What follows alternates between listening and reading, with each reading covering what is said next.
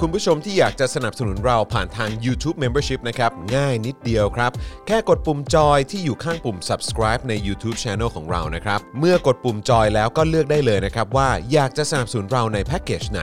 หลังจากนั้นก็เลือกวิธีในการชำระเงิน และเข้าไปกรอกรายละเอียดให้ครบถ้วนนะครับ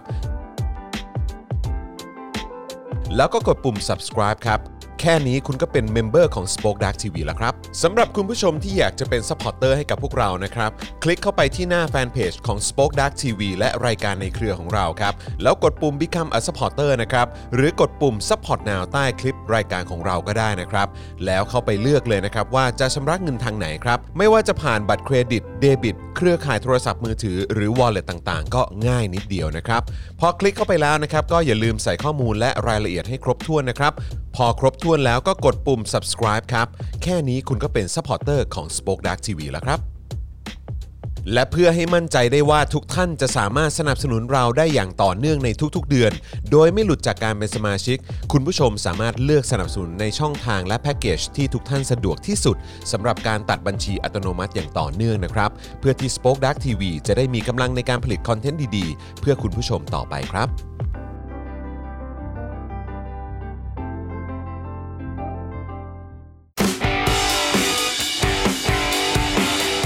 Daily Topics ประจำวันที่ 27 ธันวาคม 2564 ท่าทีรัฐบาลทหารไทย รักษาน้ำใจเพื่อนรัก เมินสิทธิมนุษยชน ignore ชีวิตคนบริสุทธิ์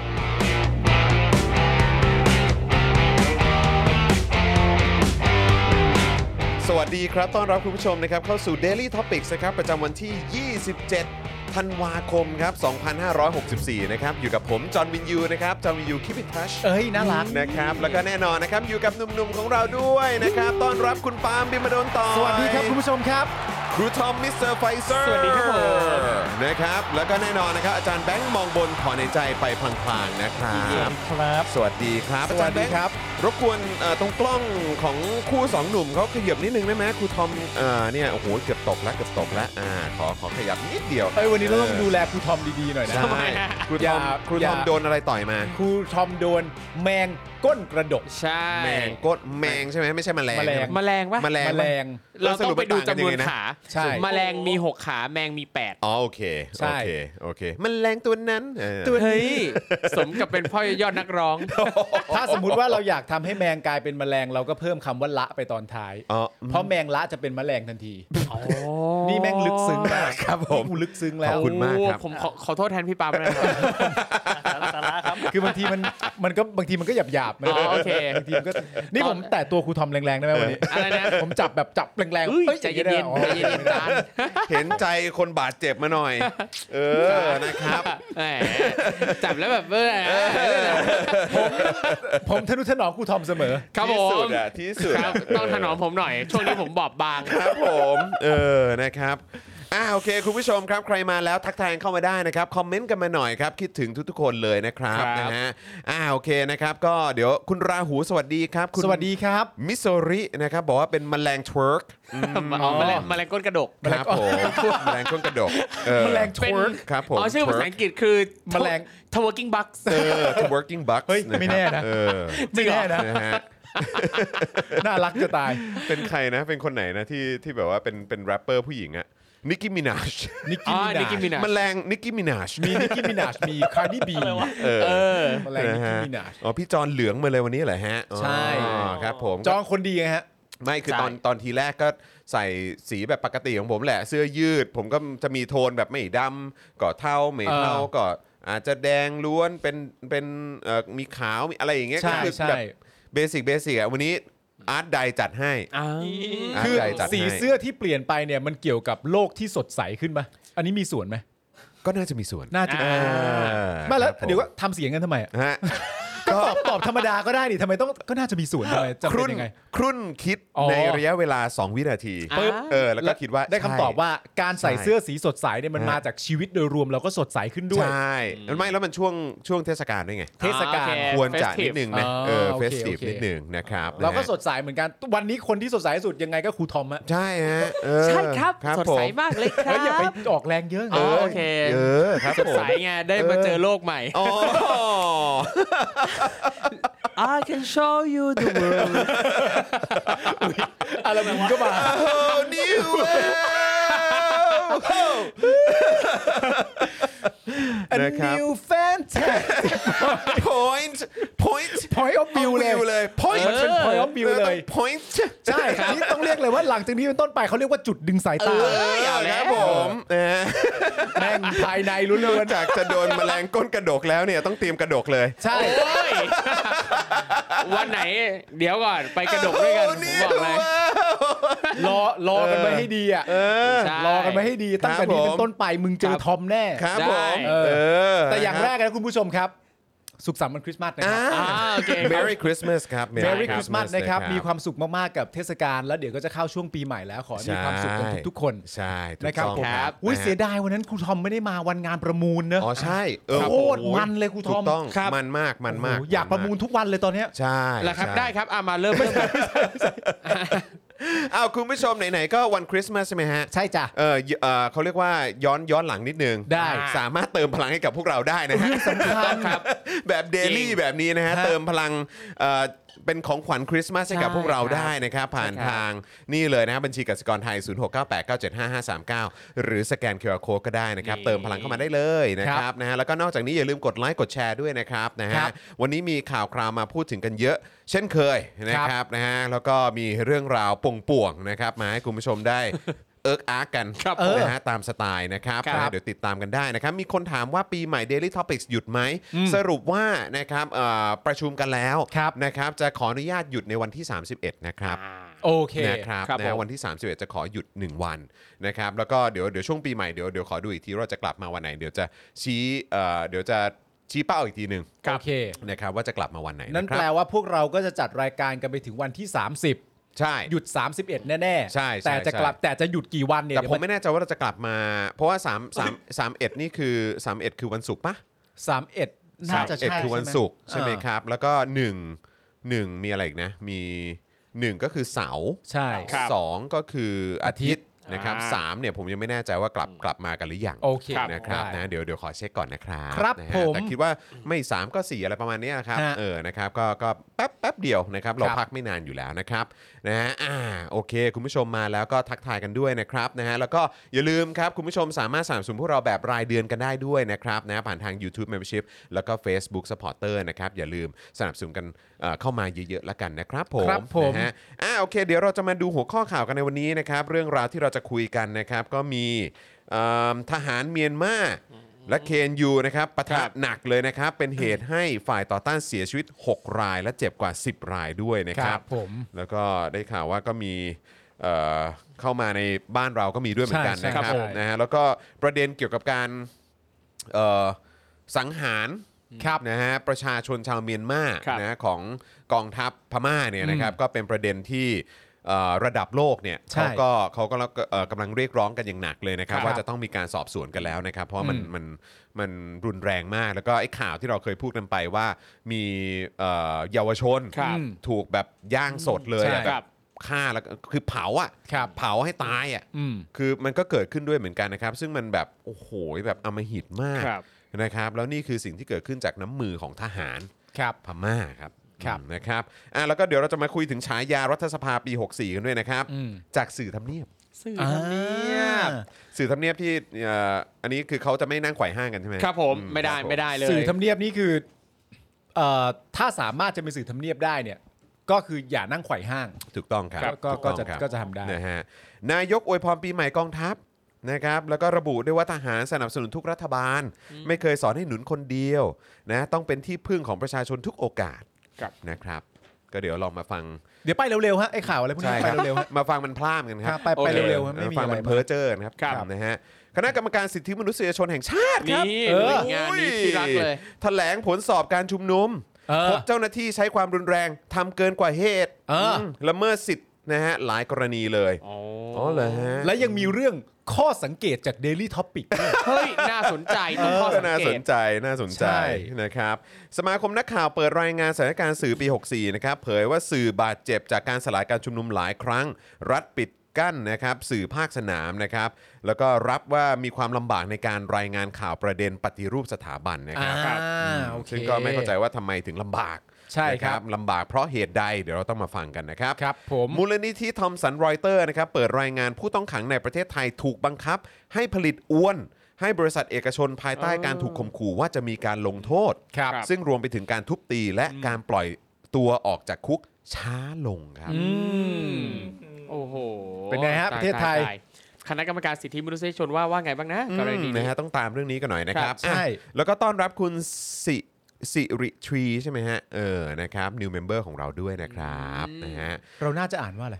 สิริตรีไหมฮะ สิริตรี สิริตรี ใช่ไหมฮะสิริตรี สิริตรี นะครับนะฮะเอ่อสวัสดีคุณ DK Blue Mountain ด้วยนะครั ส บ วัสดีครั คุณ บ ธนวัฒน์ด้วยนะครับนะฮะคุณนัชนัชนะครับ สวัสดีนะครับนะฮะใครอยู่ที่ไหนรายงานตัวกันด้วยนะครับ คิดถึงทุกๆคนเลย ใช่ นะครับนะฮะโอ้โหคุณโต้งบอกว่าก็สมอโผล่แล้วเว้ย เอา เอ เอาแล้ อ เอาก็ดีใจไง โผล่แล้วเว้ย เอ้ยโผล่แล้ว เออ โผล่แล้วเว้ย ครับผม โผล่สักทีอะไรอย่าง ครั เงี้ บ ย ผม แต่ช่วง ไม่ไม่กี่สัปดาห์มานี้จะเห็นว่ากสมนี่ก็ออกมาเทคแอคชั่นในประเด็นหลาย เย ๆ อะ ประเด็นที่น่าน่าสนใจนะ อย่างก่อนอาเมื่อน่าจะ 2 สัปดาห์ที่ผ่านมาเขาก็ทำคลิปเรื่องเกี่ยวกับอ่าความหลากหลายทางเพศอะไรเงี้ยเออ ก็หลังจากที่ไปดูลิสต์รายชื่อของ ครับ หลายต่อหลายคนก็มีหลายคนที่น่าสนใจค ครั รับบ ผม นะฮะแต่ว่าสำในในมุมมองของผมนะ ผม ครั ก็ บ ไม่รู้ว่าเอ่อทุกท่านที่อยู่ที่นี่หรือว่าคุณผู้ชมเองเนี่ยจะรู้สึกอย่างไรสำหรับผมเองผมมีความรู้สึกว่ากสมเองก็เป็นอีกหนึ่งองค์กรที่จะต้องพิสูจตัวเอง ใช่ครับ เยอะครับอี ใช่ ก ครับ เยอะครับ เพราะว่าใน 8 ปีที่ผ่านมาเนี่ยนะครับผมคิดว่าเราก็ได้เห็นเห็นความแบบอืมเขาเรียกว่าอะไรอ่ะคือมัน สำหรับสื่อเองอย่างพวกผมสื่อปลอมๆก็ได้ ครั นะ บ หรือว่าประชาชนจำนวนเยอะมากก็จะตั้งคำถามว่ากสมหายไปไหนในหลายๆกร ใช่ ณีในห ครับ ลาย ผๆมโอกาสนะครับ ครับ คืออย่างถึงถึงแม้ว่าในช่วงที่ผ่านมาจะมีการออกออกมาเทคแอคชั่นออกออกมาแสดงความเห็นอะไรในมุมของกสมบ้าง แต่ในในมุมของจากผมเองอ่ะที่มองเข้าไปก็จะรู้สึกว่า มันยังมีความเหมือนกับดีแต่พูดประมาณ เออ นึงอ่ะ อืม อะไรเงี้ย อืม อย่างที่เขาออกมาทำคลิปทำเอ่อแผ่นผ้าอาภาพรณรงค์เรื่องเกี่ยวกับความหลากหลายทางเพศ แต่หน่วยงานนี้ดันเงียบกริบเรื่องเกี่ยวกับสมรสเท่าเทียม อ่ะใช่ อืม เออ ใช่ใช่ใช่นะครับ ผมมีความรู้สึกว่าถ้าเราจะพูดว่าเอ่อ take action เยอะหรือไม่เยอะเนี่ย อืม การที่เราจะเปรียบเทียบแบบนั้นได้เนี่ย ครับ มันต้องดูไปพร้อมกับสถานการณ์เป็นจริง อ่าโอเค ว่ากับสถานการณ์จริง ๆ ที่เกิดขึ้นในทุก ๆ วัน อืม ในประเทศไทย ครับ เนี่ยทำเท่าไหร่ โอเค นึกออกไหมถ้าเกิดว่าเขาทำร้อยแต่เหตุการณ์มันเกิดขึ้นหมื่น ครับ มันก็ไม่ได้แปลว่าร้อยนั้น โอ เยอะ เค ใช่ไหม งั้นมันมันอาจจะพูดได้ว่าทำเยอะกว่าที่ผ่านมา อ่ะ แต่ ถ้า ถ้า ทำ เทียบกับที่คนอื่นทำและบริบทปัจจุบันเนี่ย เหมือนกับมึงยังไม่ทำอะไรเลยนั่นเอง ก็ก็ก็ ก็อาจจะอย่างนั้นก็ได้ก็แต่อาจจะอย่างนั้นก็ได้ เราเราพร้อมสำหรับจุดเริ่มต้นที่ดีเส อ่าม อ ใช่ใช่ นะครับผม ก็ให้กำลังใจ ครับผม สู้นะจ๊ะ เย้ ชอบความให้กำลังใจ ให้ ให้ กำ กำ ลั ลั ง ง ใจ ใจจ้า เสียงสูงเชื่อเราอ่ะเสียงสูงเชื่อเราอ่ะ ไม่ตอนนี้ใน เออ ในคลิปติ๊กตอกเขากำลัง เออเออ ฮิตเขากำลัง อ๋อ ฮิต เหรอ กัน อ๋อเนี่ยเหรอ เขาเขาจะแบบคือมันมันมันมันมันจะมีมันจะมีเหมือนเหมือนกับเป็นเป็นซาวใน ฮะ ติ๊กตอกให้คนเราไปใช้กัน คือเวเวลามีคลิปไหนที่แบบ มีคนมาแซะมีคนมาว่าใดๆเงี้ยแล้วแบบ เออ กูไม่แคร์มึงจะแซะก็แซะไปแล้วเราก็จะใช้ซาวเนี่ยมา แล้วก็คือในซาวเนี่ยมันจะพูดว่าแบบทำไมหรอ ทำไมหรอ สู้ๆนะ ให้กำลังใจ แบบเนี้ยแบบเนี้ยอ่ะมึงจะมาแซะกูได้มึงพูดไป เออ ทำไมหรอ สู้ๆนะ ให้กำลังใจ แบบเนี้ย เจ๋งว่ะเจ๋งว่ะ เป็นเป็นการต่อสู้ที่ดีนะ ใช่ เป็นการต่อ ให้กำสู้ลัง ที่ ใจ ดี ให้กำลั สู้ ง ๆนใจะเอ แบ อบ เนี้ย ชอบ มา ค เล วาม ย ซื่อๆนะ ใช่ ชอบความซื่อๆนะ ให้กำลังใจ เออ ใช่ นะให้กำลังใจ เออ เดี๋ยววันนี้กูจะทั้งวันเลย เออ เนี่ยทั้งเทปเลยเนี่ยให้กำลังใจ ให้กำลังใจ เออนะครั เดี๋ย บ วใครพูดอะไรถึงประยุทธ์นี้กูให้กำลังใจ เออครับผม บอกไว้ก่อน นะฮะ คุณเด็กเดินดินบอกว่าพูดถึงทหารเรือหน่อยครับ ก็ผมก็บอกนี้เลยว่า ผมก็ใหญ่สุดในประเทศนะฮะ ครับผมถูกต้อง ผม ค ว่า รับ ผมก็ใหญ่สุดในประเทศ ก็อยากจะรู้นะว่าเรื่องนี้มันจะมันจะไปถึงจุดไหน เออ นะครับ คือแบบเอ่อไปถึงแบบเห็นเขาบอกว่ากำลังอะไรนะ ถูกแบบเรียกให้ไปสอบ ใช่ วินัยอะไรอย่างเงี้ยใช่ไหมฮะ เออ โสแล้วไงต่ออ่ะ ใช่ใช่ เอ ผม อ ผม ก็ออายยากกก็อยากรู้ผลว่ายังไงต่อ ผมอยากรู้หนักกว่านั้นอีกนะครับ ผมอยากรู้ว่าในคลิปของเขาเนี่ยนะครับคุณผู้ชมฮะมันก็มีหลากหลายบุคคล อืม ที่ได้ถูกอ้างชื่อไว้ อ่ะ ผมก็เลยอยากรู้ว่า ในจำนวนหลากหลายบุคคลเหล่านั้นเนี่ย มีใครจะพูดถึงเรื่องนี้บ้าง ครับ เท่านั้นแหละครับ ใช่ครับ เพราะมันก็มีคนถูกถูกอ้างชื่ออยู่พอสมคว โอ้ ร โหแล้ว แม่ จริงๆจริง ๆ คลิปยาวก็พูดเยอะนะ เยอะ หลายดอกเลยนะ หลายดอกหลายค หลา รั้ ย ง ดอกจริง และ หลาย เห ดอก มือนว่า จริง ทั้งมันมีคนคนเดียวการทำแบบเนี้ยอยู่ 2 เหตุการณ์ที่สัตหีบที่หนึ่งที่เอกมัยที่หนึ่งถ้าผมจำไม่ผิด อ่า และทั้งสองเหตุการณ์เนี่ยพูดคล้ายกัน แล้วเอ่อบุคคลที่ถูกคนคนเนี้เมนชั่นเนี่ยก็เหมือนเป็นบุคคลเอ่อกลุ่มเดียวกันเหล่าเดียวกันอะไรอย่างเงี้ย ครับ นั่นแหละผมก็เลยอยากรู้ว่าเออจะมีใครพูดถึงเรื่องนี้บ้าง โอ้ อะไร ย เงี้ย พาดพิงแบบเยอะด้วยเนอะ เออแล้วผมก็เลยอยากรู้ด้วยว่าประชาชนน่ะประชาชนโดยเฉพาะประชาชนที่เป็นคนดีด้วยนะครับ ผม รู้สึกยังไงกับเรื่องนี้บ้าง เออ เพราะแหมด้วยอาชีพเขา จริง เราก็รักซะด้วยสิ ใช่ แต่ว่า ที่สุด บุคคลที่ถูกเมนชั่นถึง เอ้ยมันก็ไม่ถูกหรือเปล่า แล้วไปหลากหลายวงการด้วยนะ ครับ แต่ไม่เป็นไรไม่เป็นไร ให้กำลังใจ ให้กำลังใจให้กำลังใจนะครับอ่ะก่อนที่เราจะไปเข้าข่าวกันนะครับ ก็อยากจะประกาศเอ่อชื่อผู้โชคดีนะครับที่ได้รับหนังสือ Red Roulette นะครับ Yeah สองรางวัลนะครับ จากวาสนาอารวาสไลฟ์นะครับในวันคริสต์มาสอีฟนั่นเอง ครับ นะครับนะฮะก็มี 2 ท่านด้วยกันนะครับกับกิจกรรมของขวัญวันคริสต์มาสจากอาจารย์วาสนานะครับ ครับ ในรายการวาสนาอารวาสไลฟ์นั่นเองนะครับเมื่อวันที่ 24 ธันวาคมที่ผ่านมานะครับ ซึ่งอาจารย์วาสนาเคาะออกมาแล้วนะครับ ว่าคอมเมนต์ไหนที่เด็ดโดนใจ จนต้องส่งหนังสือต้องห้ามสุดแซบอย่าง Red Roulette ไปให้ได้ครอบครองกันนะครับ ผู้ ครับ โชคดีคนแรกนะครับก็คือคุณ Night Vivier ใช่ไหมฮะเออไม่ผมไม่แน่ใจออกเสียงถูกหรือเปล่านะครับ คุณ Night Vivier นะฮะที่ตอบว่าอยากเห็นเอกอัครราชทูตนะฮะเอ่อของจีนเนี่ยหานจื้อเฉียงนะครับออกมาแฉความกระจอกของรัฐมนตรีกระทรวงการต่างประเทศของไทย คุณด อนประมัติวินัย ครับ จะได้เลิกมั่นสักที ให้รู้ไปว่าตัวเองเนี่ยไม่ได้มีค่ามากมายขนาดนั้นเ อันนี้ก็ได้รับรางวัลไป ใช่ เพราะว่า Yeah. คือเราถามว่าเอ่อคือประเด็นเนี่ยก็คืออาจารย์วัฒนาบอกว่าอ่ะขอให้แต่ละคนเนี่ยช่วยช่วยเอ่อด้วยความที่ Red Roulette เนี่ยมันเป็นหนังสือเกี่ยวกับการแฉ อ่า แฉคอร์รัปชันแฉความความสกปรกนะฮะโสมมอะไรต่างๆในแวดวงการเมืองจีนนะครับนะก็คือเขาก็เขาก็ออกมาแฉคนเขียนเนี่ยนะครับนะซึ่งเป็นนักธุรกิจที่มีประสบการณ์ใช่ไหมค ครั รับ บ แล้วก็อาจารย์วัฒนาก็เลยตั้งขึ้นมาว่าอ่ะแล้วถ้าเป็นคุณน่ะคุณอยากให้ใครอยากอยากให้ใครแฉใคร ครับ หรือว่าอยากให้ใครแฉหน่วยงานองค์กรสถาบันไหนอะไรอย่างเงี้ยเอออนะครับซึ่งก็เอ่อคุณ Night v i v i e r ก็เป็นคนแรกนะครับ ส่วนอีกหนึ่งท่านนะครับนะฮะก็คือคุณ PY ครับ ที่บอก ครับ ว่าอยากฟังเจ้าสัวนะครับว่ามีความสัมพันธ์อย่างไรในรัฐบาลจีนยุคสีจิ้นผิง และการที่จีนพยายามแทรกแซงควบคุมเศรษฐกิจต่างๆ ภายในประเทศไทย สามารถทำได้อย่างไร และจะสามารถแก้ปัญหานี้ได้อย่างไรครับนะฮะ ก็เป็นคำถามที่ดีนะฮะ ยินดีด้วยนะครับนะฮะทั้งสองท่านนี้ก็คือผู้ที่ได้รับเอ่อหนังสือนะครับ Red Roulette ไปนะครับ เพราะว่าเป็นคอมเมนต์ที่เอ่อคอมเมนต์มาได้ตรงใจอาจันวาสนาที่สุดนะครับ ก็ขอแสดงความยินเอ่อขอแสดงความยินดีกับทั้งสองท่านมากๆนะครับที่ได้รับ Red Roulette จากอาจารย์วาสนาไปนะครับนะฮะขอรบกวนทั้งสองท่านทัก Inbox มาแสดงตัวที่เพจ Daily Topics หน่อยนะครับ ครับ นะฮะแล้วเราก็จะมีทีมงานประสานเรื่องของการจัดส่งไปให้ทั้งเอ่อทั้งสองท่านต่อไป ครับ ย้ำอีกครั้งนะครับ คุณ PY นะครับที่เป็นเจ้าของคอมเมนต์นี้ แล้วก็ ครับ คุณ Night v i v i e r ด้วยนะครับนะฮะรบกวนด้วยนะครับ อาจารย์แบงค์กดเสียงปรบมือให้ผู้ชนะเลยครับ ปรบมือให้หน่อย ยินดีด้วยนะครับ ใช่ครับ รับหนังสือแฉเล่มนี้ไปได้เลย อ่า ใช่ใช่ใช่ใช่ เอ่อคุณลูกทุ่ง TH บอกว่าเราจะมีคอมเมนต์เกี่ยวเรื่องของซูเปอร์โพลหรือเปล่า เออข้ามฮะข้ามข้ามเลยฮะ Super Pro ข้ามใหญ่ อัน เลนั้นยฮะ อันนั้นตลกเนาะ อัน เ อันนั้นคือคุณจรอลงค์ ครับ แล้วผมก็ส่งไปหาคุณจรว่ามึงส่งมาให้กูนะ กูอยากอ่านชัดๆ ครับผมนะฮะต้องสักหน่อยแล้ว ว่าเหล่าคนดีเหล่านั้น มี เนี่ย ใครบ้าง แล้วเราก็ควรจะกระจายเหล่าคนดีออกไปให้ให้ทุกคนได้รับรู้ ถูกต้อง ใช่ คใช่รับ ใช่นะครับนะฮะอ่ะตอนนี้คุณผู้ชมก็ทยอยมากันเยอะแล้วนะครับ ครับผม งั้นงั้นอีกสักหน่อยไหมครูทอมนะ ได้ ฮะ ครับ ก่อนก่อนที่เราจะเข้าข่าวกันนะครับ ก็ขอ ครับ ประชา ผม สัมพันธ์คลิปความรู้หน่อยละกันนะครับ นี่เลยครับ คลิปความรู้ที่เราจะประชาสัมพันธ์กันในวันนี้นะครับ คือคลิปความรู้เรื่องเกี่ยวกับคุณจิตรภูมิศักดิ์นะครับ เมื่อพูดถึงจิตรภูมิศักดิ์นะครับ เราก็มักจะนึกถึงเด็กหนุ่มที่มีใบหน้าเคร่งขรึม ภายใต้กรอบแว่นที่เป็นรูปแมสแมสของเขานะครับ เพลงแสงดาวแห่งศรัทธาที่มักจะได้ยินกันในม็อบ กรณีโยนบอกโยนบกนะฮะหนังสือโฉมหน้าศักดินาไทย และบรรดาหนังสือเกี่ยวกับภาษารากศัพท์ประวัติศาสตร์เขมรมากมายเลยทีเดียวครับ ครับ นอกจากนั้นนะครับจิตรภูมิศักดิ์เนี่ยก็ยังเรียกได้ว่าเป็นไอคอนของคนรุ่นคนรุ่นใหม่ ที่ต่อสู้กับชนชั้นนำและโครงสร้างทางสังคมที่เหลื่อมล้ำของไทยด้วยนะครับ ไม่ว่าจะเป็นในช่วง 14 ตุลาหรือว่าม็อบในปัจจุบันก็ตาม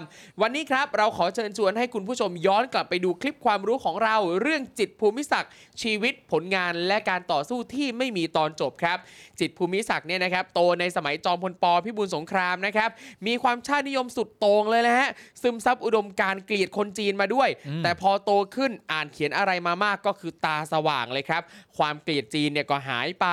พบว่าคนที่อยู่เบื้องหลังความเหยียดคนจีนเนี่ยไม่เท่าเทียมต่างๆ ก็คือชนชั้นศักดินาไทยนั่นเองครับ นอกจากเขาจะวิพากษ์โครงสร้างทางสังคมไทยไว้อย่างคมคายแล้วนะครับเขายังมีความสามารถด้านอื่นๆอีกนะครับ รอบรู้ทั้งภาษาศาสตร์ นิรุกติศาสตร์ ประวัติศาสตร์ ตอนเรียนหนังสือก็เขียนบทความเรื่องกำเนิดลายสือไทยด้วย ครับ ในช่วงชีวิตของเขาเนี่ยนะครับก็ฝากผลงานไว้มากมายครับ วิจารณ์สังคมประเพณี ความคิดความเชื่อ แถมยังออกแนวมาร์กซิสต์อีกด้วยนะครับ ก็อยู่ยากแน่นอนละครับ แบบนี้นะครับ พอเป็นแบบนี้ครับ วงการผู้มีอำนาจของไทยก็มาแนวแนวๆเดียวกันครับ ที่จะต้องหาทางกำจัดเขาออกไป จิตรภูมิศักดิ์โดนทำร้ายทั้งจากรัฐและคนฝ่ายขวา ตอนอยู่จุฬาเนี่ยก็โดนโยนบก ผ่านมาอีกแป๊บหนึ่งจอมพลสฤษดิ์เป็นนายกก็ถูกจับเข้าคุก สุดท้ายนะครับก็ถูกยิงเสียชีวิตครับ เรามาติดตามความน่าสนใจของชีวิต และผลงานของจิตรภูมิศักดิ์กันได้ในคลิปความรู้ของเราได้ที่ลิงก์ข้างล่างคอมเมนต์ได้เลยนะครับ เดี๋ยวอาจารย์แบงค์จะแปะไว้นะครับผม ถูกต้องครับนะฮะนี่ก็ถือว่าเป็นอีกหนึ่งอีกหนึ่งคลิปความรู้ ครับ นะครับที่หลายต่อหลายคนก็รอคอยนะครับแล้วก็เราก็จัดหนักมาให้เลยนะครับ ใช่ครับ นะฮะคิดว่าคุณผู้ชมน่าจะได้เอ่ออะไรดีๆ จากคลิปความรู้นี้เหมือนกันนะค ครั รับบ ผม ซึ่งอันนี้ก็เป็นอีกส่วนหนึ่งนะครับของอีกโปรเจกต์หนึ่งที่เราทำมาให้คุณผู้ชมได้ติดตามกันอยู่เสมอๆนะครับ นะครับคลิปความรู้จาก Spoke Dark TV นะครับซึ่งก็มาจากการสนับสนุนของคุณผู้ชมนี่แหละนะครับยังไงก็ฝากคุณผู้ชมด้วยนะครับถ้าเห็นคุณค่า นะครับหรือว่ามองว่ามันมีประโยชน์เนี่ยนะครับก็หนึ่งช่วยกันฝากแชร์ด้วย ครับผม นะครับอาจจะฝากแนะนำให้กับคนรู้จักก็ได้นะครับแล้วก็อีกอย่างหนึ่งก็คือช่วยกันสนับสนุนพวกเราได้นะครับผ่านทางนี่เลยด้านล่างนี้บัญชีกสิกรไทยนะครับ0 6 9 8 9 7 5 5 3 9 หรือสแกน QR Code นะครับแล้วก็เอ่อรวมไปถึงนะฮะเอ่อการสนับสนุนเราแบบรายเดือนด้วย ครับ นะครับซึ่งก็ขอฝากวิธีอีกสักครั้งหนึ่งแล้วกันนะครับ ครับผม นะฮะ YouTube Membership ครับนะฮะง่ายมาก ๆ ในช่องคอมเมนต์ตอนนี้มีแถบสีฟ้าอยู่คุณผู้ชมกดตรงนั้นก็ได้นะครับนะฮะหรือว่าเอ่อปุ่มจอยนะครับหรือปุ่มสมัครที่อยู่ข้างเอ่อปุ่มเอ่อ subscribe เนี่ยนะครับก็กดเข้าไปที่ปุ่มนั้นได้เลยนะครับแล้วก็เด้งเข้าไปที่หน้าเลือกแพ็กเกจนะครับซึ่งแพ็กเกจเริ่มต้นอยู่ที่ 150 บาทต่อเดือน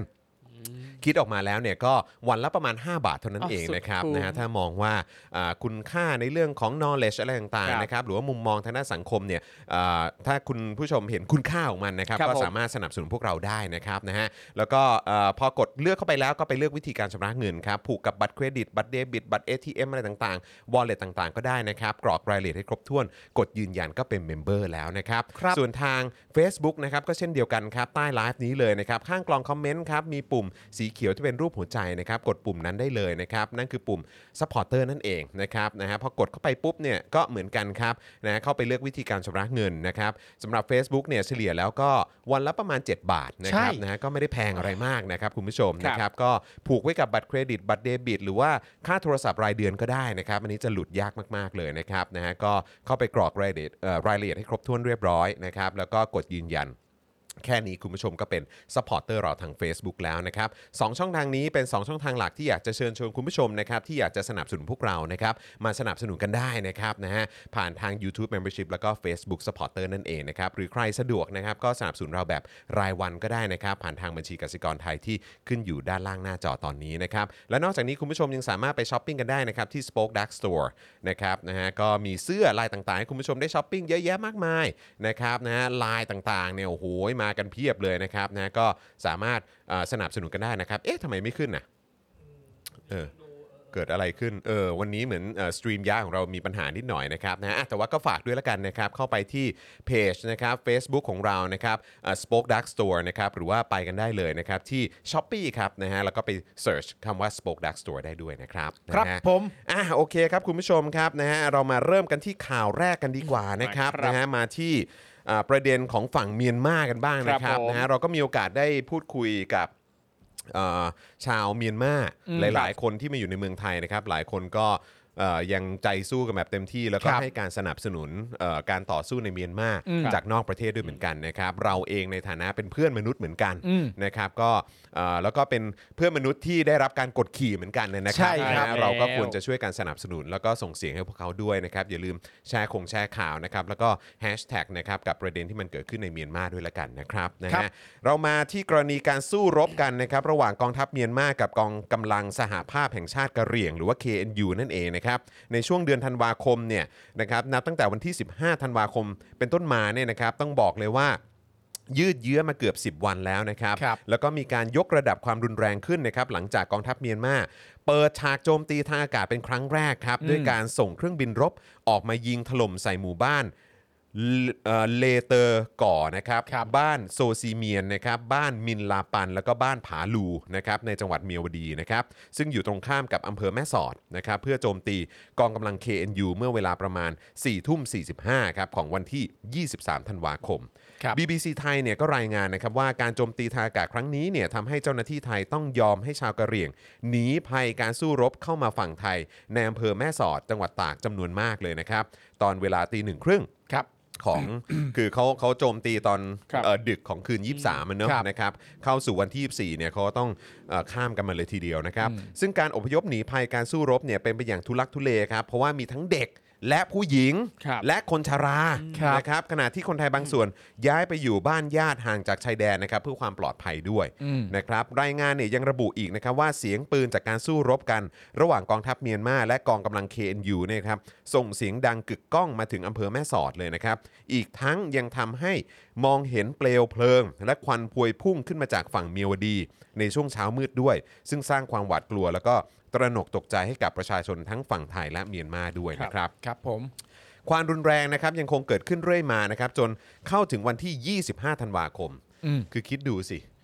มันคริสต์มาสนะ Christmas ครับ มีเพื่อนที่ผมรู้จักที่เขาก็เป็นเหมือนคนดังในเมียนมาเนี่ยแหละเออเขาก็โพสต์เหมือนกัน ครับ แล้วก็หลายคนก็โพสต์กันเยอะชาวเมียนมาก็โพสต์กันเยอะนะครับว่าค่ำคืนของคริสต์มาสอีฟเนี่ย อืม เขาต้องเผชิญกับความรุนแรงที่มันเกิดขึ้น ครับ จากกองทัพพม่าเนี่ยแหละ อืม กองทัพเมียนมาเนี่ยแหละ ครับ นะครับทำกับประชาชนตัวเองนะครับ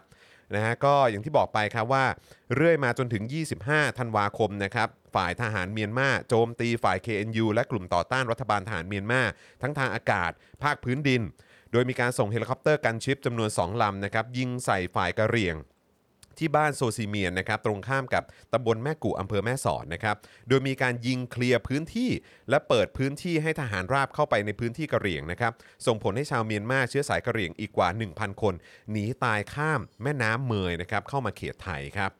ในวันที่ที่ 25 ธันวาคมนั้นเนี่ยนะครับทางรอยเตอร์นะครับก็รายงานด้วยนะครับว่ากองทัพเมียนมาได้ทำการสังหารพลเรือน เสียชีวิตอย่างน้อย 30 คนครับ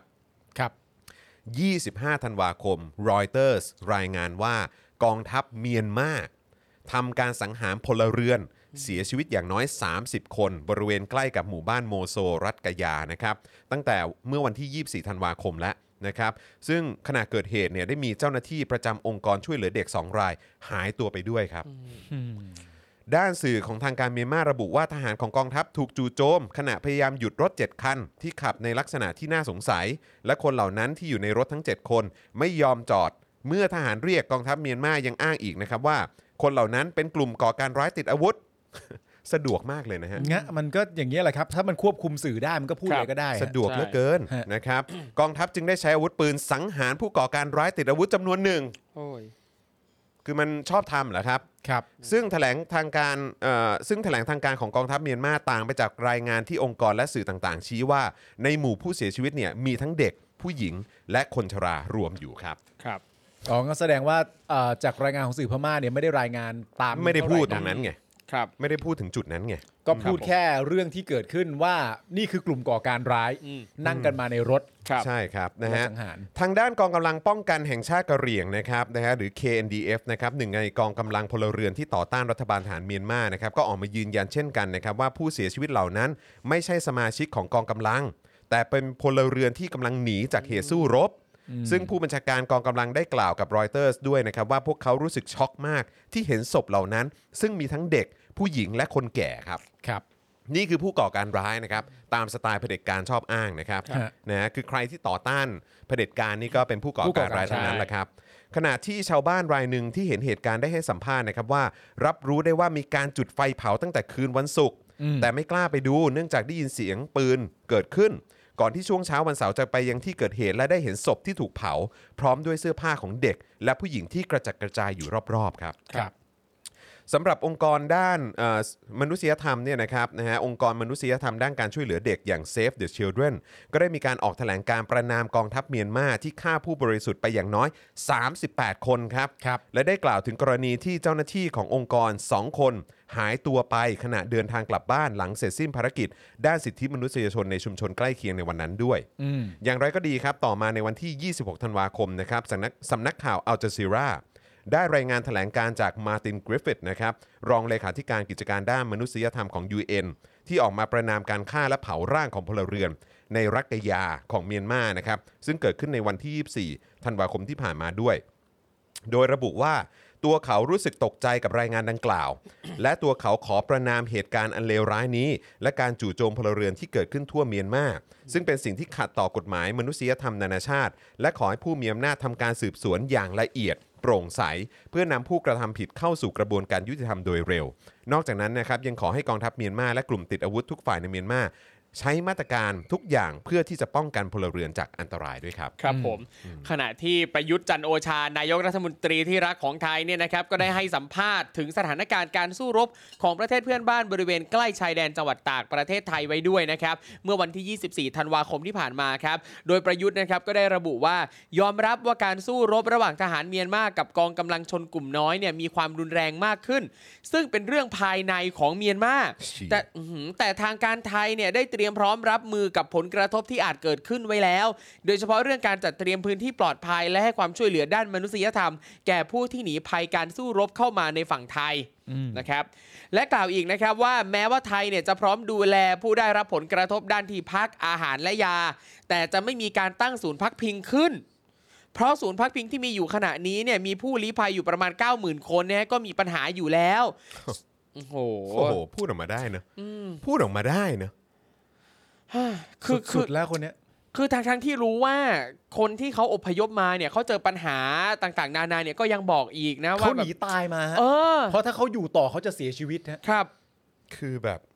จิตใจมึงแม่งทำด้วยอะไรเนาะ ครับ ความเห็นอกเห็นใจเพื่อนมนุษย์ไม่มีเลย ไม่มีเลยอ่ะไม่มีความเห็นใจทั้งทั้งคนในประเทศทั้งเพื่อนบ้านประเทศเพื่อนบ้านต่างๆ ไม่มีเลย ควรจะ น เอาไอ้บทสัมภาษณ์แบบนี้เนี่ยไปแฉให้ให้ทั่วโลกได้รู้เลยนะ ใช่ ว่านี่คือคำพูดของนายก ครับ ที่ยึดอำนาจมาด้วยนะ ใช่ แล้วก็แล้วก็เป็นนายกของประเทศแบบ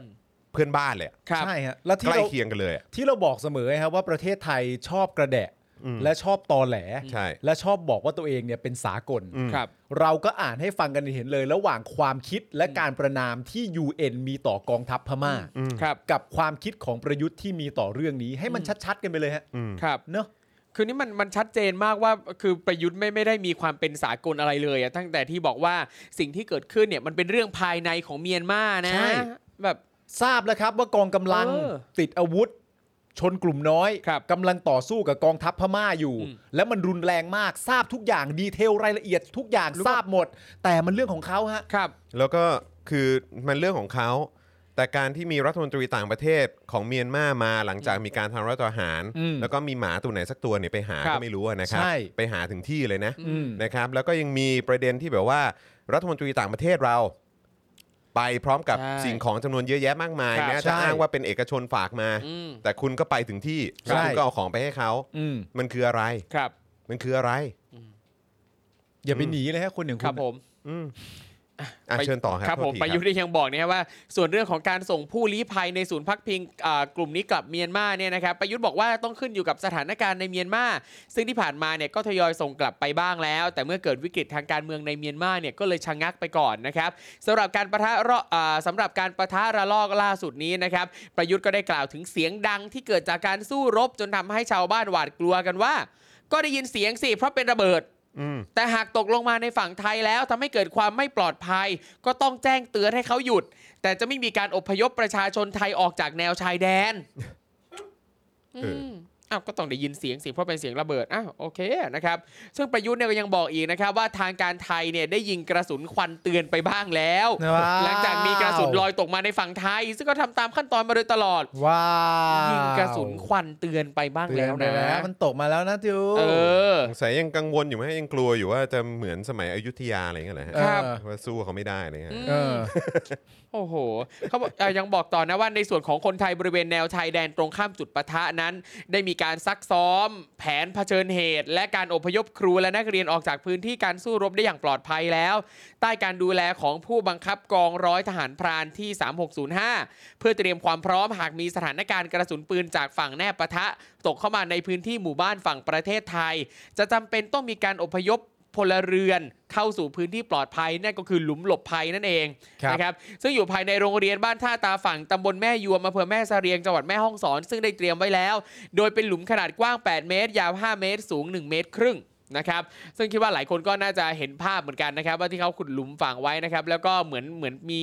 บังเกอร์กรุบๆนะครับที่ทำไว้นะครับ ครับ อย่างไรก็ดีครับล่าสุดในวันนี้นะครับสื่อไทยก็ได้มีการเอ่อรายงานสถานการณ์นะครับ ว่าเมื่อช่วงเช้ามืดที่ผ่านมา ทหารกองทัพรัฐบาลเมียนมาได้เปิดฉากระดมยิงปืน ใส่เข้าฐานที่มั่นของกะเหรี่ยง KNU ที่หมู่บ้านแม่ท่อตะเล เขตจังหวัดเมียวดี รัฐกะเหรี่ยงประเทศพม่า โดยเป็นการระดมยิงลูกระเบิดวิถีโค้ง และปืนกลครั้งใหญ่ที่สุดในตลอดช่วงเวลาเกือบ 2 สัปดาห์ของการยิงปะทะ ของกองกำลังทหารทั้งสองฝ่ายในฝั่งประเทศเมียนมา ซึ่งส่งผลกระทบต่อราษฎรฝั่งไทยภายในหมู่บ้านดอนชัย ฝั่งชายแดนอำเภอแม่สอด ซึ่งมีบ้านเรือนใกล้กับแม่น้ำเมยที่กั้นแนวพรมแดนไทยเมียนมาตรงข้ามกับแนวปะทะนะครับ โดยหลังจากที่เจ้าหน้าที่ฝ่ายปกครองของหมู่บ้านดอนชัยประกาศเสียงตามสาย ให้ชาวบ้านทั้งหมู่บ้านหาพื้นที่ปลอดภัยเพื่อหลบภัยอย่างเร่งด่วนทำให้ชาวบ้านเนี่ยต้องรีบวิ่งเข้าไปหลบใต้ถุนบ้านของตัวเอง ขณะที่บางคนเนี่ยก็ต้องรีบขับรถหนีออกจากหมู่บ้าน เพื่อไปขอหลบภัยชั่วคราวที่บ้านญาติในหมู่บ้านอื่นชั่วคราว ครับ สื่อระบุว่าเสียงปืนและลูกระเบิดนานาชนิดนะครับย้ำนะฮะลูกระเบิดนานาชนิดเลยนะครับ ยังคงดังกึกก้องไปทั่วแนวชายแดนอำเภอแม่สอด และดังไปถึงเขตเทศบาลนครแม่สอด แม้ว่าจะอยู่ห่างจากแนวปะทะไปไกลถึง 10 กิโลเมตร ก็ยังได้ยินอย่างชัดเจนนะครับ ครับ ไม่ธรรมดาเลยนะครับ หนึ่งในอาสาสมัครคุ้มครองหมู่บ้านดอนชัยวัยอายุ 70 ปีนะครับ ก็ได้บอกกับสื่อนะครับว่าตนเองเนี่ยไม่สามารถหนีออกนอกหมู่บ้านได้ เนื่องจากต้องเฝ้าทรัพย์สินและสัตว์เลี้ยงของตนเอง ซึ่งเป็นวัวหลายตัว โดยกล่าวอีกนะครับว่าการยิงปะทะในเช้าวันนี้เนี่ยเป็นการปะทะที่หนักมากที่สุด เสียงระเบิดดังใกล้บ้านของตนเองมากจนบ้านสั่นสะเทือน และตนก็ขอภาวนานะครับขอให้สงครามในประเทศเพื่อนบ้านสงบลงในเร็ววัน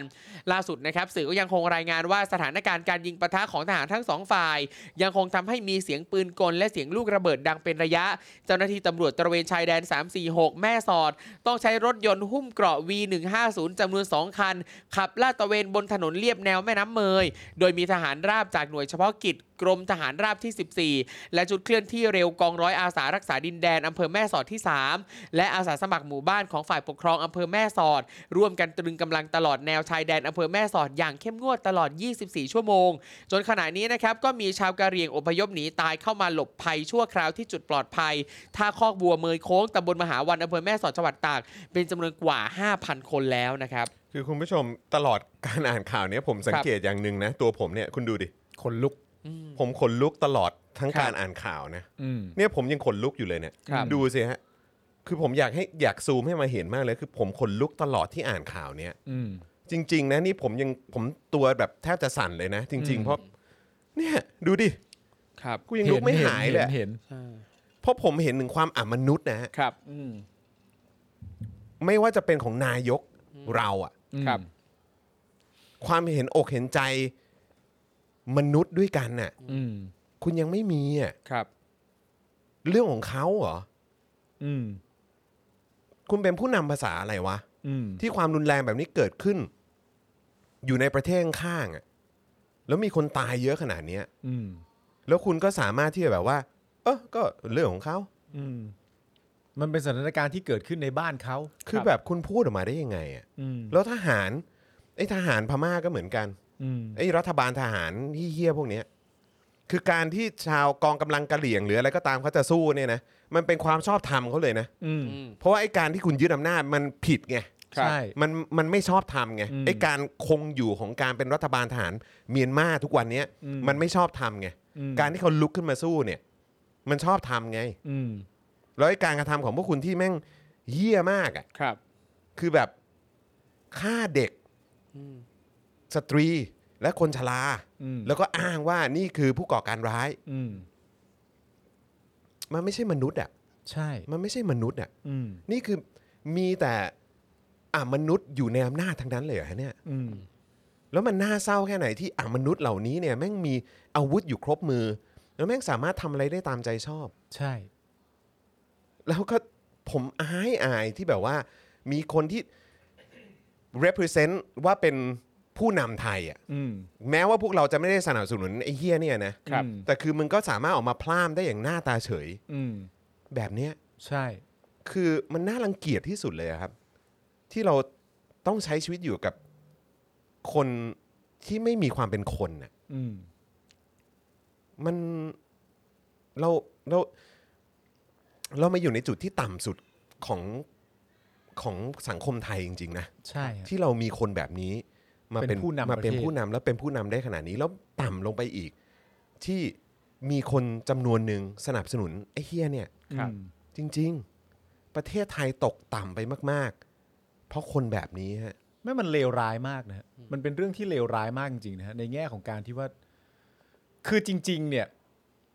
คุณก็สามารถจะเรียกได้ถูกปะว่าเขาเนี่ยเป็นผู้ก่อการร้าย ครับ แต่เขาเป็นผู้ก่อการร้ายจริง ๆ เหรอวะ อืม เขาเป็นผู้ก่อการร้ายในสายตามึง เขาไม่มีสิทธิ์ที่คือไอ้พวกเฮี้ยนไอ้รัฐบาลทหารพม่าเนี่ย เออ มันไม่มีความชอบธรรมใดทั้งสิ้นที่จะไปเรียกใครว่าเป็น ใช่ ผู้ก่อการร้ายอยู่แล้วอะนะ มึง ครับ ไม่ เออ มีสิทธิ์ไปบอกเลยด้วยซ้ำว่าเขาเป็นผู้ก่อการร้าย รถคันนั้นเนี่ยเป็นพลเรือน ครับ และกองกำลังติดอาวุธเนี่ยบอกว่าคนเหล่านั้นไม่ใช่หนึ่งในกลุ่มผู้ต่อสู้ด้วยซ้ำแต่ถึงแม้ว่าเขาจะเป็นหนึ่งในกลุ่มผู้ต่อสู้เนี่ย ผมก็มีความคิดว่ารัฐบาลพม่า รัฐบาลทหารเนี่ย ก็ไม่มีสิทธิ์เรียกเขาผู้ก่อการร้าย มันอยู่แล้ว เพราะมึงทำรัฐประหารยึดอำนาจพวกเขามา มึงอะผู้ก่อการร้าย มึงคือผู้ก่อการร้ายเขาต่อสู้ให้ได้บ้านเมืองแบบปกติที่เขาจะอยู่ เท่านั้นเองฮะ แล้วประเทศไทยเราเนี่ยก็เป็นเหมือนกัน ใช่ครับ คือมีรัฐบาล คือคำพูดต่างๆ นานาของของตัวผู้นำประเทศเราถึงแม้ว่าเราจะไม่นับเขา แต่มันก็ถูกเขียนอยู่ในทุก ๆ ที่ว่าเขาเป็นนายก ครับ และคนคนนี้ก็จะถูก represent ว่าเป็นนายกเสมออในสายตาของประชาคมโลก เพราะประชาคมโลก ถึงแม้จะรู้ว่าประชาชนในประเทศไทยไม่นับเขา แต่ประชาคมโลกก็ไม่รู้ว่าจะไม่นับยังไง เพราะมันเสือกถูกเขียนไว้ ครับ เพราะฉะนั้นมันเป็นความอำมหิตเป็นความทุเรศที่ที่น่ารันทดมากนะฮะ น่ารังเกียจที่สุดฮะ ที่มี น่ารังเกียจ ที่ สุ มี ด คนอย่างนี้ในภาวะผู้นำแล้วเรารู้ทั้งรู้ใช่ไหมฮะว่าที่มาของพวกเขาอ่ะ ที่มีอำนาจอยู่ณตอนนี้เนี่ย มันมีที่มาคล้ายๆเหมือนเหมือนๆกัน ครับ เพราะฉะนั้นเราจึงไม่แปลกใจเวลาที่เขาใช้คำพูดคำจาแบบนี้ เพราะเขาไม่กล้าแสดงออกซึ่งความรู้สึกของตัวเอง จริง ๆ ที่มีต่อเหตุการณ์นั้น หรือจริง ๆ เขาอาจจะชอบก็ได้นะ ว่าแบบถูกแล้วไอสัตว์ทหารต้องมุมนี้ ครับ หรือเปล่าไม่รู้ แต่ยังไงก็ดีมึงก็พูดที่อะไรไม่ได้ เพราะถึงแม้ว่ามึงจะไม่ถูกใจ หรือมึงจะกระแดะทำเป็นไม่ถูกใจว่าแบบ ไม่ดีเลยนะ รัฐบาลพม่ามันนั่นนู่นนี่อะไรต่างๆกันานะแต่มึงก็มีที่มาไม่ต่างกัน อืม เราอยู่ในผู้นำประเทศของไทยอะ ครับ ที่เป็นคนแบบนี้อะ อืม ที่เป็นคนแบบนี้ก็ไม่ได้ที่ที่มีความเป็นอมนุษย์ในตัวเองแบบนี้อะ จริงๆฮะ มันโหดเหี้ยมมากนะ โหดเหี้ยมจริงๆ โหดเหี้ยมมาก โหดเหี้ยมแบบ ผมไม่อยากจะเชื่อเลยว่าแบบว่าประเทศไทยตกต่ำได้ขนาดนี้ แล้วก็คือมันอยู่ในจุดที่แบบว่า ว้าว ผู้มีอำนาจในประเทศไทยนะ ครับ ทั้งแผงเลยนะ อืม บนสุดลงมาเนี่ยนะ คือแบบเฮีย ใช่ แล้วมันเข้าแก๊ปมากเลยนะฮะ คือครูทอมก็เองก็ ครับ เคยโพสต์ไว้ว่า ณช่วงหนึ่งที่มีไม่ใช่ทุกช่วงก็มีการ ครับ ต่อสู้เรียกร้องประชาธิปไตย ครับ อยู่แล้ว แต่ครูทอมก็เคยโพสต์ไว้ว่า ก่อนที่จะเรียกร้องความเป็นไทยเนี่ย มึงเอาความเป็นคนมาให้ได้ก่อน อันนี้ครูทอมก็เคยโพสต์ไว้เอ ครั ง บ และณตอนนี้ไอ้ผู้นำประเทศที่เรากำลังต่อสู้อยู่เนี่ย มันมีความเป็นคนอยู่ในจิตสำนึกมันบ้างไหมฮะ ผมหาไม่เจอนะ จริง คือคือผมว่ามันมันมันชัดมากเลยคือเขาเขา เขาไม่ได้มองว่าประชาชนทั้งฝั่งไทยฝั่งพม่าเนี่ย คือคนที่เท่าเทียมกับเขาอ่ะ คือเหมือนกับว่ามันมองว่ามันอยู่ในจุดที่แบบสูงกว่าเหนือกว่าทุกสิ่งทุกอย่าง ไม่ได้มองว่าเราคือคนไม่ได้มองว่าเราควรจะได้รับสิ่งต่างๆอ่าในฐานะที่เราคือมนุษย์อะ อืม สุดจริงๆ นั่นแป ะ ลว่าณตอนนี้ที่เรากำลังต่อสู้เรียกร้องประชาธิปไตยกันอยู่เนี่ย ครับ เรากำลังต่อสู้กับกับคนที่ไม่ใช่คนนะกับคนที่ไม่ได้มีจิตสำนึกความเป็นคนนะ ครับ หรือเห็นคือนึกออกปะเราต่อสู้เพื่อการไม่กดขี่ อืม เราต่อสู้เพื่อการไม่มีความเหลื่อมล้ำ ครับ แต่มันจะเกิดขึ้นได้ยังไงฮะ ในเมื่อคนคนนั้นยังไม่มอบความเป็นมนุษย์ให้กับประชาชนเลย ครับ อะมันและนี่แม่งคือ คืออ่านข่าวไปเนี่ย ครับ แล้วแม่งก็ได้แต่แบบคิดอยู่ในหัวตลอดเวลานะว่าไอ้เชี่ยปี 64ไอ้เชี่ยปี 64 อย่างเงี้ยไอ้เชี่ยปี 64 นี่ปี 64นะเว้ย ครับ ปี 64 โลกมันต้องเป็นอารยะแล้วดิวะ แล้วแมันเสือกมาเกิดอยู่ในประเทศสองประเทศที่ติดกันเนี่ย ใช่ เฮียและเขาก็บอกกันตั้งหลายคนนะไม่ว่าจะเป็นเรื่องโควิดหรือเรื่องอะไรก็ตาม หรือแม้ที่สำคัญคือเรื่องประชาธิปไตย ครับ ถ้ามันจะไปเนี่ยมันต้องไปพร้อม ๆ กัน หลาย ๆ ประเทศต้องร่วมด้วยช่วยกันสร้างความแข็งแกร่งให้กับมัน อืม ชักจูงข้อดีให้กับมัน ว่าแบบนี้ถ้าจะไปจะไปพร้อมกัน ครับ เพราะถ้าไปไม่พร้อมกันมันไปยาก อืม มันไม่ใช่ว่าประเทศเราเป็นประเทศเดียวเหมือนที่สลิมชอบพูดแบบไม่ต้องแคร์ใครไม่ต้องแคร์เฮียอะไรแล้วครับ ไม่ต้องแคร์แล้วมึงจะอยู่ร่วมกับโลกทั้งใบนี้ได้ยังไงอะและณตอนนี้สองประเทศติดกันเราเป็นแบบเนี้ย ครับ ใช่ มึงจะไปยังไงอ่ะ ใช่ ก็คือเอาเอาเป็นว่านายกเขากับนายกเราอ่ะ ก็สันดานเดียวกันนะครับ อืม แค่นั้ ครั น บ เลย เผด็จการ มันต่าง ประเทศเขากับเผด็จการประเทศเรามันก็สันดานเดียวกันนะ สันดานเดียว สี กัน กันไง สีกัน คุยกันนั่นนี่ อืม นู่นอ่ะแต่ยังไงก็แล้วแต่นะครับ ก็ฝากฝากคุณผู้ชมนะครับ ลองเข้าไปดูในในเพจเพิ่มเติมนะครับ ชื่อว่ามูลนิธิช่วยไร้พรมแดนนะครับ จะเป็นองค์กรอิสระที่จัดการช่วยเหลือผู้ลี้ภัยนะครับ ที่ไม่ไม่ได้เกี่ยวอะไรกับภาครัฐเลยนะครับ องค์กรนี้เนี่ยก็เอ่อเขาก็ก็ไปตั้งแบบทำอาหารนั่นนี่นู่นเพื่อจะมอบให้กับเอ่อผู้ที่ลี้ภัยเข้ามานะครับ เอ่อเห็นเห็นว่าครูทอมเอ่อแชร์ภาพไว้อยู่ ครับผม เอ่อพอจะส่งเข้าไปให้ในกลุ่ม Daily Topic ใช่หม ได้ครับ เย ได้ ว ครับ เาขึ้นมา ได้ ให้ ครับ นี่ตอนนี้ผมยังขนลุกไม่หายเลย ครับผม ไม่มัน คุณ ทุ ดู เร ดิ ศอะเข้าใจ คือแบบเอ้ยคือแบบไม่ไม่นึกว่าจะอยู่ในประเทศ คือ คือมันไม่ใช่เรื่องที่ถูกต้องอยู่แล้วที่ไอ้เฮียนั่นแม่งยึดอำนาจเข้ามาใช่ไหม ครับ ครับ แต่คือแบบตอนนี้แม่งก็แบบว่าหน้าด้านอยู่ในอำนาจ ใช่ แล้วก็แล้วก็ยึดอำนาจไว้กอดไว้แน่น แล้วก็แล้วก็ตั้งตนเป็นแบบผู้นำประเทศเนี้ย ใช่ แต่คือกูต้องมาแบบว่า represent ประเทศที่แบบว่าแม่งไหลจิตใจขนาดนี้ได้เลยเหรอวะ ครับ อืม แล้วคือแบบแม่งตอแหลไว้กับแบบว่าประชาคมโลกไปเยอะแยะ ใช่ มากมายว่าเออเป็นประเทศที่แบบเป็นมิตร เป็นประเทศที่แบบว่า โอ้ รักทุกๆคนแลนด์ออฟสมายไอ้เหี้ยแต่คนเขาหนีตายเข้ามา มึง ใช่ บอกว่าไอ้เหี้ย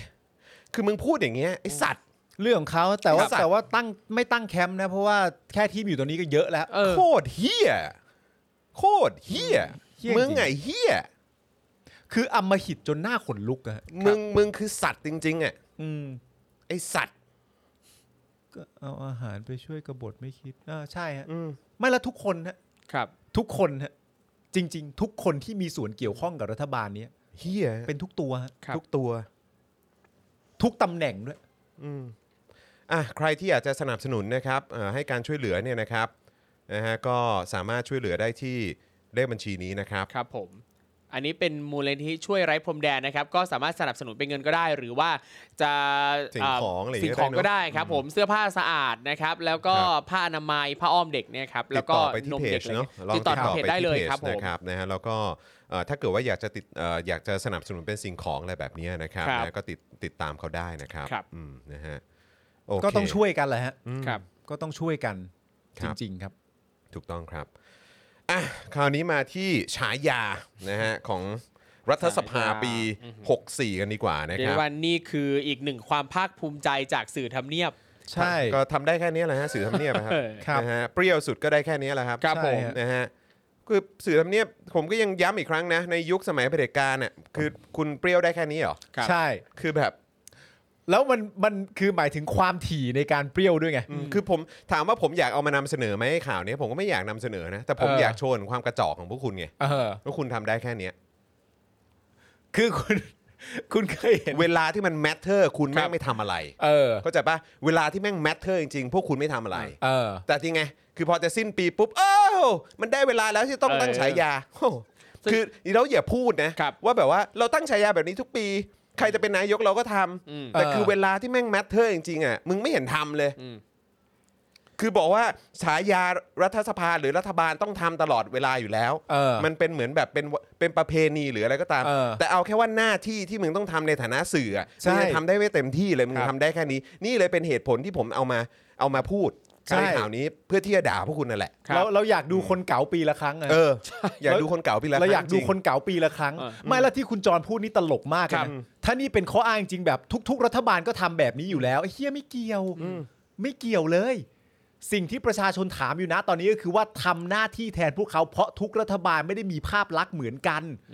และทุกรัฐบาลไม่ได้มีการกระทำเหมือนกัน มันมีความเข้มข้น ความวิปริต ความอุจาดความทุเรศของรัฐบาลนี้ ที่มันแตกต่างจากรัฐบาลอื่น แล้วมึงจะบอกว่าก็จะทำรัฐบาลนี้เท่า ๆกับรัฐบาลอื่น นี่นี่มึงเป็นข้ออ้างแล้วอย่างเงี้ยเหรอกูก็ไม่อยากจะเชื่อจริงๆนะ สุดจริงๆฮะ ครับ อันนี้ก็ต้องย้ำว่าที่เราเอามานำเสนอเนี่ย ไม่ได้ชมนะครับ ไม่ได้ชื่นชม ไม่ได้ นะ อ ฮะ วยนะครับ ไม่ได้ ไม่ได้ชื่นชมนะ ไม่ได้ชื่นชมนะฮะและจริง ๆ หลังจากอ่านอ่านข่าวที่แล้วเนี่ย ครับ จริง ๆ ก็มีหลายคนไม่เห็นต้องมีฉายายุ่งยากเรียกเคี้ยเรียกควยเลยก็ได้ เออ นะ ใช่ ไม่ต้องเห็นต้องยุ่งยากไปปั้นแต่งอะไรเรียกเคี้ยเรียกควยไปเลยฮะ ต่อท้ายว่าหัวควยไปเลยแค่นั้นจบฮะ ก็จบๆไปเลย ไม่มีไม่มีความจำเป็นจะต้องตั้งฉายาก็ได้ ใช่ ครับ มันเสียเวลา ถ้าอย่างนั้นนะผมจะยอมรับนะ ว่าถึงแม้ว่าคุณจะเก๋าปีละครั้ง แต่คุณก็ตรงประเด็นดี เนอะอ่าดูหน่อย อ่ะแต่เดี๋ยวรอดูหน่อยว่าไอ้ที่ตั้งฉายารู้ไหมถึงปัญหา เออ แล้วถ้าเกิดรู้แล้วทำไมถึงทำได้แค่นี้ตั้งฉายา แต่เวลาที่มันต้องถามจริงๆอ่ะที่มันแมทเทอร์จริงๆอ่ะทำไมไม่ถาม อืม อ่ะไหนมาดูหน่อย ฉายาสภาผู้แทนราษฎร ครับ เขาตั้งว่าสภาอับปาง ครับผม นะฮะเพราะว่าในปี 64 ประสประสบปัญหาสภาล่มบ่อยครั้ง ล่มบ่อย จนกลายเป็นความซ้ำซาก แล้วมันเริ่มจากใครเนาะอยากรู้เหมือนกัน ครับ นะครับฉายาวุฒิสภาบอกว่าผู้เฒ่าเฝ้ามรดกคอสชอ้าว เอ ก็รู้ ้ นี่ ยเก่งจังเลย ก็เราก็ก็รู้นี่ ตั้งฉายาเฉียบคมมากเล เฉี ย ยบคมมากเลย ฉายาวุฒิสภาคือผู้ผู้เท่าเฝ้าระดกคอสช เออ ก็รู้นี่ ที่มาเนี่ยเขาบอกว่าเนื่องจากสมาชิกวุฒิสภาส่วนใหญ่เป็นผู้สูงอายุ ถูกมองว่าคอยไม่ได้ถูกมองฮะ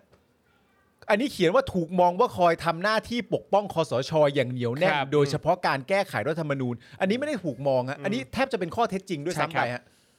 เก่งจังเลยฮะ เก่ง โอ้โห มากครับโอ้โห ตั้งฉายาได้โต้ยเท่จริง โอ้คมสัตว์ คมมากๆฮะอ่ะ ใช้ คนที่สามหน่อยฮะ ฉายาในชวนหลีกภัยประธานสภาผู้แทนราษฎรบอกว่าชวนพลังท่อม เหตุผพราะลว่า คืออะไรฮะ นั่งคุมประชุมได้อย่างยาวนาน พร้อมลงพื้นที่ช่วยเหลือประชาชนได้อย่างไม่รู้จักเหน็ดเหนื่อย นี่ เหรอฮะตอนไหนอะ ตั้งแต่ฉายาที่แล้วผมชอบคอมเมนต์คุณวินิตมาก คือ คุณวินิตเขียนมาโคตรเบา โคตรเบา โคตรเบาฮะ โคตรเบาสี่ฉายาในพรเพชรนะฮะประธานวุฒิสภาบอกว่าร่างทรง เนื่องจากทำงานให้คอสชมาอย่างยาวนาน ตั้งแต่สมัยคอสช จนมาถึงยุคปัจจุบันทำให้ตำแหน่งประมุขสภาสูงของนายพรเพชรจึงเป็นเพียงหัวโขนทางการเมืองแต่ไม่มีอำนาจแท้จริงอ้าวก็รู้นี่ อืม ฉายานาย เก่งๆ สมพงษ์อมรวิวัฒน์ผู้นำฝ่ายค้านนะครับ ก็บอกว่าสมพงษ์ตกสวรรค์เนื่องจากได้ตำแหน่งมาเพราะมีคนมอบให้นอนมาไร้คู่แข่ง แต่ แต่ โทษนะฮะ แต่ครั้นได้รับตำแหน่งกลับไร้บทบาทไม่โดดเด่นแม้ เรื่องเล็กก็ยังมีความผิดพลาด นั่นนะครับดาวเด่นแห่งปีนายแพทย์ชลนานสีแก้วสสน่านและหัวหน้าพักไทยเออพักเพื่อไทยนะครับ เนื่องจากการอภิปรายสภาในแต่ละครั้งมีหลักการและเหตุผล สามารถโน้มน้าวใจให้สสเห็นด้วยกับสิ่งที่อภิปรายโดยไม่ใช้ถ้อยคำหยาบคาย ครับ นายวิรัตรัตนเศรษฐ์นะครับ ได้ฉายาดาวดับนะครับนะฮะ อ๋อเมื่อกี้ดาวเด่นไปแล้ว อ่า ครับ ดาวเด่นแห่งปีเป็นนายแพทย์ชลนาน ดาวดับนี่เป็นวิรัตรัตนเศรษฐ์นะครับสสบัญชีรายชื่อพักพลังประชารัฐเนื่องจากไม่สามารถทำหน้าที่ได้อย่างมีประสิทธิภาพ หลายครั้งเกิดความขัดแย้งระหว่างสสภายในพักพลังประชารัฐรวมถึงขัดแย้งระหว่างสสพักร่วมรัฐบาลด้วยกัน อืม 8 เหตุการณ์เด่นแห่งปี แผนกบฏการเมืองล้มนายกรัฐมนตรีอ้าว อ้าว จากกรณีรายงานข่าวร้อยเอกธรรมนัฐพรหมเผ่าใช้เอ่อในช่วงดำรงตำแหน่งรัฐมนตรีช่วยเกษตรเนี่ยนะครับนะฮะก็เดินสายล็อบบี้สสฝ่ายรัฐบาลให้ลงมติไม่ไว้วางใจพลเอกประยุทธ์นะครับเก้าวาทะแห่งปี คือวัคซีนเต็มแขน ครับ อืมมาจากคำชี้แจงของนายของนายอนุทิน รองนายกรัฐมนตรีนะครับแล้วก็รัฐมนตรีสาธารณสุขนะครับเกี่ยวกับวัคซีนในการอภิปรายไม่ไว้วางใจเมื่อเดือนกุมภาพันธ์64 ว่าไตรมาส 3 วัคซีนแอสตราเซเนกาที่ผลิตในประเทศไทย อยู่เต็มโรงพยาบาลแล้วครับ อยู่เต็มแขนของพี่น้องประชาชนคนไทยแล้ว ซึ่งเป็นเรื่องไม่จริงอะนะฮะ ครับ 10 คู่กัดแห่งปีนายเสรีสุวรรณพานนท์สว แล้วก็วิโรจน์ลักษณะอดิศรนะครับจากก้าวไกลที่มาเนี่ยเนื่องจากทั้งสองคนมักโต้เถียงกันบ่อยครั้งและมีแนวโน้มจะไม่เลิกใช้คำพูดที่รุนแรง ครับ ครับ นะครับอ่ะต่อหน่อยครับครูทอม ต่อนะครับ โอ้โหตำแหน่งนี้ครับ คนดีสีสภานะครับเขาบอกว่ายกเลิกตำแหน่งนี้ถาวรนะค ไม่ รับ มีแล้ว ไม่มีนะครับ เพราะว่าเป็นเวลาหลายปีมาแล้วที่สื่อมวลชนประจำรัฐรัฐสภาเนี่ยนะครับ ไม่ได้มอบตำแหน่งนี้ให้กับให้กับสมาชิกคนไหนเลยนะครับอ่ะนอกจากนี้นะครับวันนี้นะครับผู้สื่อข่าวทำเนียบรัฐบาลเนี่ยก็ได้เปิดเผยฉายารัฐบาล และรัฐมนตรีประจำปี 64นะครับโดยฉายารัฐบาลรัฐมนตรี และวาทะแห่งปีประจำ64นะครับมีดังนี้ครับฉายารัฐบาลยื้อยุด อ่า นะครับ เนื่องจากภาพของรัฐบาลที่ยื้อแย่งกันเองทั้งในส่วนของอำนาจและตำแหน่ง โดยไม่สนใจประชาชน และมองการดำรงอยู่ของประยุทธ์เนี่ยนะฮะในฐานะผู้นำรัฐบาลจะเป็นประโยชน์มากกว่า จึงต้องทำทุกอย่างเพื่อยื้อให้ประยุทธ์เนี่ยอยู่ต่อไป ไม่ว่าจะมีการชุมนุมขับไล่สายส่งอย่างไรก็ตามนะครับยื้อยุทธ์อันนี้เนี่ยเป็นยุทธ์แบบประยุทธ์นะครับ เอ่อคำว่ายุทธเนี่ยนะฮะเป็นยุทธแบบประยุทธ์นะฮะ ใช่ยื้อไว้ก่อน ก็ นะ รู้ ให้ นี่ ยุทธ์มันอยู่ต่อนะ ก็ ครับ รู้นี่ ใช่ เออก็รู้นี่ ส่วนตัวของประยุทธ์เองนะครับได้ฉายาว่าชำรุดยุทธโทรมนะครับ อ่าตลกดีจัง เออ อุ้ยฉลาดมากเลยเล่นคำเป็นด้วย ใช่ ชำชำรุดยุดโทรม ใช่ ทำไมฮะ มันไม่ เขา ดี บอก ยัง ว่า ไงฮะ เขาบอกว่าเพราะว่าประยุทธ์เนี่ยล้มเหลวทุกด้าน แม้จะยังอยู่ในตำแหน่งได้ แต่ก็สุดโทรมเสื่อมสภาพไม่ว่าจะเป็นทางร่างกายหรือจิตใจ ทำไมฮะ เป็นห่วงเขาเหรอฮะ อืม เป็น ไม่ ห่วงเขาเหรอ นี่แบบกล้าหาญมากเลยนะฮะ กล้าหาญ โอ้ยนี่ สุด กล้ากล้าแซวกล้าแซะยุดได้ขนาดนี้เลยนี่ ครับ ถือว่าโอ้กล้าหาญมากครับ ประชาชนได้ประโยชน์มากเลยครับ ครับ ผม ต่อไปฮะประวิทย์ครับได้ฉายาว่ารองช้ำครับ เนื่องจากตลอดทั้งปีที่ผ่านมาเนี่ยประวิทย์ประสบกับเรื่องช้ำๆเจ็บๆช้ำๆมาโดยตลอด หลายสถานการณ์เนี่ยต้องตกเป็นรอง โดยเฉพาะปัญหาภายในพักพลังประชารัฐ อืม เอาอกเอาใจ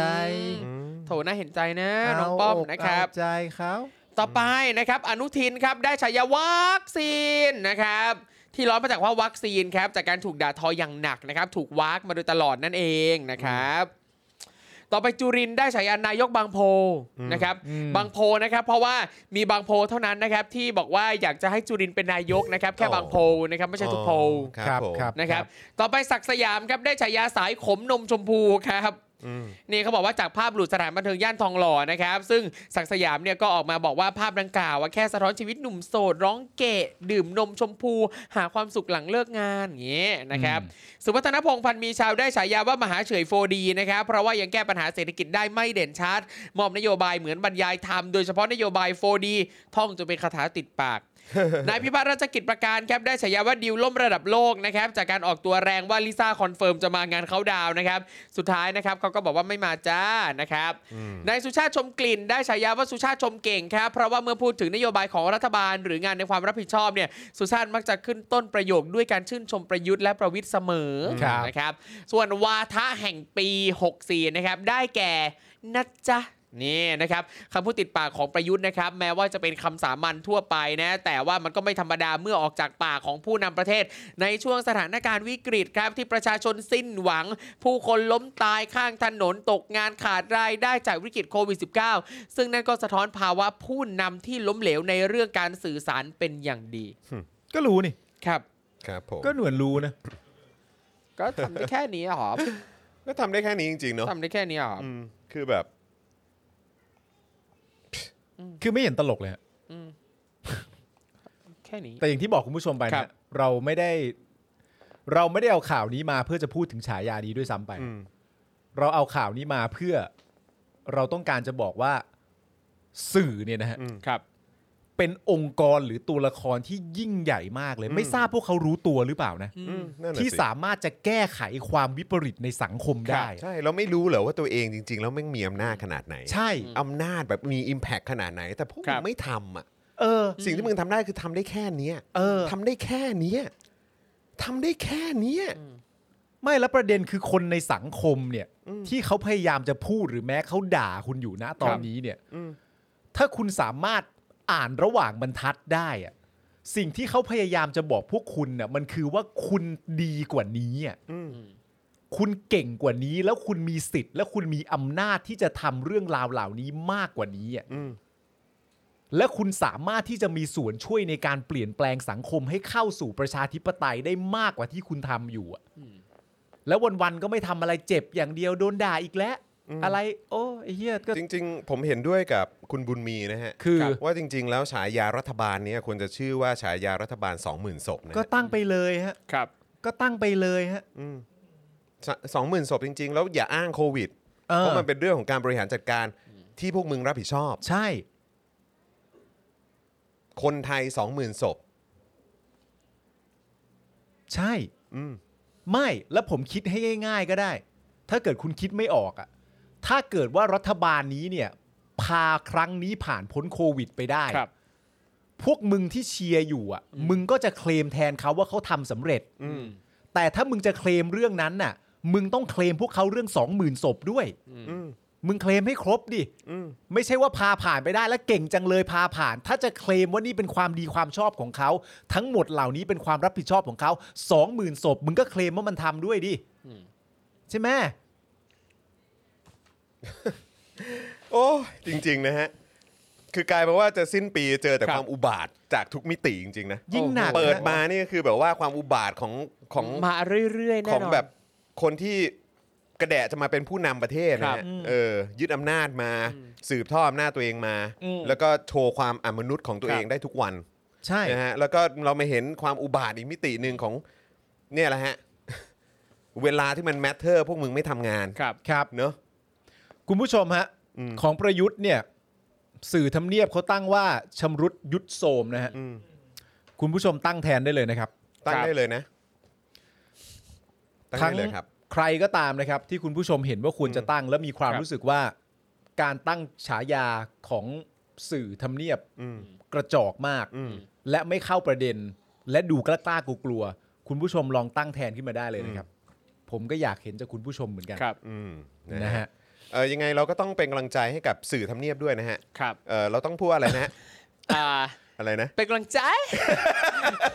เป็นกำลังใจ ก็ต้อง สู้ๆนะ เป็น บอก กำลังใจ ก็ต้องบอกสื่อทำเนียบนะตอนนี้ เออ เลยนะครับว่าเป็นกำลังใจ เป็นกำลังใจ เป็นกำลังใจ เออครับผมได้ สู้ แค่ ๆนะ นี้อืม กล้ากล้า ครับผม นะไอประโยคแรกคืออะไรนะ อ่า ครับ ทำไมหรอทำไมหรอสู้ๆนะ ผมก็อยาก เป็นกำ ถา ลั ม งใจ อยากถามสื่อทำเนียบเหมือนกันว่าทำไมเหรอ เออ ทำไมหรอ ทำไมเหรอ สู้ๆนะ แต่ไม่ว่าจะตั้งฉายาอะไรมาก็เป็นกำลังใจ เป็นกำลังใจ กำลังใจเฮ้ยขอดูคอมเมนต์คุณ fact not fake หน่อยได้ไหมฮะ เมื่อสักครู่นี้เออไปอีกนิดนึงอ่ะใช่ 20,000ศพอะไรนะเออ นี่ก็หมื่น นี่ก็ห ล้า มื่ น นล้าน เข้าข้างประเทศประเผด็จการมีฉายาจริงๆที่สร้างปัญหามากมายไม่กล้าพูด อย่ามาเรียกว่าสื่อเพื่อประชาชน ตู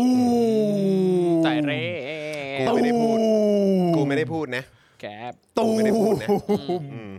เอาขึ้นไว้นานๆเลยจัน เอาขึ้นไว้นานๆเลยฮะ ค้างไว้เลยครับอืม ตู ครับผม ม นะฮะอืมคือแบบต้องละอายใจกันบ้างอ่ะ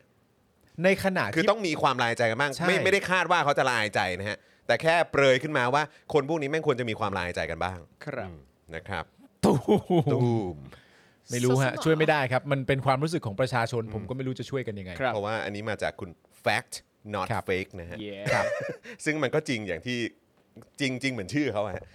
ก็ใช่อะ จริงจริง นี่คือข้อเท็จจริงไม่ใช่ข่าวลวงไงฮะ ใช่ครับ ถูกต้องฮะ เก่งปีละหนฮะใช่ฮะอืมฉายาให้กับสื่อทำเนียบนะฮะ เก่งปีละ เก่ง หน ปีละหนครับอืม ทุกๆ ปีเขา ครั จะ บ ตั้ง ผม ฉายาได้ด้วย อืมนะครับ เหี้ย นะ เท่ ฮะ จริง ๆ เล เท่ ย จุงจริงเลย อืมนะครับอ่ะมาที่นายกอวยพรปีใหม่กองทัพบ้างดีกว่า เอาเอาเอาเอา นะฮะวันที่ 24 ที่ผ่านมาประยุทธ์ก็อวยพรปีใหม่ให้สื่อมวลชนทุกประเภทนะครับแล้วก็บอกว่าหวังอย่างยิ่งว่าจะได้รับความร่วมมือนะเสริมสร้างสื่อทุกสื่อให้เป็นสื่อที่มีจรรยาบรรณอ๋อ โอ้มาไฮกอ ครับผม ด มึงพูดเรื่องจรรยาบรรณตัวเองก่อนดีกว่า เออ ก่อนไปสั่งสอนคนอื่น โอ้มันไม่รู้หรอก สิ่งไหนที่จะขยายเป็นความขัดแย้งขอให้ลดลง อืม ก็คือหมายว่าไอ้เรื่องไหนที่เป็นเรื่องจริงก็ให้พูดให้น้อยลงอะไรอย่างเงี้ยเหรอหรือว่าอะไร ไม่รู้ เออ กู ผม ไม่ ก็ไม่ รู้ แน่ใจ ความ นะ ไม่ พยายามตี รู้ ความ จริ องยู่ ๆ นะ ฮะ ฮะ อย่างนั้นเลย เพื่อประเทศชาติจะได้เดินไปข้างหน้า ขอให้ช่วยกันตรวจสอบคัดกรองข่าวสารต่างๆ ด้วยอ๋อไม่ได้ให้ตรวจสอบข้อเท็จจริงนะครับ แต่ให้ตรวจสอบคัดกรองข่าวสาร คุณคุณมุกส่งเข้ามาว่า ว่า ไม่รับคำอวยพร เออ ครับผม กูไม่เอา ครับผม เออแล้วไงต่อฮะ นะฮะแล้วก็อย่าพลาดหัวข่าวสร้างความตื่นตระหนกให้อ่านในเนื้อข่าวเอ่อให้อ่านในเนื้อข่าวด้วยนะเออก็ จริง ๆ เตือนตัวเองบ้างก็ได้เวลาพูดอะไรออกไป แล้วต้องให้คนมาแก้ทีหลังอะ ใช่ ล่าสุดอ่ะผมเพิ่งดูคลิปมันเป็นคลิปแบบคลิปสวนสัตว์มีสัตว์เยอะๆอะ อืม ครับ ผมก็เลยแบบเห็นแล้วแบบอ้าไอ เออ สัตว์มันเป็นคลิปมันเป็นคลิปคในรับ YouTube ผม มีสัตว์เยอะๆ ค อะ รับ ไรเงี้ ผม ย เออ พอเวลาคุณอ่านอยู่ผม ครับ บังเอิญคิดถึงคลิปนั้นดีปึ๊บ อ๋อได้ได้ได้ ผมขัดจังหวะคุณ ได้ โทษ ได้ ที ได้ แต่ผม ได้ แค่ ได้ คิดออก มา มา มาจากคลิปนั้นนะ มาคลิปนั้นผม ครับ พูผดม มาว่าไอ้สัตว์ เออครับ อ๋อ ผ โอ ม เค บางทีเวลาแบบนึกขึ้นมาแม่งเออนะ มันมันมันเออโทษที ครับผม เสียมันล้นไปหน่อยโทษ ใช่ ที มันมันมันเขาเรียกว่าอะไรนะมันเสียดแทงขึ้นมา มัน ใช่ครับผม บังเอิญคิดถึงเออผมผมอาจจะเอ่อไม่มีสมาธิขอโทษละกันขอโทษ แล้วก็โเคละกัน ขออภัยวันนี้ต้องข ค อ รับ อภัย ผม นะแล้วก็พร้อมอวยพรให้ประชาชนนะขอให้คนไทยทุกคนที่มีถิ่นพำนักในไทยและต่างประเทศมีความสุขความเจริญ ประสบผลสำเร็จมีรายได้ที่สูงขึ้น ครับ โอ้โห คือการที่ประชาชนจะมีรายได้และชีวิตมั่งคั่งมากยิ่งขึ้นเนี่ยครับ คือมันไม่ใช่มาจากคำอวยพรนะ อืม คือมึงควรจะคำนึงถึงไอ้การกู้เงินของมึงด้วย ที่ประชาชนก็ต้องมามานั่งเป็นหนี้แล้วก็ต้องเสียภาษี ครับ จ่ายแบบว่าชดแบบชดใช้หนี้ที่มึงก่ออะคือมึงไม่ต้องมาอวยพรชาวบ้านเขามึงทำหน้าที่ตัวเองก่อนคือไม่อยากพูดหน้าที่ด้วยเพราะมึงก็ยึดอำนาจเข้ามา ใช่ ครับ ไอ้เหี้ย คำอวยพรอันเนี้ยเหมือนอะไรที่เราเคยคุยกันแล้วรู้ป่ะ อะไรฮะ ของขวัญน่ะ เออ เอออ อันนั้นเลย ใช่ ครับ ที่บอกว่า ไอ้เหี้ รั ย ฐบาลมีของขวัญมึงพูดเหี้ยอะไรพูด เหี้ เหี้ย ย อะไร แล้วแล้ววันเนี้ยเพิ่งเห็นว่าร้านอ่าร้านบุฟเฟ่ชาบูร้านโปรดอ่ะ ขึ้นราคาด้วย อ่า เรียบร้อย เออ เรียบร้อย แบบโอ้โห คนสะเทือนกันทั้งแผ่นดิน เตรียมตัว ร้านดังเลยใช่ไหม เออ ร้านดังอ่ะ ขึ้นราคาแบบ โอ้ยตายแล้ เฮ้ วย แต่จริงๆ วัตถุดิบเพิ่มขึ้นเยอะ ครับ อ๋ออจ แต่ จะ เรา ส กินเท่าเดิมครับ เออกินท่ เราไม่ได้ คบ เราไม่ได้กินมากกว่าเดิม เออ เอาแล้วไงต่อครับคุณจอห์นครับอวยพร แล้วเมื่อสื่อถามว่าการประชุมสภากลาโหมได้อวยพรกองทัพอย่างไร สื่อถามอย่างนี้นะสื่อถามว่าได้อวยพรกองทัพหรือยัง ครับ เออ คุณรู้ยังว่าผมอ่ะเพิ่งไปดูคลิปที่เป็นสัตว์มา เฮ้ย แล้วตอน คลิปนั้นอะไรกัน แล้วตอนนั้นมึงอุทานว่าอะไร ถามว่าไอ้สัตว์ เออ เออ ดีแล้วเวลาดูเนี่ยเก็บมาอุทานที่นี่นะ อย่า เอออุ อุทานต่อหน้าลูกนะ ไม่ได้อย่า ไม่ได้ ป ไม่ได้ ลูก ไม่ได้ เห็นเออ สื่อถามว่า เออ อวยพรกองทัพยังไงบ้าง เออ ในฐานะหน่วยงานที่ทำงานเคียงข้างนายก ประยุทธ์ก็บอกว่ากองทัพต้องเคียงข้างกับทุกนายกอยู่แล้ว เออ ถุย ถุย ตอบก่ ถุ อน ย นะเว้ย ถุย เฮ้ย แต่ก็ถูกนะเขาก็ยืนอยู่ข้างๆ นายกคน ใช่ ใช่โอ้โหถ้ายืนอยู่ข้างเนี่ย มันไม่ควรจะตีความความหมายแบบนี้ได้เนาะ ใช่ฮะ เออนะฮะ นับว่ายึดอำนาจกับรัฐบาลไหนบ้าง แล้วก็ ดีก พูดว่าว่าอะไร เออ เพราะกองทัพอยู่ภายใต้การบังคับบัญชาของกระทรวงกลาโหม ใครเป็นนายก เป็นรัฐมนตรีกลาโหม บังคับบัญชากองทัพได้อยู่แล้ว อ๋อโอ้โห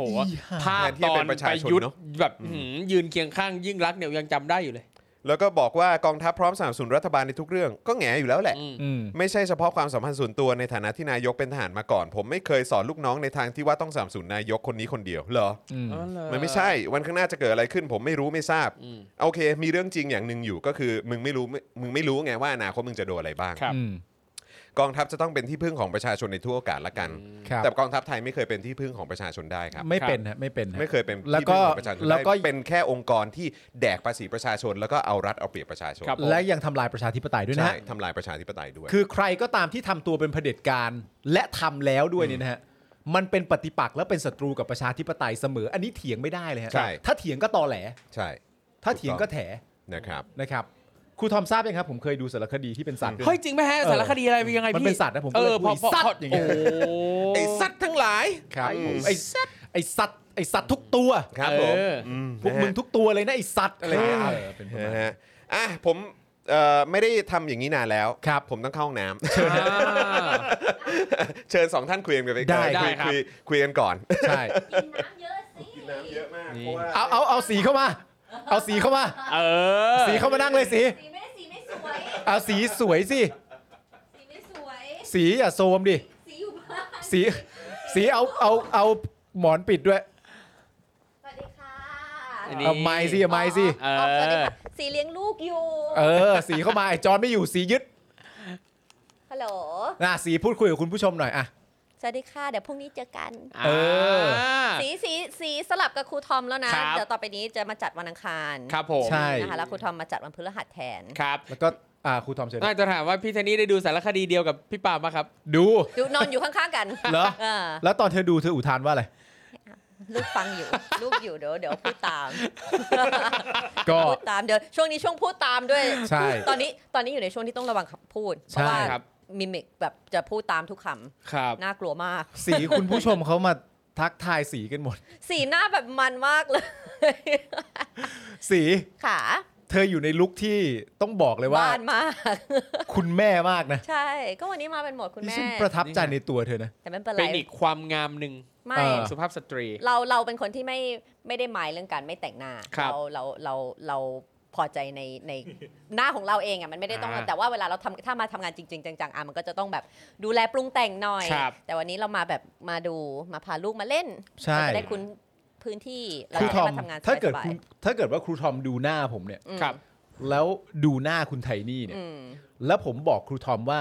ผมกับคุณไทนี่เนี่ย เป็นแฟนกันตั้งแต่ปีหนึ่งเทอมสองเนี่ย โอ้โห ผมจะอุทานแบบเดียวกับที่พี่ปาล์มดูสารคดีเลย อ๋อครูทอมจะอุทานว่า ไอ้ไอ้ไอ้ไอ้ไอ้สัตว์นานาพันธุ์ เออ ประหลาดใจเหรอคุณ แล้ว ไม่รู้ แล้ว เหรอ นี่นี่ถ้าสมมติให้ครูทอมทายเนี่ย เออ ครูทอมว่าระหว่างหน้าครูทอมมองหน้าผมนะ ครับ แล้วมองหน้าคุณไทนี่นะ อ่า สองคนเนี้ยเขาเป็นแฟนกันตั้งแต่ปีหนึ่งเทอมสองครูทอมว่าใครจีบใคร เออ เออ เออ ต้อง โอ้โห ต้องให้ทายเลย ว่าว่าใครจีบใคร ผมว่าต้องพี่ไทนี่จีบพี่ปาล์มแน่นอน อันนี้นี่คือคนฉลาด เออ อันนี้นี่คือคนฉลาด ใช่ จริง ๆ อันนี้แล้วเป็นเป็นแฟกต์ not fake ด้วย ใช่ ใช่ ไทยนี่เนี่ยคุณผู้ชม เฟกนิวส์เปล่า เรื่องจริงเหรอ เรื่องจริง อันนี้เรื่องจริงเลยเหรอ เรื่องจริง จริงปะเนี่ย ปิดโผมากเลยนะ กว่าคุณไทนี่เขาจะตามจีบผมได้ เนี่ย โอ้โห แล้วผมก็แบบ เฮ้ย โทรมาอีกแล้วเหรอเงี้ย เฮ้ ทร ย งนี้ทรงเนี้ย จริง โทร ปะเนี่ย โทรมาอีกแล้วเหรออะไรอย่างเงี้ยแบบเฮ้ยไม่เปิดโอกาสให้คุยกับใครเลยเหรออะไรอ เอย่าง เงี้ย อ ครั้งแรกที่เขาโทรมาหานะคทำเป็ รั น บ ว่าแบบเนี่ยเดี๋ยวเหมือนแบบวันต่อไปจะต้องแบบไปค่าภาษาอังกฤษเนี่ย เก็บไว้เล่าเก็บไว้เล่ารอเปอร์เซ็นต์ขึ้นเก็บไว้เล่าเก็บไว้เล่าใจเย็นใจเย็น อ่ะใครอยากฟังครับโอนเข้ามาครับโอนเข้ามาครับ เออ บัญชีกสิกรไทยนะครับ 0698975539 นะครับผม เออ แล้วพอมันขึ้นปุ๊บเดี๋ยวเล่าให้ฟังเล เดี๋ยวย อยากให้ฟังด้วยนะ เออ มีก่อนเป็นแฟนกันนะครูทอม ตอนนี้ขอ ครับ เบาๆขอ 50 พอ คุณผู้ชมเราเนี่ยก็ รู้จักกันมาเป็นปีกว่าแล้วนะคุณผู้ชม คุณผู้ชมรู้ว่าคนที่แบบสมบูรณ์แบบแบบผมเนี่ย กับคุณไทนี่ซึ่งก็เป็นแบบ ก็เป็นแบบก็ เอ๊ะ ก็ประมาณนึง เอ๊ะ อ่ะ เหรอเอ๊ะ ให้คุณผู้ชมคิดสิว่า คุณผู้ชมว่าใครจีบใครก่อน นี่มี คุณ ก่อน ผู้ชมเป็นแฟ ว่าน นะครูทอม คุณผู้ชมว่าใครบอกอะไรฮะ บอกรักเที่ยงวันเที่ยงคืนนะ นี่ ไม่ได้เป็นแฟนกันด้วยนะ ไอ้ยะ ถ้า นี่ เกิดแล้วเมื่อก่อนใช้โทรศัพท์แบบ ครับ แบบไอโมบายเราต้องส่ง text SMS iMobile มา อ่า I เพราะ see ท่านอะถ้าหลับแล้วก็ต้องส่งมา I love you นะ นี่ เมื่อสักครู่นี้เห็นคอมเมนต์ของคุณนัทพิชาครับ บอก เขาว่า ว่า อะไรฮะ สงสัยพี่ไทนี่เนี่ย ครับ เห็นรูปเงาะในตัวพี่ปาล์ม แล้วเห็นรูปเห็นรูปเงาะในตัวพี่ปาล์มด้วยนะ มันต้องเห็นรูปทองไหมเนี่ย เออ เห็นรูปทองในตัวเงาะ อันเนี้ยคือเห็นรูปเงาะในตัวพี่ปาล์ ม คือ แล้ว เฮ้ยเฮ้ย ไม่เหมือนมันสลับ เอ๊ะคุณนัทพิชาตั้งใจหรือพิมพ์ผิดนะ ไม่ผม หรือยังไงนะ ผมว่าตั้งใจ เหรอ แต่ว่าแต่ว่าขยักมันมันเท่อะขยักมันเท่ดี ผมชอบนะ ผมชอบผมชอบ อะไร นี่ไง หน้าสดยังสวยมากเลยค่ะ โอ้ขอบ คุณแม่ จ คุ เท ณ ริ ค่ะ นี่ ง ขอบคุณค่ะ ยอด ไม่หรอก ก็อย่าไป แล้วก็ ซับมันอย่างไร อายุไม่ได้ต้องเหม่งแบบอันนี้มากเลยเราอายุเริ่มจะ 40 แล้วไง ก็ต้องดูแลตัวเอง จริงปะเนี่ย ถึงปะเนี่ย เธออายุจะสี่สิบแล้วเหรอ ฉันยังเห็นเธอสามเก้าตลอดเลยนะ ก็ยังไม่ถึงด้วย ไม่ใช่ ไม่ใช่ ไม่ ไม่ ต่าง ใช่ เลย ไม่ใช่อ๋อไม่ใช่เธอผิดฉันก็นึกว่า โอ้โห ไม่ได้ โอ้โห ไม่ได้ นี่ เดี๋ยวมีเทนนิดูดิดูดิ อุทาน ดูดิดูรอยยิ้มไอ้คุณอาจารย์แบงค์ตัดไปดูรอยยิ้ม อ่ะ เนี่ยรอยยิ้มอย่างเงี้ย เนี่ยแล้วก็ยักยักคิ้วอย่างเงี้ย เดี๋ยวกลับบ้านกี่โมงนะ กลับบ้านเธออยากให้กลับเมื่อไหร่ฉันก็กลับ นี่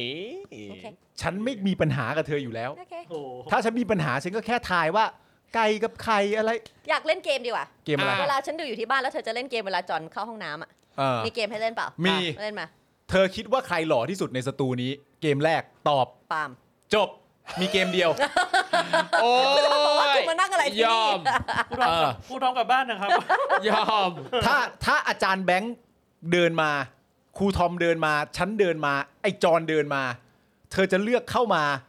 หอมเหม่งใคร หอมเหม่งพี่ปาล์ม จบ เห็นไหม ใช่จบจริงๆ จบจริงๆ ยอ จ ม บจริงๆ ต้องยอม เออ คือแบบ เล่นเกมเอาเกมดีๆมาอันหนึงที่ เอ้าเมื่อกี้ไม่ใช่เกมเดียวอะ ครับ หนังเรื่องโปรดสามเรื่องหนึ่ง เออ ฮอลิเดย์ Holiday เพราะช่วงนี้เป็นช่วงคริสต์มาสเป็นเป็นเป็นคนที่ชอบดูหนังในเทศกาลแล้วก็ ครับ แบบฮอลิเดย์เนี่ยแต่ฮอลิเดย์เนี่ยคือดูตลอดปี อ่า อ่า เรื่องที่สอง ที่สองชอบฉันชอบดูเรื่องอะไร ตอบได้หรือเปล่า ตอบได้หรือเปล่า ตอบได้ตอบได้ เรื่องอะไร ก็แฮร์รี่สักภาคหนึ่ง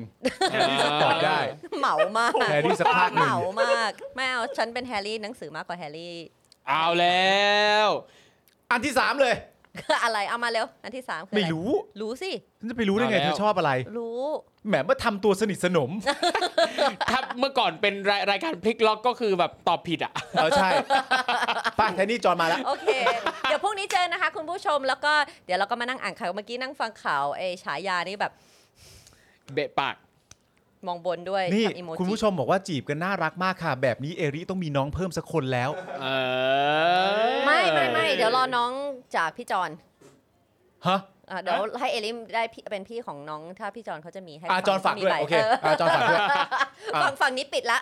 ฝั่งนี้พอละ คือเมื่อกี้ต้องขอบคุณไทนี่ที่ ที่ สลับช่วงต่อ เออ กูว่ากูน้ำตาลตก อ้าว อ๋อ กูเลยรีบเข้าไปเพราะกูนั่งอ่านข่าวแล้วกูแบบ เครียด คือแม่งแบบกูจะ ไม่ไม่มัน ตาย มันเสียงเคร่งมันเสียงเคร่ง จริๆ เข้าใจ กูลยแบบว่เอกี้ ไม่แต่หน้ามึงซีดมากนะเนี่ย ใช่ เข้าไปชงน้ำเด็ดน้ำ น้ำ หวากิ น้ำเนี่ยดูขนลุกไปหมดเลยดูดิ ขนลุกเลย มึงโอเคหรือเปล่าเนี่ย โอค ไหวเปล่า โอคไหวไหว จะ ไหว จะ ไหว นั่ง ไหว พักแป๊บนึงเปล่า ไหวอยู่ไหวอยู่ เดี๋ยวอ่านข่าวต่อไปให้ก็ได้นะ ได้ได้ได้ได้ ไหวเปล่า เอาเธอนเป็เธอจะอ่านก่อนไหม ไม่ก็เธอไหวปะล่ะ ไหวฉันไหว เป็นห่วง ไม่แต่หน้ามึงซีดจริง ๆ นะ ใช่แล้ว จริง ดูดิ แล้วมึงกินน้ำอะไรอยู่ จะนั่งพักแป๊บนึงเปล่า น้ำหวานเลยนะ โอเคแล้วโอเคแล้ว You โอ sure? เค โอเคแล้วเมื่อกี้เลยเข้ามาช้านิดหนึงไง ไม่เป็นไรไง ไม่เป็นไร ได้ได้อยู่ได้อยู่ได้ยู่ โอเคเป็นห่วง เอ้ย พออยู่ใช้ได้ ครับ ใช้บริการได้ อ่ะงั้นมึงนั่งก่อน โอเคเดี๋ยวเจอกันพรุ่งนี้นะคุณผู้ชม ครับผม มึงเอาเอาพัดลมไหม เออ No, no, no, no, no. อย่าดม หรือเอา ดีแล้ว อ๋อ เอาน้ำท่อมไหมแบบ ไม่ใช่ชวนเหรอ จจอนพลังท่อมชวนพลังท่อมนี่เขาบอกให้ชวนไงเขาบอกให้ชวนไง อ๋อพลังท่อม เออ จะได้ กินคนเดียวเดี๋ยวหาว่าไม่แบ่ง ดีๆ ก็ต้องชวนพลังท่อม เออครับผมนะฮะต้องต้องไปเอาน้ำหวานมาดื่มเลยนะฮะ เออ จริงๆเพราะอ่านข่าวไปแล้วโอ้โหกูจะบ้าตาย ครับ เออครับผมนะฮะมีคนถามว่าเออมีคนกินน้ำสีเหลืองๆแบบแปะปะเนี่ยหรือว่าอะไรนะฮะ ไม่ไม่ เออ อ๋อ ไม่ ไม่น่าใช่ ไม่ใช่ไม่น่าใช่ ไม่น่าใช่ ไม่ใช่ครับ จอนจอนไม่น่าจะกินน้ำแบบนั้นนะฮะ นะฮะอ๋อแปะน่ะเหรอไม่ใช่ไม่ใช่ครับไม่ใช่ คือที่ออกออกที่ออกไปฉี่เมื่อกี้ก็คือหาอะไรดื่มด้วย ไม่ใช่ไม่ใช่ไม่ใช่ นะฮะครับ ก็คือคือรู้สึกตัวเองแปลกๆ ตั้งแต่อ่านข่าวแบบเอ่อตั้งแต่อ่านอ่านข่าวเมียนมาแล้วแหละ ครับ แล้วก็คือมันหนักขึ้นไง อืม เออใช่ไหมฮะก็คือรู้สึกแบบโอ้โหแบบอ่านข่าวแล้วแบบเฮียอะไรวะเนี่ยแล้วยิ่งมาเจอเรื่องฉายาสื่อทำเนียบอีก ใช่ไหมก็แบบยิ่งหนักเข้าไปใหญ่ ครับ แล้วเจอนายกอวยพรอีก โอ้โห ต้องระวังนะเพราะปางเคยเป็นไปถ่ายรายการแล้ว เออ ปา ล่วงเลยใช่ไหม ด้ ล่วงล่วงล่วง เยนะ ใช่ใช่ใช่ใช่ก็เลย ร่วง แบบว่าโอ้โห ไม่ไหวแล้วต้องแบบเดินไปชงน้ำหวานกินนิดนึงนะฮะ มันจะเริ่มจากมันจะเริ่มจากขนลุก ครับ แล้วรู้สึกหนาวแต่เหงื่อออกและมือเท้าเย็น อ่ น่ากลัวมากคุณต้องระวั เอง อเออเคยเป็นเหมือนกัน น่าต้องระวัง อุ๊ยแต่พอพอพูดถึงเรื่องน้ำเรื่องเครื่องดื่มอย่างเงี้ยวันอ่าวันเนี้ยเหมือนเพิ่งเห็นคนแชร์มาเป็นภาพงานงานที่พารากอนอ่ะกัญชานำไทย อ๋อเลย กัญชานำไท ชื่อย งานกัญชานำไทยสมุนไพรนำชาติอะไรสักอย่างนี่แหละ อ๋อ เอ อ๋อ อ สมุนไพร แวๆ นำชาติด้วย สุด เอ จริง อ สุด จัด จริง ที่พารากอนฮอลล์กัญชานำไทย เท่ว่ะ กัญชานำไทย ฮะเราก็ก็มาเจอในสมัยรัฐบาลนี้แหละ ถูกต้องครับ เออไหนไหนไหนไหนคุณจองก็ไปเติมมาแล้ว ตอนนี้คุณผู้ชมท่านใดสะดวกก็ไปเติมได้นะ ไม่นั่งเติมอยู่หน้าจอตอนเนี้ย เอออ๋อ แต่ว่าเป็นเป็นเออผมชอบกินเป็นน้ำสีเขียวนะ ชาหมัก คือแบบว่เป็น อ๋อ ก็เป็น โอเค เป็นน้ำหวาน โอเค เขียวอะ โเ อ๋อ คือผม น้ำ ก็ บอกปลาเชง ไม่ไม่ไม่คือว่าคือคือคุณแก้วเนี่ย คุณแก้วเนี่ยเขาจะมี ไอ้ เอ่อเฮลส์บูบอยใช่ไหม ใช่ สีแดงอ่ะ ครับ ติดบ้านไว้เสมอ ครับ เพราะเขาบอกว่าเวลาเขาไปกองถ่ายหรือไปอะไรอย่างเงี้ยเขาก็แบบเวลาอยากจะให้ตัวเองสดชื่นก็จะ อ๋อ แบบว่า โอเค ให้ โอเค ให้ช่วย เหมือนกั ทำ น น้ำแดง ถูก เย็นที่ดื่ม ครับผม แล้วผมอะเออแต่ผมไม่ค่อยชอบไอ้สีแดงอ่ะ ครับ ชอบสีเขียว ใช่ เคยกินตอนเด็กๆแล้วชอบ ก็เลยแบบว่าเออก ลิ่น เนี่ย มัน ต้องซื้อแบบติดไว้ ใช่ มันคือกลิ่นอะไรอ่ะ มันคืออะไร แอปเปิลเหรอ ไม่ใช่แอปเปิล คือกลิ่นอะ ไอ้ ไร ตามฉลากเขาเรียกว่า ครีม อะไรวะ ครีมโซดา เออค ครี รีม ม โซ โซ ดา ดา ครีมโซดาและน้ำเพลวอนเมื่อก่อนอ่ะตอนสมัยมัธยมอ่ะก็จะมีอาจารย์ที่โรงเรียนคนหนึ่งที่แบบเวลาเหนื่อยๆเขาก็จะชอบดื่ม อ่า ชงดื่มเหมือนกัน แต่แกชอบเรียกผิดเป็นน้ำฮิรูดอย ฮิรูดอยฟอสเซ่ เอาไว้ทาแผลอะ เย็นเลยเย็น ฮิน้ำฮิรูดอยฟอ รู เต้ ดอยไม่ได้ ฮิรูดอยฟอร์เต้ ไม่ได้อาจารย์ เออ ดื่ม ครับ น้ำฮิรูดอย เทล ไม่ บู ได้ บลอยรสชาติที่ผมชอบที่สุดคือรสมะลิ สีใสๆ เฮ้ย ปะ ผมชอบมันนี่ไง ใสๆ ตอนสมัยกินน้ำน้ำแข็งใส ใช่ ก็อยู่นี่แหละ ใช่ เอา ใช่ ไอ้เนี่ยไอ้น้ำ อร่อยมาก ใสๆเนี่ย น้ำแข็งใสราดให้บูบอยมะลิอร่อยมาก ใช่ จอนมึงต้องลองแล้วก็แบบ ใช่ นมข้นหวานนะ ใช่ อร่อย มาก โอเค ใช่ใช่ าา ต้องลองต้องลอง เดี๋ยวลองเดี๋ มั ย น วล หา อง ตามห้างไม่ได้นะ หายากต้องไป เออ ซื้ออะไร หายาก ต้องไป ใช่ ซื้อที่ไหนอ่ะ เอ่อสั่งออนไลน์ ออนไลน์ด้วย ได้ ร้านชำ ต้องออนไลน์เลยเหรอ ใช่ พวกดูพวกร้านชำอ่ะ สั่งออนไลน์อ่ะช คุ อ ณ บ ก็เข้าไป มีอะ ที่ ร เว แบบ ด้า นี้ยอะ พ นะ อยต์ไง อืม แล้วคุณ อ่ จะไปสั่ง าต้องไปเรดัส ถู พ ก อย ต้องถูกต้อง คือเวเวลาเข้าไปแล้วจะชอบเจออะไรแปลกๆอ่ะอย่างอย่างปีโป้เองอ่ะในออนไลน์มันจะมีรถแปลกๆอ่ะเช่นแบบ ใช่ รถยาคูลรถโคล่า ใช่ อะไรเงี้ยรถ M150 ก็มีนะ เหรอ เฮ้ย เ เออ เฮ้ย ไทย น่า นี่ สนใจน่า ใช่ สนใจเออ อ อ ร่อยอร่อย มีปีโป้รถ แล้ว M150 แล้วเขา คุณทอม ขาย บอก เขาขายแบบเป็นลังอะลังละลังละหนึ่งหนึ่งร้อยอันอะ อ๋อเหรอ ขายรถนั้นรถเดียวเลย ใช่ใช่ทั้งลั สั่ ง งให้หน่ อะ อยสั่งให้หน่อยดิ อืม ทั้งลัง อ้าว เข้าไปเรดาร์พอยต์สะสมแต้มได้ไม่เปลือง เออ แล้วไหนๆก็พูด ใช่ ถึง r a d a r Point แล้วเนี่ย ก็เออเหมือนว่า r a d a r Point กำลังจะเปิดเป็นแบบช็อป NFT ป่ะ อ๋อ เหรอ หรืออะไรสักอย่างอ่ะ โอ้เท่ ใน ไปอีก ในในโลกอะไรอ่ะเขาเรียกว่าอะไรนะภาษาไทยอ่ะจักรวาล อ่าจักรวาลนฤมิต เออในโลกจักร Metaverse วาลนลุมิตเออเห็นเห็นพอดีพี่โรซี่เพิ่งแชร์ข่าวแล้วผมก็แบบ เฮ้ยจริงปะเนี่ยแบบว่าเออแบบนี่ทางเรดเอ่อทางเรดัสพอยเขาเปิดช็อปเลยเหรอ แต่ว่าในในในจักรวาลนลุมิตนะ อืม เดี๋ยวขอหาก่อนแป๊บนึงอยากอ่านให้คุณผู้ ช ช อบ ม ตร ฟัง งในจักรวาลนฤมิตเลยนะ คุณ ไม่ใช่ EKK บอกว่าน้ำแข็งใสต้องเขียวองุ่นมะลิเลยครับหอมหวานอร่อย อ่า หิวเลย เนี่ย มันจำได้ว่ามันอร่อย ให้ จริงๆ พี่ปาล์มเลยทันทีอ่ะทำไมแสนดีขนาดเนี้ย เธอแล้ว เออ เธอก็บอกว่าเออไม่เอาอ่ะ ใช่ นี่ไงนี่ไง ตอนนี้เอายัง ฉันไม่ใช่คนที่ต้องเอาตลอดเวลาไง ฮะ อ๋อ หมายถึงว่าพวก ห ซื้ มา อย ถึ ข ง อง อะไร อะไร อะ พวกซื้อของอะไร อ๋อโอเคซื้อของ เซรีช็อปติดหัวอยู่ เอออ๋อครับ เอออ๋อ เอ้ย เห็นไหม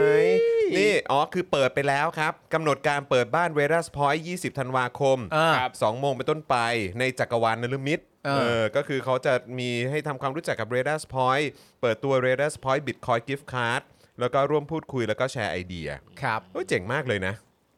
นะฮะ แจ๋วแจ๋ว คือ แจ๋วเลย เขาก้าวสู่จักรวาลนลมิตไปแล้วนะฮะกับเรดัสพอยต์นะฮะ ใช่ครับ สุดยอดมาก ผม นะครับผม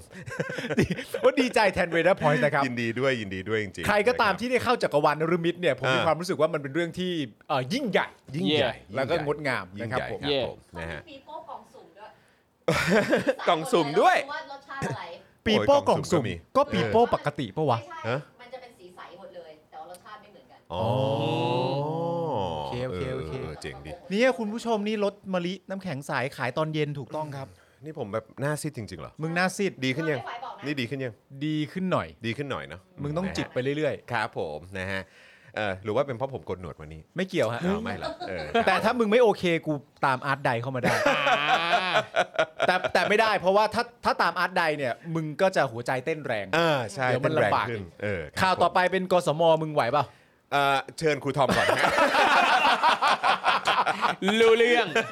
เดี๋ยว นี่ ขอ เลย จิกต่อยนิดนึง ดีก็ก็ดีกว่าตอบว่าไม่ไหว ก็เดี๋ยว ใช่ อีกอีกครึ่งหนึ่งไงอีกครึ่งหนึ่ง เออ เออแบ่งคนละครึ่ง ครูทอมซัดก่อนกสมยังไง โอเคได้มากสมครับคณะกรรมการสิทธิมนุษยชนแห่งชาตินะครับ ก็ได้แถลงผลสอบการชุมนุม พบเจ้าหน้าที่ใช้ความรุนแรงเกินกว่าเหตุละเมิดสิทธิหลายกรณีนะครับ มาดูกันว่ายังไงบ้างนะครับเขาบอกว่าจากการแถลงของเขาเนี่ยนะครับก็คือเอ่อผลการแถลงตรวจสอบการละเมิดสิทธิมนุษยชนที่สำคัญประจำปี 64 กรณีการชุมนุมทางการเมืองระหว่างเดือนกรกฎาคมถึงกันยายน 2564 นะครับสรุปใจความสำคัญก็คือ พบว่าการชุมนุมในช่วงเวลาดังกล่าว เป็นการรวมตัวของประชาชนที่ส่วนใหญ่เป็นนักเรียนนิสิตนักศึกษา นักกิจกรรมทางการเมือง เพื่อแสดงความเห็นและมีข้อเรียกร้องปฏิรูปทางการเมือง ควบคู่กับข้อเรียกร้องต่อมาตรการของรัฐบาลในการบริหารจัดการโควิด -19 โดยการตรวจสอบมีประเด็นที่กสมได้พิจารณาและมีความเห็นดังนี้นะ ดังนี้นะฮะ นี่คือสิ่งที่กสมพิจารณานะ และนี่คือความเห็นจากกสมเท่านั้นนะครับ ครับ เขาบอกว่า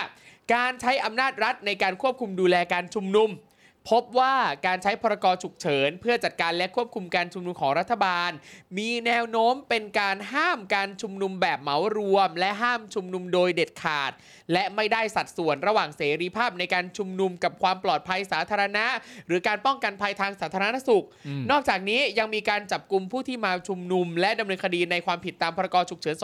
2548 และกฎหมายอื่น ซึ่งถือเป็นการสร้างความหวาดกลัวต่อการใช้เสรีภาพในการชุมนุม จึงมีการกระทำอันเป็นการละเมิดสิทธิมนุษยชนของผู้ชุมนุม อ่ะเขาก็ทราบนี่ครับ ใช่ครับเขาก็ทราบ ครับผม แต่เขาเขาก็ทราบแล้วก็พูดแค่นั้น ครับครับ อ่ะเรามาดูต่ออันต่อไป ครับ นะครับเขาบอกว่าส่วนการใช้กำลังของเจ้าหน้าที่ของรัฐในการควบคุมดูแลการชุมนุม พบว่าหลายกรณีเจ้าหน้าที่คอฝอได้ใช้เครื่องมือควบคุมฝูงชนด้วยวิธีการไม่เหมาะสม เช่น ใช้กระบองในลักษณะที่ก่อให้เกิดการบาดเจ็บรุนแรง ยิงกระสุนยางในแนวสูงระดับศีรษะ หรือยิงแก๊สน้ำตาเข้าไปตกในที่พักอาศัยของประชาชน อันเป็นการกระทำที่ไม่เป็นไปตามหลักปฏิบัติของเจ้าหน้าที่ตำรวจในการใช้เครื่อง เครื่องมือควบคุมฝูงชน ตามแผนการดูแลการชุมนุมสาธารณะตามมติคอรมอและไม่สอดคล้องกับแนวปฏิบัติด้านสิทธิมนุษยชนขององค์การสหประชาชาติ ว่าด้วยการใช้อาวุธที่มีความร้ายแรงต่ำในการบังคับใช้กฎหมายอ่ะอันนี้เขาก็ทราบ นะครับ ขณะ เขาก็ ที่ ทราบครับ ใช่ทราบหลายเรื่องนะ ก็รู้นะ ใช่ ผ ก็ ม รู้ ว่า ไง ผมว่าจริง ๆ คนในประเทศนี้รู้ใช่ไหม ก็รู้รู้ เออ โอ้ยเขารู้กันหมด เดี๋ยวเราจะใช้วิธีอ่านจบทุกพารากราฟแล้วเราจะมีมาวิเคราะห์ว่าเขาทราบไหม โอเค อ่ะอ่ะต่อไป ต่อไปนะ ต่อไป ขณะที่การใช้กำลังจับกลุ่มผู้ชุมนุมนั้น หลายกรณีผู้ชุมนุมได้รับบาดเจ็บจากการเข้าจับกลุ่มของเจ้าหน้าที่ อืม เช่น การใช้กระสุนยางยิงสกัดการหลบหนี การขับรถยนต์ตัดหน้าเฉียวชน หรือถีบรถจักรยานยนต์จนล้มลง ซึ่งกสมเห็นว่าแม้ผู้ที่ถูกจับกลุ่มจะมีการใช้ความรุนแรงในการแสดงออกร่วมอยู่ แต่ไม่มีเหตุจำเป็นที่เจ้าหน้าที่จะต้องใช้วิธีการรุนแรง โดยไม่สนใจผลลัพธ์ที่จะเกิดขึ้นตามมา โดยเฉพาะการเข้าจับกลุ่มเด็กและเยาวชน จึงเป็นการกระทำที่ไม่เหมาะสม และไม่ได้สัดส่วนกับพฤติการของผู้ถูกจับกลุ่มอันเป็นการละเมิดสิทธิมนุษยชน อ่ะอันนี้เขาก็ทราบ นี่ เนี่ย เขาก็ทราบ เขาทราบใช่ไหมฮะ เอ้ยก็ต้องชื่นชมเพราะ หรือ เขา ว่า คือ เขาต้องใช้เวลาตรวจสอบนานไปหน่อยฮะ เออ หรือว่าอะไรฮะเออ เออ จึงเป็นการกระทำที่ไม่เหมาะสม และไม่ได้สัดส่วนกับพฤติการของผู้ถูกจับกลุ่ม ใช่ อันเป็นการละเมิดสิทธิมนุษยชนเลยนะ อืม เขาทราบอ่ะ สมกับเป็นคณะกรรมการสิทธิมนุษยชนแห่งชาติ เอ้ยว่าแต่เขาจะคุยถึงประเด็นเกี่ยวกับเรื่องเรื่องของการแบบไม่ให้ประกันตัวปะ เอออ่ะ เดี๋ยวดิเดี๋ยวดิเดี๋ยว เราลอง ดิ มา อย ดูต่อย ากรู้ยารู้ ดูกันต่อ เออ ค่อยๆ เพราะ ไล่ เพราะเห็น ไป พูดถึงเรื่องการจับกลุ่มไง อ่า ครับผม ใช่ไหมฮะอืม อ่ะต่อไปเขาบอกว่าสำหรับการดำเนินการตามกระบวนยุติธรรมของเจ้าหน้าที่รัฐ พบว่ามีการใช้เครื่องพันธนาการ ในการจับกลุ่มเด็กและเยาวชน ซึ่งขณะที่ถูกจับกลุ่มในบางกรณีเนี่ยนะฮะเยาวชนไม่มีพฤติการที่จะหลบหนีหรือว่าต่อสู้ขัดขวางเลย แต่กลับถูกเจ้าหน้าที่ตำรวจใช้สายรัดข้อมือ เป็นเครื่องพันธนาการ โอ้โห และยังปรากฏกรณีเยาวชนถูกควบคุมตัวร่วมกับผู้ต้องหาใหญ่ ผู้ต้องหาที่เป็นผู้ใหญ่ โดยไม่มีการแยกให้อยู่ในสถานที่พิเศษเป็นการเฉพาะ โอ้โหเหี้ย เอ้ยอันนี้เขาก็รู้ว่าเกิด เขาก็รู้ ใช่ ครับเขา เขาก็ ก็ รู้ รู้ซึ่งก็แน่นอนเป็นเคเบิลไทยแต่ก็ไม่ได้ต่างอะไรกับกุญแจมือฮะ ใช่ ใช่ค ค รั รับ บ ไม่ได้ต่างกันครับ ครับ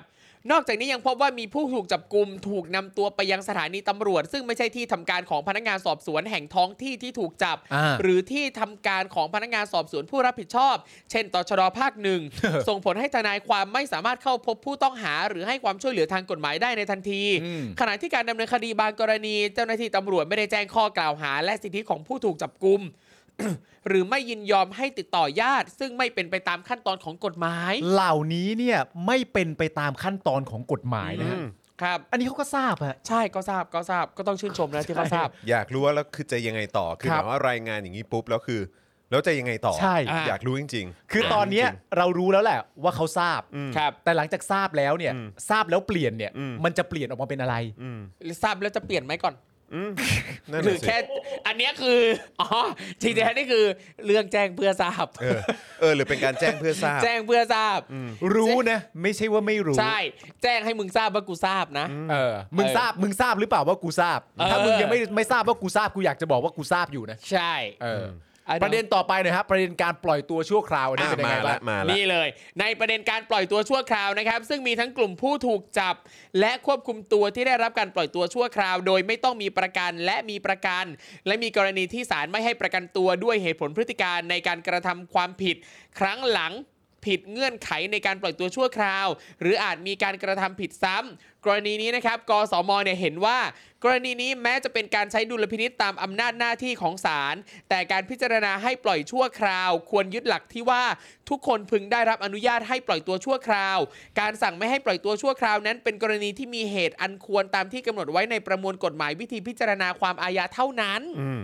แต่ว่า ก็แสดง อันนี้ ว่า แต่ไม่รู้เท่าเท่าที่ผมฟังผมรู้สึกว่ามันกำกวมนะ กำกวม ใช่อั มันกำกวมนะ กำกวม คืออันนี้ สิ ก็เหมือนแบบว่าอ๋อก็แบบว่าจริง ๆ แล้วเนี่ยก็เออก็ควรจะได้รับการปล่อยตัวทุกคนนะ แต่ว่า ครับ เอออันนี้มันก็เป็นแบบเขาเรียกว่าอะไรนะเออมีเหตุอันควรตามที่กำหนดไว้ตามกฎหมาย ใช่ ที่มีการแบบว่าตรากันขึ้นมา อืม ผม คือ ว่าก ำกวมมากว่าแล้วแล้วคือยังไง เออ คือแล้วมันขัดกับหลักสิทธิมนุษยชนไหมคือก็ อืม พูดมาตรงๆสิ อืม หรือว่าหรือว่ายังไงคือบอกว่าศาลทำศาลก็มีศาลมีสิทธิ์ทำได้หรือว่า อืม อะไร อ่ะ แต่แต่ผมไม่ผมไม่คิดว่ามันกำกวมนะ อืม ผมคิดว่ามัน อ่าโอเค แต่ว่ามีต่อใช่ไหม มีต่อนิด อ่า มีต่อ โอเค นิดนึงเขาบอกว่า ทั้งนี้เพื่อให้สอดคล้องกับรัฐธรรมนูญ และกติการะหว่างประเทศว่าด้วยสิทธิพลเมือง และสิทธิทางการเมืองหรือ ICCPR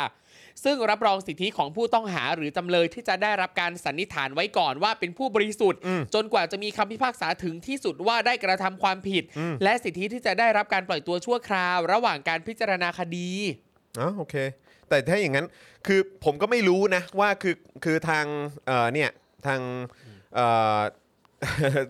เขาเรียกว่าอะไรคณะกรรมการสิทธิมนุษยชนแห่ ครั ง บ ชาติเนี่ยเออคือเขามีความเกรงใจศาลหรือว่าอะไรผมก็ไม่รู้เหมือนกัน เลยเลยรู้สึกว่ เพราะ หมื คุ อ ณ น ยังบอกว่าเจ้าหน้าที่ก็ทำอะไรอันเกินเกินควรห ครัรืบออะไรพวกนี้คุไม่ณก็ อยู่ พูด ใน นี่ ขั้นตอนตาม ใช่ กฎหมายบ้า ใช่ ง ใช่แต่คือถ้าอย่างนั้นถ้าคุณคุณจะบอกว่าเฮ้ยจริง ๆ เพื่อให้สอดคล้องกับรัฐธรรมนูญ และสอดคล้องกับกติการะหว่างประเทศว่าด้วยสิทธิมนุษยชนเนี่ย อืม ครับ เออก็ควรจะได้รับการปล่อยตัว ใช่ ใช่ ใช่ไหมล่ะก็ถ้าอย่างนั้นคุณก็ควรจะต้องแสดงให้มีความชัดเจนไปถึงเรื่องของกระบวนการยุติธรรมในบ้านเรานะ ใช่ ว่า ใช่ ไอ้ ครั สิ่ บ งที่ทำอยู่เนี่ยมันไม่ได้สอดคล้องกับรัฐธรรมนูญ และไม่ได้สอดคล้องกับกติกาที่เราไปตกลงไว้กับนานาชาติ หรือว่าประชาคมโลก ใช่ เพราะถ้าเกิดว่ามันจะสอดคล้องกับตัว ICCPR เนี่ย อืม ศาลน่ะ อืม ก็ต้องสอดคล้องด้วย อืม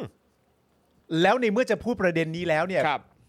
จริง ๆ ก็ควรจะแจ้งมาให้ตรงๆไปเลยว่า ณตอนนี้มีความรู้สึกว่าสารสอดคล้องอยู่บ้างหรือไม่ อ่า อันนี้ก็จะสร้างความชัดเจนว่าแบบเอ่อการปล่อยตัว ครับ คำตัดสินใด ๆ นั่นนู่นนี่อะไรอย่างเงี้ย ครับ แต่อันนี้มันก็เลยแบบเอ้า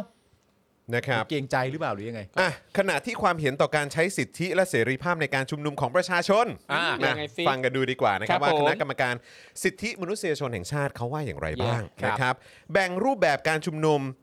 นะฮะที่สำคัญ 3 รูปแบบ อืม 1. คือการชุมนุมที่เป็นการประท้วง การเดินขบวนประท้วง และการชุมนุมแบบแฟลชม็อบครับ 2. การชุมนุมแบบคาร์ม็อบและไบค์ม็อบนะครับ และ 3. การชุมนุมที่ไม่มีกลุ่มหรือแกนนำขับเคลื่อนการชุมนุมอย่างชัดเจน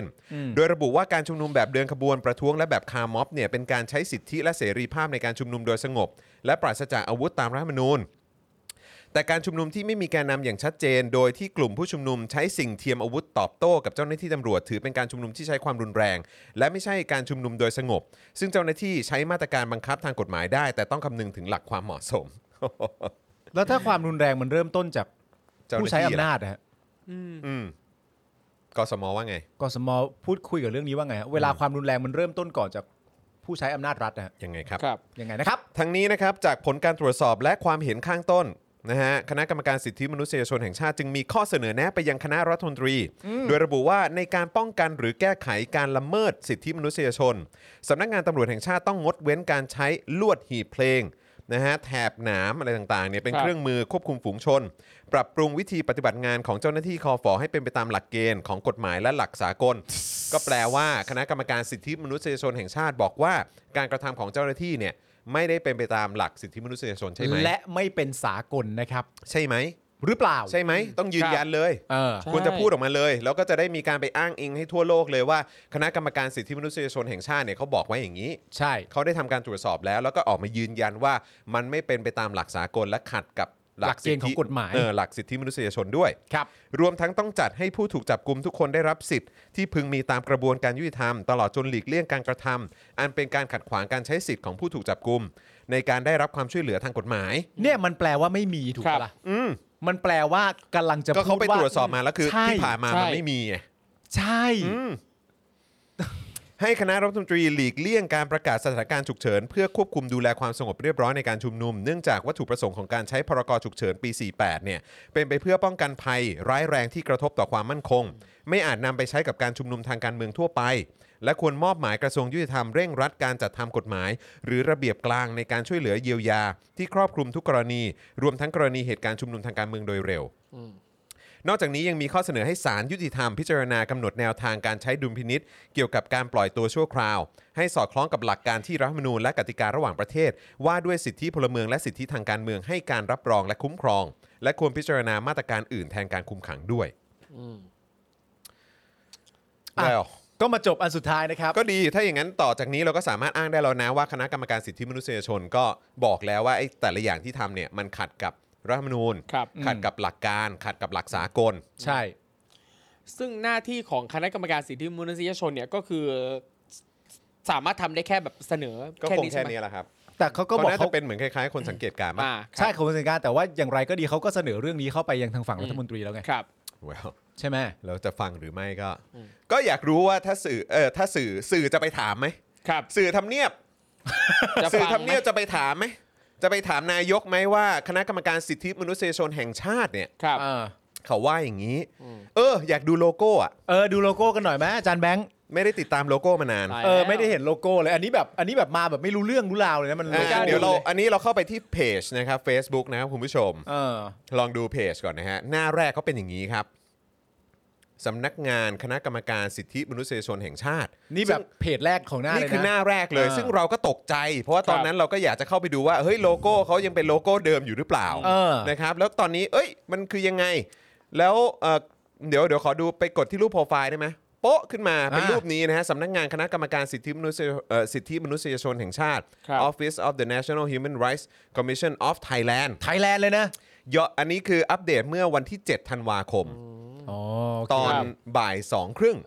ต้นเดือนนี้เองนะ เออนะฮะ แต่ว่าถ้าเกิดว่าเป็นอีกอันหนึงย้อนกลับไปหน่อย เมื่อวันที่ 24 ปีที่แล้วเออ เออ 24 มีนาคมปีที่แล้วเป็นรูปนี้ฮะ เออ แล้วถ้าเป็นก่อนหน้านั้นน่ะ เอ้าอันนี้เมื่อไหร่เนี่ย 2016 อ๋อ อันอันเมื่อกี้ปีอะไรนะฮะ อ่ะแล้วอันเมื่อกี้คือปี 2020 อ๋อโอเค แล้วอันล่าสุดที่เป็นอันแรกเลยครับ โป๊ะก็เดือนนี้ เดือนนี้ปีนี้ เดือนนี้ปีนี้ แต่เมื่อปีที่แล้วเป็นอีกรูปแบบหนึ่งแล้วถ้าย้อนกลับอีกก็เป็นอีกอัน เอ้ย เอ้ยมันไม่เหมือนเดิมเนอะ แล้วแล้วผมชอบคอมเมนต์รูปเมื่อกี้มากเลย ทำไมฮะ รูปแรกอะจากเปลี่ยนโลโก้เปลี่ยนมาทำงานแทนเอ้ยเปลี่ยนคนอะไรนะ จากเปลี่ยนโลโก้เนี่ยเปลี่ยนมาทำงานแทนดีกว่าไหม เอิ่ม ไม่รู้จากคอมเมนต์นี้หรือเปล่านะฮะ ก็เลยมีรายงานนี้ออกมา ตายแล้วร้ายกาจ เขาเรียกว่าคอมเมนต์ชูธง เออ เอ คือยังไงฮะ ตอนแรกก็แบบเปิดอ่านเปิดอ่านอะไรตาเฮ้ยมึงเห็นคอมเมนต์นี้กันหรือยั เอง อ ม คอมเมนต์นี้เขาบอกว่าแทนที่จะเปลี่ยนโลโก้อะ เออ เปลี่ยนมาทำงานแทนดีกว่าไหมครับ เออ เฮ้ยเฮียเขาพูดสุภาพมากเลย เออ เขาลงท้ายด้วยคำว่าครับด้วย เออ ครั แถ บ ลงการเว้ย หรือว่ายังไงอ่ะ เวลาเราอยากให้ให้เอ่อหน่วยงานเหล่านี้ทำงานเราต้องไปเม้นใน Facebook ฮะ เราต้องไปเม้นต์ใน ไปเม้น Facebook รูปโปรไฟล์ แล้วลงท้ายด้วยคำว่าครับ เออ ครับ เพราะว่ามันเป็นรูปรูปที่เขามั่นใจที่สุดที่จะเอามาตั้งเป็นโปรไฟล์ เออ เพราะฉะนั้นเราต้องไปเม้นรูปนั้นเยอะ เออ ๆ ใช่ อะไรอ ครับ ย่างนี้ใช่ไหมฮะอย่างเพจอย่างเพจประยุทธ์อย่างเงี้ย เออ เออใช่ไหม เราก็เข้าไปที่ เรา หน้า ต้อง ไป ไป ลองคอมเมนต์ ไป ไหม ที่รูปโปรไฟล์ไหม เออ ไม่รู้ล็อกคอมเมนต์หรือเปล่าก็ไม่ ครับ ชัวร์เหมือนกัน ล็อก ผมผม ล็อกหมดเลยเหรอ่ะ ยัง แม้ ล็อกอยู่ แม้กระทั่งภาพภาพโปรไฟล์เนี่ยนะ ครับ ไม่เดี๋ยวก่อนอาจารย์แบงค์รู้ได้ไงว่าล็อก เออ กูลองบ่อยไอ้เหี้ยอาจารย์แบงค์เข้าไปใส่ทุกวัน ต้องไปดูตลอด แบงค์ก็ล็อกตลอด เออ นะครับะฮะ อันสมมติว่าเราเข้าไปในโลโก้แบบประชาธิปัตย์อย่างเงี้ย เออ เออ แล้วเราพูดด้วยความสุภาพเช่น เออ แบบ พอแล้วมั้งครับ อะไรอย่างเงี้ยสุภาพด้วยนะ สุภาพ พ สุ อ ภาพ พอแล้วมั้งครับอะไรอย่างเงี้ย เออเออ มันก็อาจจะมีแถลงการณ์ว่าแบบ เออ เราตัดสินใจว่าเราจะพอ เออตัดสินใจว่าเราจะออกจากรัฐบาลแล้ว เออบ้านแล้ว ใช่ได้ งงี้ เราไม่อยู่แล้ว แล้วเราก็เข้าไปแต่อย่างของอย่างของ IG ของคุณอนุทินก็ p r i v a t ถูกไหม อ๋อ ค ค รั รับ บผม อันนี้ก็คงจะคอมเมนต์กันยากหน่อย ยาก ใช่ แต่แต่ถ้าใคร ยก อยู่ในรวมนั้นอยู่แล้วก็ก็น่าจะสามารถคอมเมนต์ได้ ใช่ อย่างนี้ของคุณจุลินก็มีคนไปเมนนะสิ ว่า กล้าหน่อยครับ เออกล้าหน่อยครับนะฮะ อ๋อ นี่นี่ประชาธิปัตย์ครับ เออ นี่นี่ประชาธิปัตย์ครับ กล้าอีกพักหนึ่งครับ ใช่ เออ ไม่พอพอเมนในประชาธิปัตย์ไง คุณจุลินก็ อืม อ๋อ เออ อ๋อ โอเค คุณโต้งลาออกเถอะครับ ลาออกเถอะครับ พอเถอะครับ เออ เออ คุณผู้ชมถ้าเราจะพูดสุภาพตามหน้าโปรไฟล์ของคนเหล่านี้ได้เนี่ยคุณผู้ชมจะไปบอกเขาว่าอะ โอ๊ ไร ย ว่าแต่พอพอไอ้ได้ยินลาออกนะครับ มันนึกถึงเมื่อก่อนอะมันจะมีสโลแกนทิ้งขยะ เออ ขยะในมือท่านลงถังเถอะครับ เออใช่ใช่ใช่ เออเออเออ ตา เออ วิ เอ เศ อ ษตาวิเศษ เออ นะฮะสิทธิ์ในมือท่านเอาพวกเผด็จการลงถังเถอะครับ ใช่ครับ เออ เออเดี๋ยวไปกากบาทไล่มันออกไป ใช่ สิทธิ์ในมือท่าน อืม ขายเถอะครับ ใช่ฮะ โหขายแหละครับ ครับ นะฮะ ไอ้ไอ้ ลา พวก ออกเถอะครับนี่มาเยอะนะเนี่ย ไอ้พวกขยะที่ยึดอำนาจเข้ามา ลงถังไปเถอะครับ เออ เอออ อะไรอย่างเงี้ยเนอะ เออ เออ ได้ นะครับไปที่ชอบที่ชอบเถอะครับ เออเนี่ยบอกได้ มา เห็นไหม แบบ เอาพอดี มาแบบ ผมชอบ นิ่มๆ ที่นี่ครับ ใช่ ผมชอบที่นี่ครับ ครับที่สภา คือเมื่อกี้เดินออกไปที่ชอบแล้วไอ้ที่ชอบไล่กลับมาในนี้ครับ ใช่ครับ ต้องฝืนไปอยู่ เนี่ย ที่ เห็นไหม ชอบ ถ้าสมมติว่าเราสุภาพแบบเนี้ย เห็นไหมมันไม่น่าโกรธเคืองกันเลยนะ ลงจากตำแหน่งเถอะครับ ลาออกจากพักร่วมเถอะครับ ช่วยกรุณาออกไปเถอะครับ ขอร้องเห็นไหม เออ เหนื่อยไหมสิ่งที่เธอทำอยู่ เหนื่อยไหม โอ้ นี่ลองประสานเสียงกัน ประ ขึ้ สานนมา เสียงได้ด้วย ใช่ คนละคีย์ ไม่ได้นัดด้วย ห้าคนด้วย ห้าคน ห้าคนด้วย ห้า เออ คน รับ ห้า ผม คีย์ ห้าคนห้าห้า ห้า คน ย์ ห้าคีย์ ครับผมก็เรามีความเป็นตัวของตัวเองสูง ใช่ ใช่ ทุกคนเป็นอย่างนั้นทำได้แค่นี้พักก่อนเถอะค่ะ เออ เออ เออ ม อย่าอยู่เลยครับเห็นไหม อืม น่ารักทั้งนั้นเล ค ย รับผม ครับ ผมรอเช็คบินนะครับ เห็นไหม ได้ครับ คนสุภาพอย่างเงี้ยใครก็ไม่โกรธเห็น น่า ไหม รัก ใช่ จ ครั ริง บ ๆเอออ อย่าอยู่เออโอเค เข้าใจ อ้าวมาต่อกันอีกสักข่าวดีกว่านะครับ เมื่อกี้เป็นคณะกรรมการสิทธิมนุษยชนแห่งชาติ ครับผม เพราะช่วงปลายปีก็จะมีอะไรแบบนะ มาทำรีวิว ใช่ ประจำปีกันหน่อยนะครับ เออ นี่ก็เป็นสมาคมนักข่าวฮะ คุณจอนโทษนะครับ คุณวรทัศน์ ครับ RIP เถอะครับ rest in peace หรอฮะ Rest in เอ peace อ ขึ้นมาอีกคนนึง อ๋อ สำนึก เออ สำนึกในสิ่งที่ทำสักนิดนึงเถอะครับ พักผ่อนอย่างสงบเถอะนะครับ Rest in ส่วน peace ส่วนคุณนัทพิชาว่าเออแต่รายการนี้ไม่เหมาะกับความสุภาพนะครับ อ้าวอะไรอ่ะ อ้าว อ้าว อย่างนี้คือแซะแล้ว ตายแล้ว อย่างนี้คือเรียกว่าแซะแล้ว รายการนี้ไม่ได้มีแต่คนอย่างพี่ปาล์มนะครับ เห็นไหมที่ครูทอมพูดเอ้ยยังไงนะ มีคนบอกลงหลุมไปเลยครับเออ ครับ ว่าจะปรับหมาเหรอ เฮ้ย เขาไม่ได้ว่าฉันปากหมา เขาบอกว่าฉันคือปากไม่มีหูรูด อ๋อปาก เขา แถว เขาไม่ได้ว่าฉันปากหมา ฮะ แต่เขาบอกว่าหมามารวมตัวในปากฉันอย่างนี้ ไอเซนนอตติง กลับเข้าสิ่งที่คุณจรอยากจะเล่าดีกว่า ครับผม สมาคมนักข่าวครับ เขาทำไมฮะ เปิดรายงานสถานการณ์สื่อปี 64 นะครับ สมาคมนักข่าวนักหนังสือพิมพ์แห่งประเทศไทยนะครับเผยแพร่สถานการณ์สื่อประจำปี 64 นะครับ โดยระบุว่าปี 64 เนี่ยเป็นอีกหนึ่งปีที่สื่อมวลชนไทย พบกับความท้าทายหลายประการ ครับ ทำไมทำไมล่ะครับ คุณจรครับ มันก็จริงนะครับ มันก็จริงนะครับ มันมีข้อจำกัดเยอะนะครับ คุณจรครับ ท้าทายมากครับผมนะฮะท้าทายหลายประการที่ดำเนินต่อเนื่องมาตั้งแต่ปี 63 ซ้ำยังทวีความรุนแรงมากขึ้น ไม่ว่าจะเป็นสถานการณ์การชุมนุมทางการเมือง วิกฤตการระบาดของโควิดนะฮะที่ฆ่าคนไทยอ่าไปแล้วนะครับกว่า 21,000 ราย และความพยายามของรัฐบาลนะครับในการจำกัดเสรีภาพในการทำหน้าที่ของสื่อมวลชน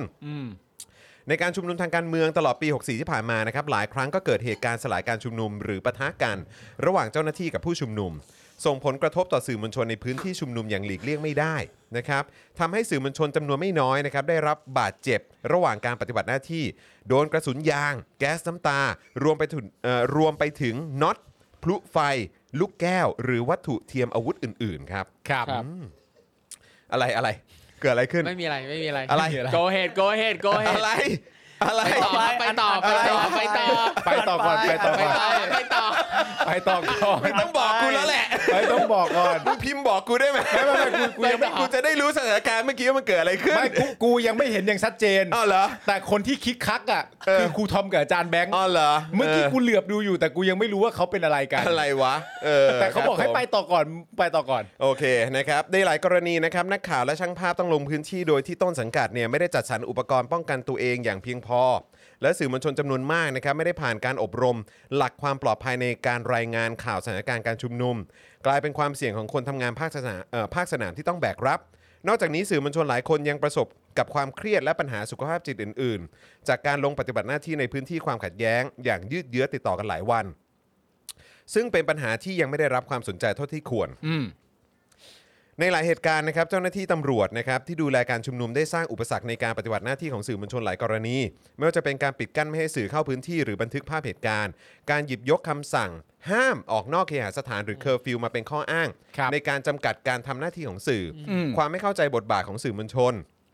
ในกลุ่มเจ้าหน้าที่ผู้ปฏิบัติงานบางส่วน หรือพฤติการอื่นๆนะครับที่หมินเหมต่อการคุกคามกับสื่อกับผู้สื่อข่าวในพื้นที่ ถึงแม้ตัวแทนจากองค์กรวิชาชีพสื่อมวลชนได้หารือและทำความเข้าใจ กับผู้บังคับบัญชาระดับสูงของสำนักงานตำรวจแห่งชาติแล้วหลายครั้งนะครับ แต่ก็ยังคงพบปัญหาการปฏิบัติที่ขาดความเข้าใจของเจ้าหน้าที่ผู้ปฏิบัติงานอยู่บ่อยครั้ง ครับ คือทั้งหมดนี้เนี่ยที่คุณพูดมาไม่ว่าจะเป็นสื่อมวลชนได้รับผลกระทบทางด้านสภาพจิตใจหรืออะไร ครับ ก็ตามเนี่ยนะครับได้รับบาดเจ็บอะไรต่างๆเนี่ยนะครับคืออันนี้ผมบอกเลยนะก็คือว่าก็เพราะอะไรอ่ะเพราะคุณผมไม่รู้คุณได้รับความกดดันหรืออะไรมานะผมไม่รู้นะคือคุณอาจจะได้รับการการกดดันมาจากผู้บริหารอีกทีนึงหรือเปล่า อืม แล้วก็มาลงกับตัวผู้สื่อข่าวอ่ะ ครับ หรืออะไรก็ตามผมก็ไม่รู้ แต่คืออย่างไรก็ตามอ่ะคือผมมีความรู้สึกว่าถ้าสื่อทำหน้าที่ของสื่อสื่อจะไม่มาอยู่ในจุดนี้ไง ครับ จ จริง ริง ๆ นะ จริง สื่อจะไม่มาถึงจุดนี้จริง อืมจริง ๆ ถ้าเกิดว่าสื่ออ่ะแบบมีความแบบเขาเรียกว่าอะไรคือพูด คือนำเสนอในสิ่งที่มันเกิดขึ้นในประเทศนี้ อืม มันจะไม่มาถึงจุดนี้ ใช่ ที่สื่อเองก็โดน เพราะว่าไม่ช้าก็เร็วทุกคนในสังคมมันต้องโดนกันหมด กับไอ้อำนาจแบบเผด็จการแบบเนี้ย ใช่ ไม่ช้าก็เร็ว ใช่ อย่าคิดว่าตัวเองมีอภิสิทธิ์อะไรเหนือคนอื่น ใช่ คือยังไงคุณก็ต้องโดนมันไม่ใช่แค่ประชาชนเท่านั้นที่โดน อืม คือพวกคุณก็จะโดนในที่สุดนั่นแหละ ใช่ แล้วที่สำหรับผมที่มันหนักไปมากกว่านั้นนะ ก็คือว่าจริง ๆ คุณก็เปิดโปงความกดดันที่ว่าเลยก็ได้นะครับ อืม นึกออกไหม จริง ถ้าจะเปิดโปงอ่ะ เปิดโปงความกดดันที่ว่าคเลรั ย บ ก็ได้ว่ามันมาจากอะไรบ้าง ใช่แล้วไอ้ว่าคุณโดนกระทำอะไรบ้างคุณยังเอามานำเสนอในหน้าหนังสือพิมพ์ยังได้เลย ใช่ แบบลงหน้าหนึ่งทุกวันเลยก็ได้ เออ กับเหตุการณ์ที่มันเกิดขึ้นไม่ว่าจะเป็นประชาชนโดนหรือแม้กระทั่งสื่อคุณเองก็โดนน่ะ ใช่ พวกคุณเองก็โดนน่ะ ครับ แล้วถ้าเกิดคุณนำเสนอแบบนี้เนี่ยนะออนทีวีด้วย ใช่ เนี่ยก็คือมันก็จะคุณก็จะรู้ถึงอำนาจ ใช่ ของการเป็นสื่อของคุณไง ใช่ และไอ้พวกนั้นน่ะมันก็จะแตะต้องคุณได้มะยากมากขึ้น ใช่ เพราะว่าคุณพร้อมจะเปิดโปงหมด เพราะจริง ๆ แล้วอ่ะ การเปิดโปงว่าอะไรกดดันสื่ออยู่บ้างเนี่ย นี่ก็คือข่าวนะฮะ ครับ แล้วก็สมมุติว่าถ้าสื่อเจ้าไหนที่รู้สึกว่าโอ้ยอยากอยากจะนำเสนอมากแต่กลัวอำนาจมืดกลัวอะไรใด ๆ เนี่ยนะครับ ก็เนี่ยมีกันเป็นสมาคมเนี่ย นัดแนะกันทุกเจ้าทุกหัว ลงพร้อ เย มกัน พร้อ ลงแม่งทุกวันลงไปเรื่ ผ อย นึกกำลัง ๆ กัน แค่นี้ครับ เอง เออ สมาคมก็มี เออ มีสมาคมเป็นของตัวเองด้วยเด้อ ครับ ทำได้นะ อืม ย้ำอีกครั้งนะฮะ โดนอะไรกดดันมาบ้างเนี่ย ประกาศให้ประชาชนรู้ก็เรียกว่าข่าวนะครับ เออ ครับ ช่วยนะ ฮะ นี่อยากจะช่วยจริง ๆ นะ เพราะว่าผมไม่ได้เถียงเลยนะ ประเด็นที่คุณกำลังบอกอยู่นะตอนนี้ที่คุณ ครับ จรอ่านว่ามันถูกกดดันอะไรแบบนี้เนี่ย ผมไม่ได้เถียงคุณเลยนะ ผมก็เชื่อว่ามันเกิดขึ้นจริง ครับ แต่ประเด็นอย่างที่คุณจรพูดกับคุณทอมพูดก็แบบ ก็ทำบ้างสิครับ ก็ถ้าเกิดว่าทำหน้าที่ของตัวเองแบบว่าตรงไปตรงมา เป๊ะๆตามหลักจรรยาบรรณสื่อหรือว่าแบบหน้าที่ที่สื่อควรจะเป็นเนี่ย ครับ ในการสนับสนุนประชาธิปไตยอ่ะ อืม ก็นี่ไงก็ทำสิแล้ว เออ คุณแล้วมันจะไม่มาถึงจุดนี้ไง ใช่ แล้วกลายไปนว่าคนในในองค์กรบุคลากรของพวกคุณเองอ่ะ เออ ก็ได้รับผลกระทบเหมือนกัน เห็นหรือยังว่าคือเนี่ยกูเนี่ยยังต้องไปพบแพทย์จิตแพทย์เลยมึงบอกว่าสื่อเนี่ย ต้องอะไรอ่ะมีปัญหาเกี่ยวเรื่องของสุขภาพจิตอื่น ๆ ตั้งแต่แม่งเข้ามาเมื่อ 7 ปีแล้วกูก็ประสาทแดกแล้ว ไอ้ไอ้จอนไปคนแรกเลย เออ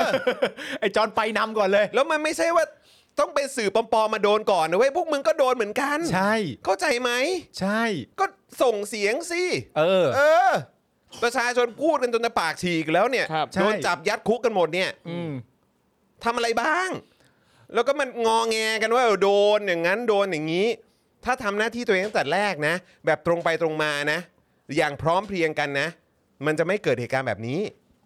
คือผมไม่รู้ว่ามันถึงขนาดนั้นหรือเปล่านะครับ แต่ว่าถ้าเกิดว่ามันหนักขึ้นแบบนี้เรื่อยๆ แล้วไม่ทำอะไรมากขึ้นแบบนี้เรื่อยๆ เนี่ย ครับ ผมเชื่อว่าประชาชนจำนวนมากเลยนะ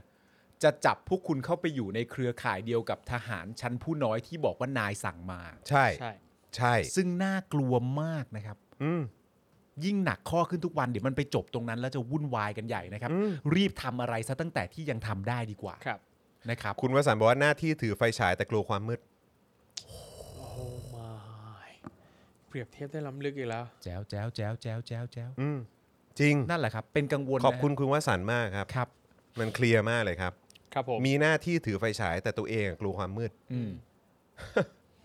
กลัวความมืดก็ควรจะฉายมันออกไปใช่ใช่ฮะ ใช่ค ก็ รับ ไม่ทำไง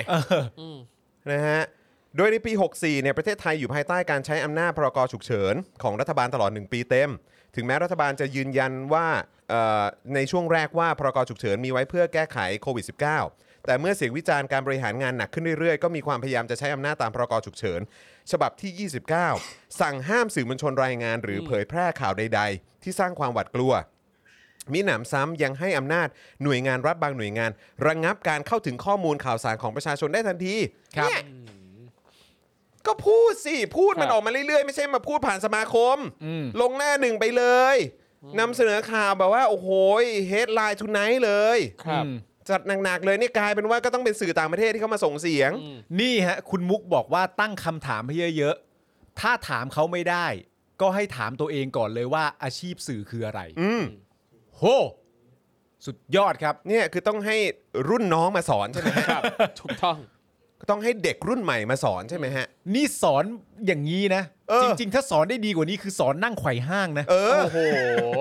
โอ้โหไอ้เฮีย อยากนั่งไขว่ห้างบ้างจังวันนี้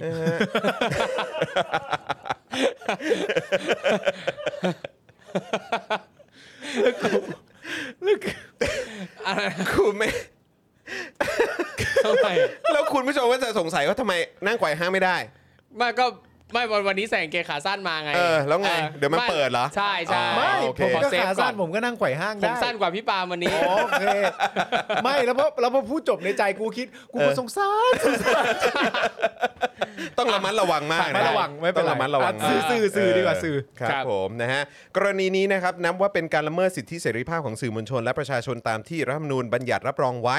ทำให้สื่อมวลชนและภาคประชาสังคมส่วนอื่นๆ ออกมาร่วมกันคัดค้านอย่างหนัก โดยสื่อมวลชนจำนวนหนึ่งได้ใช้สิทธิ์ยื่นฟ้องต่อศาลแพ่ง ให้เพิกถอนคำสั่งของรัฐบาล จนนายกต้องตัดสินใจยกเลิกข้อกำหนดดังกล่าวในที่สุดครับ ครับผม ซึ่งอย่างสิ่งที่ว่ามานะครับโอ้โหเกี่ยวข้องกับสถานการณ์โควิด -19 แน่นอนว่าท่ามกลางอ่าท่ามกลางวิกฤตโควิด -19 ที่ทวีความรุนแรงอย่างสาหัสตลอดปีนี้นะฮะหลายครั้งหลายหนหน่วยงานรัฐเองก็ได้สร้างความสับสนในสังคมเสียเอง ด้วยการออกข่าวที่ขัดแย้งและขาดเอกภาพ โดยเฉพาะในเรื่องที่สำคัญต่อความเป็นความตายของประชาชน อย่างเช่น การฉีดวัคซีน หรือการจัดหาเตียงให้ผู้ป่วยโควิด เป็นต้น แต่พอมีเสียงทักท้วงถึงข้อมูลที่ผิดพลาด หรือว่าข้อมูลที่ขัดแย้งกันเองจากหน่วยงานของรัฐเนี่ยนะครับ หน่วยงานรัฐก็มักเลือกที่จะตำหนิสื่อมวลชน และป้ายสีว่าการรายงานของสื่อมวลชนเนี่ยนะครับว่าเป็นเฟกนิวส์บ้าง เป็นข่าวปลอม ทั้งทั้งๆที่สื่อมวลชนเนี่ยก็นำเสนอข้อมูลที่ได้มาจากหน่วยงานรัฐนั่นแหละนะครับ หรือบางครั้งก็เป็นข้อเท็จจริงที่พิสูจน์ต่อมาในภายหลังว่าสิ่งที่รัฐสื่อสารนั่นแหละที่เป็นข่าวเท็จ นะครับการระบาดของโควิด -19 ยังกระทบต่อเสรีภาพและการทำหน้าที่ของสื่อโดยตรง โดยเฉพาะเมื่อหน่วยงานสำคัญของรัฐไม่อนุญาตให้ผู้สื่อข่าวเข้าพื้นที่ในการแถลงข่าว อย่างที่เคยกระทำเป็นธรรมเนียมมา ไม่ว่าจะเป็นธรรมเนียบรัฐบาล กระทรวง กรม หรือสถานที่อื่นๆทำให้รัฐเป็นผู้ยึดกลุ่มการสื่อสารอยู่เพียงฝ่ายเดียว โดยที่สื่อมวลชนนะครับไม่สามารถจะซักถามหรือยกข้อสงสัยใด ๆ ขึ้นมาพูดคุยกับเจ้าหน้าที่รัฐ ในสิ่งที่ประชาชนอยากจะทราบได้อย่างเต็มที่ ทั้งนี้นะครับในรายงานสถานการณ์สื่อมวลชนในรอบปี 64 ก็ได้ระบุว่า ข้อเรียกร้องเรื่องการปฏิรูปสถาบันพระมหากษัตริย์ของฝ่ายผู้ชุมนุม และการโต้ตอบจากภาครัฐในเรื่องดังกล่าว เป็นประเด็นแหลมคมที่เกิดขึ้นอย่างต่อเนื่องตลอดปี ครับ 64 และยังดูเหมือนจะไม่มีข้อยุติในเร็ววันครับสื่อมวลชนเกือบทุกแห่งนะครับประสบความยากลำบากในการรายงานข่าว เพราะความคลุมเครือและไม่ชัดเจนว่าสื่อสามารถรายงานข้อมูลใดได้บ้าง ภายใต้ข้อจำกัดต่างๆ ไม่ว่าจะเป็นกฎหมายอาญามาตรา 1 1 2 พรบคอมพิวเตอร์ กฎหมายและระเบียบข้อบังคับต่างๆ ที่ให้อำนาจกสทช ลงโทษสื่อ ตลอดจนข้อจำกัดเชิงวัฒนธรรมของสังคมไทย ที่เห็นว่าเรื่องนี้เป็นเรื่องต้องห้ามหรือทาบูนั่นเองนะครับ ปัจจัยเหล่านี้เนี่ยทำให้สื่อมวลชนอาจจะจำเป็นต้องเลือกเซ็นเซอร์ตัวเอง เพื่อความอยู่รอดทางธุรกิจ นี่เลยนะฮะเพื่อความอยู่รอดทางธุรกิจ และไม่ตกเป็นเป้าหมายในทางการเมือง ท่ามกลางการเรียกร้องจากประชาชนบางส่วน ที่ต้องการให้สื่อมวลชนรายงานข่าวในประเด็นนี้อย่างครบถ้วนรอบด้าน ภาวะเช่นนี้จึงเป็นโจทย์ที่สื่อมวลชนต้องร่วมกันหาคำตอบกันต่อไป แต่ในความรู้สึกผมนะฮะคือ แบบถ้าเกิดว่ามีอำนาจขนาดนั้นน่ะหมายถึงสื่อนะ อืม คือหมายความว่ามีเงินทุนมีงบประมาณมีอะไรต่างๆ ขนาดนี้เนี่ยนะครับ คือแบบต้องพิจารณาตัวเองกันนะ ครับ ถ้าเกิดว่าถึงขนาดนี้แล้ว คุณมีเรื่องอะไรที่คุณนำเสนอไม่ได้ด้วย อืม ต้องต้องตั้งคำถามกันแล้วนะครับว่า แล้วจะยังทำอาชีพสื่อมวลชนกันอยู่เหรอ อืม เนาะ ครับ เข้าใจแล้วเพราะคือผมมีความรู้สึกว่าอย่างนี้ฮะว่า ถ้าสมมติว่าเหมือนพูดกันในภายในแล้วพูดกันเองว่า แม่ช่วงนี้การทำสื่อนี่มันก็ยากลำบากจริง ๆ เลยเนอะเพราะมันถูกอำนาจอะไรที่มันวิปริตเนี่ย กดทับแล้วก็ถูกกดดันไว้อย่างมากมาย ครับ ว่าแย่จัง อืม สมมติเป็นอย่างนี้นะ และถ้าเราคิดในทางกลับกันว่า ผู้ชุมนุมที่เรียกร้องประชาธิปไตยทุกคนน่ะ อืม รู้สึกแบบนี้ขึ้นมาสักวันหนึ่งว่า โอ้ รัฐบาลเผด็จการนี่มันอำมหิตมากเลยเนอะ อืม ปกติการเรียกร้องในรัฐบาลที่มาจากประชาธิปไตยไม่โหดเหี้ยมขนาดนี้เนอะแต่รัฐบาลที่มาจากเผด็จการนี่ว่าแย่จังโหดเหี้ยม ไป พวกเรากลับบ้านไม่เรียกร้องแล้ว เออ ก็จบเลยดิฮะ เข้าใจไหมคือเรารู้แล้วไม่ใช่แค่คุณ แต่ว่าประชาชนที่ออกมาลงถนนอยู่ณทุกวันนี้ จัดรายการใด ๆ หรือพูดตรงๆใด ๆ ก็ตามอ่ะ อืม ทุกคนก็อยู่ในภาวะนี้กันทุกคนนะฮะ ครับ เพราะยังไงมันก็อยู่ได้รัฐบาลนี้กันเหมือนกันหมดอยู่แล้วอะครับ เพราะฉะนั้น แบบ ไอ้พวกแย่จังเลยอะไรอย่างเงี้ย ถ้าทำไปอย่างนี้ไปก็ซวยแน่นอน มีคนนั้นคนนี้จับตาดูอยู่หรืออะไรต่างๆนานามันก็ ถ้าคิดอย่างนี้ เพราะว่าสื่อที่ที่ดีอ่ะ ครับ มันผลักดันสังคมได้เลยนะฮะ ใช่ ใช่ ซึ่ง เนี่ยคุณ HG 7เอ่อ HG7 ใช่ไหมบอกว่าเป็นสื่อดีๆ ไม่ชอบ เป็นสื่อให้เขานั่งเขาเหยียบกันต่อไป อืม มัวแต่กลัวไปดูสื่อต่างประเทศเขาเข้าใจหน้าที่ตัวเองมากกว่าเนี่ย ครับ คืออันเนี้ยก็จะเป็นก็จะเป็นภาพที่ที่มันก็จะไม่ต่างกันกับตำรวจไทยเข้าใจไหมฮะเอ่อทหารไทยใช่ไหมฮะรัฐบาลเผด็จการไทย อืม ที่แบบเนี่ยก็คือก็จะถูกแบบเอาไปเปรียบเทียบแหละครับว่าพวกคุณแบบไม่ได้ทำหน้าที่ตัวเองอะ ครับ นานาประเทศมันมีตัวอย่างให้ดูเยอะ ใช่ไหมฮะ อืม เพราะฉะนั้นคือเขาก็คุณก็จะตกไปอยู่ในแคตตากรีนั้นเหมือนกันนะ ใช่ฮะ ว่าคุณเนี่ยแบบโอ้โห แบบไม่มีประสิทธิภาพ ครับ คุณพึ่งไม่ได้นะฮะคุณมุกบอกว่าส่วนใหญ่ที่คุยมักจะตอบ กันว่าไม่อยากเดือดร้อนทำไปเจ้านายก็ไม่ปกป้อง โธ่ ก็ เนี่ยเจ้านายไม่ปกป้องเนี่ย คือผมมีความรู้สึกว่าก็ถ้าอย่างนั้น ไม่รู้เหมือนกัน คือถ้า ครับ ถ้าเกิดว่าสบายใจกับการอยู่ในองค์กรแบบนั้นก็แล้วแต่ครับ เพราะว่าคือมันเป็นอาชีพคุณนะสื่อมวลชนเนี่ย ใช่ แล้วถ้าคุณก็อ้างว่าอ๋อเดี๋ยวเดี๋ยวนายเดี๋ยวนายไม่พอใจนายไม่ปกป้องอะไรเลยก็คือแบบอืมก็ก็จะจะยังอยู่ต่อไปก็อย่าบ่น ใช่ แต่นี่จริงๆ แล้วต้องยอมรับจริงๆ ว่ามันคืออีกชั้นหนึ่งนี่นี่คือความคิดเห็นของพวกเราเหล่า Daily Topic อะ ค นะ รับ อืม ของพวกเราเหล่าพิธีกรแล้วก็คุณผู้ชมเอง เพราะว่าเอ่อผมมีความรู้สึกว่าไอ้ตัวข่าวเนี่ยถ้าเกิดว่าถูกรายงานกันตามปกติเนี่ยก็คงจะได้ความสะใจระดับหนึ่งแหละในประเภทของการว่า เห็นไหมไอ้รัฐบาลชั่ว อืม มันควบคุมสื่ออยู่จริง ๆ ด้วย ได้รูปแบบนโยบายต่างๆ อะไรต่างๆ นานาน่าสงสารสื่อจังเลย ครับ อย่างนี้ก็อาจจะมีได้ อืม แต่ว่าด้วยความที่เป็น Daily Topic ของเราเนี่ยฮะเราก็เลยคิดต่อจากเรื่องที่เขารายงานไปอีกชั้นหนึ่งว่า ถ้าจะจบแค่ว่า โอ้รัฐบาลแย่ อืม น่าสงสารจั ครั ง บ เลยสื่อมันก็ทำได้ฮะ อืม แต่พวกเราก็ไม่ค่อยทำอย่างนั้นนะฮะ ครับ เพราะว่าจริง ๆ แล้วมันคิดบางทีมันก็ต้องคิดให้สุดทางอะฮะ อืม ใช่ไหมฮะ เป็นสื่อแต่ทำเหมือน แต่ทำตัวเหมือนเสือฮะ ให้เขานั่งให้เขานอนนะอืม อืม นั่นแหละฮะ ก็คือคือไม่รู้จะเห็นใจยังไงนะฮะ ครับ เข้าใจไหมฮะ พยายามแล้ว เออ คือไม่รู้จริง ก็ ๆ โดยเฉพาะเนี่ยช่องเมนสตรีมทั้งหลายอะ ครับ อืม อืม แล้วก็ทำได้แค่บอกว่า สู้ๆนะ เป็นกำลังใจ เป็นกำลังใจ เออ ช่องเมนสตรีมนี่ยังยังบอกว่านายกให้ของขวัญอยู่เลยเนี่ย สรุปวันนั้นผมผมผมเข้าใจผิด อ๋อจริงผๆม ไม่ใช่ ผม นั่น ไป เหรอ ตามเช็คแล้วสรุปว่า อ๋อเหรออ อืม ใช่ อ่า อืมครับผม แต่ อืม พอมึงเปลี่ยนแล้วอ่ะ อันเนี้ยแปลกใจน้อยลง อืม พอ ใช่ พอเปลี่ยน พอเปลี่ยนจำนวนนิ้วแล้วแปลกใจน้อยลง ใช่ใช่ โอเค มนะครับ ครับ นะฮะอ่ะคราวนี้มาที่อีกหนึ่งข่าวครับ มูลนิธิทอมสันรอยเตอร์นะครับ เปิดรายงานผู้ต้องขังในประเทศไทย มูลนิธิทอมสันรอยเตอร์นะครับ เปิดรายงานผู้ต้องขังในประเทศไทย ถูกบังคับให้ผลิตอวน ให้บริษัทเอกชนภายใต้การถูกข่มขู่ว่าจะมีการลงโทษ ซึ่งรวมไปถึงการทุบตีและการปล่อยตัวออกจากคุกช้าลงครับ ครับ นี่ก็เป็นอีกอันหนึ่งที่ อันนี้ก็น่าจะเป็นหน่วยงานในต่างประเทศเนาะ ครับ ใช่สิองค์กร ครับ ต่างประเทศนะ ใช่ ค ครั รับบ แต่หลังจากที่เราเพิ่งพูด อืม ถึงประเด็นของสื่อในเมืองไทยครับ อ่า ใช่ครับ ที่ออกเรื่องของการรีวิวปี 64 มา ถูกต้อง นะครับนะฮะคือมีรายงานนะครับว่ามูลนิธิทอมสันรอยเตอร์นะครับได้เผยแพร่รายงานพิเศษในหัวข้อ นักโทษไทยถูกบังคับให้ผลิตอวน ภายใต้การถูกข่มขู่ว่าจะถูกทำร้ายนะฮะเขียนโดยคุณนันชนกวงศ์สมุทรนะครับ ซึ่งคุณนันชนกเนี่ยได้แปลลง Facebook ส่วนตัวในลักษณะสาธารณะด้วยนะครับ โดยสรุปใจความนะครับว่า ผู้ต้องขังในประเทศไทยถูกบังคับให้ผลิตอวน ให้บริษัทเอกชนภายใต้การถูกข่มขู่ว่า จะมีการลงโทษ ซึ่งรวมไปถึงการทุบตี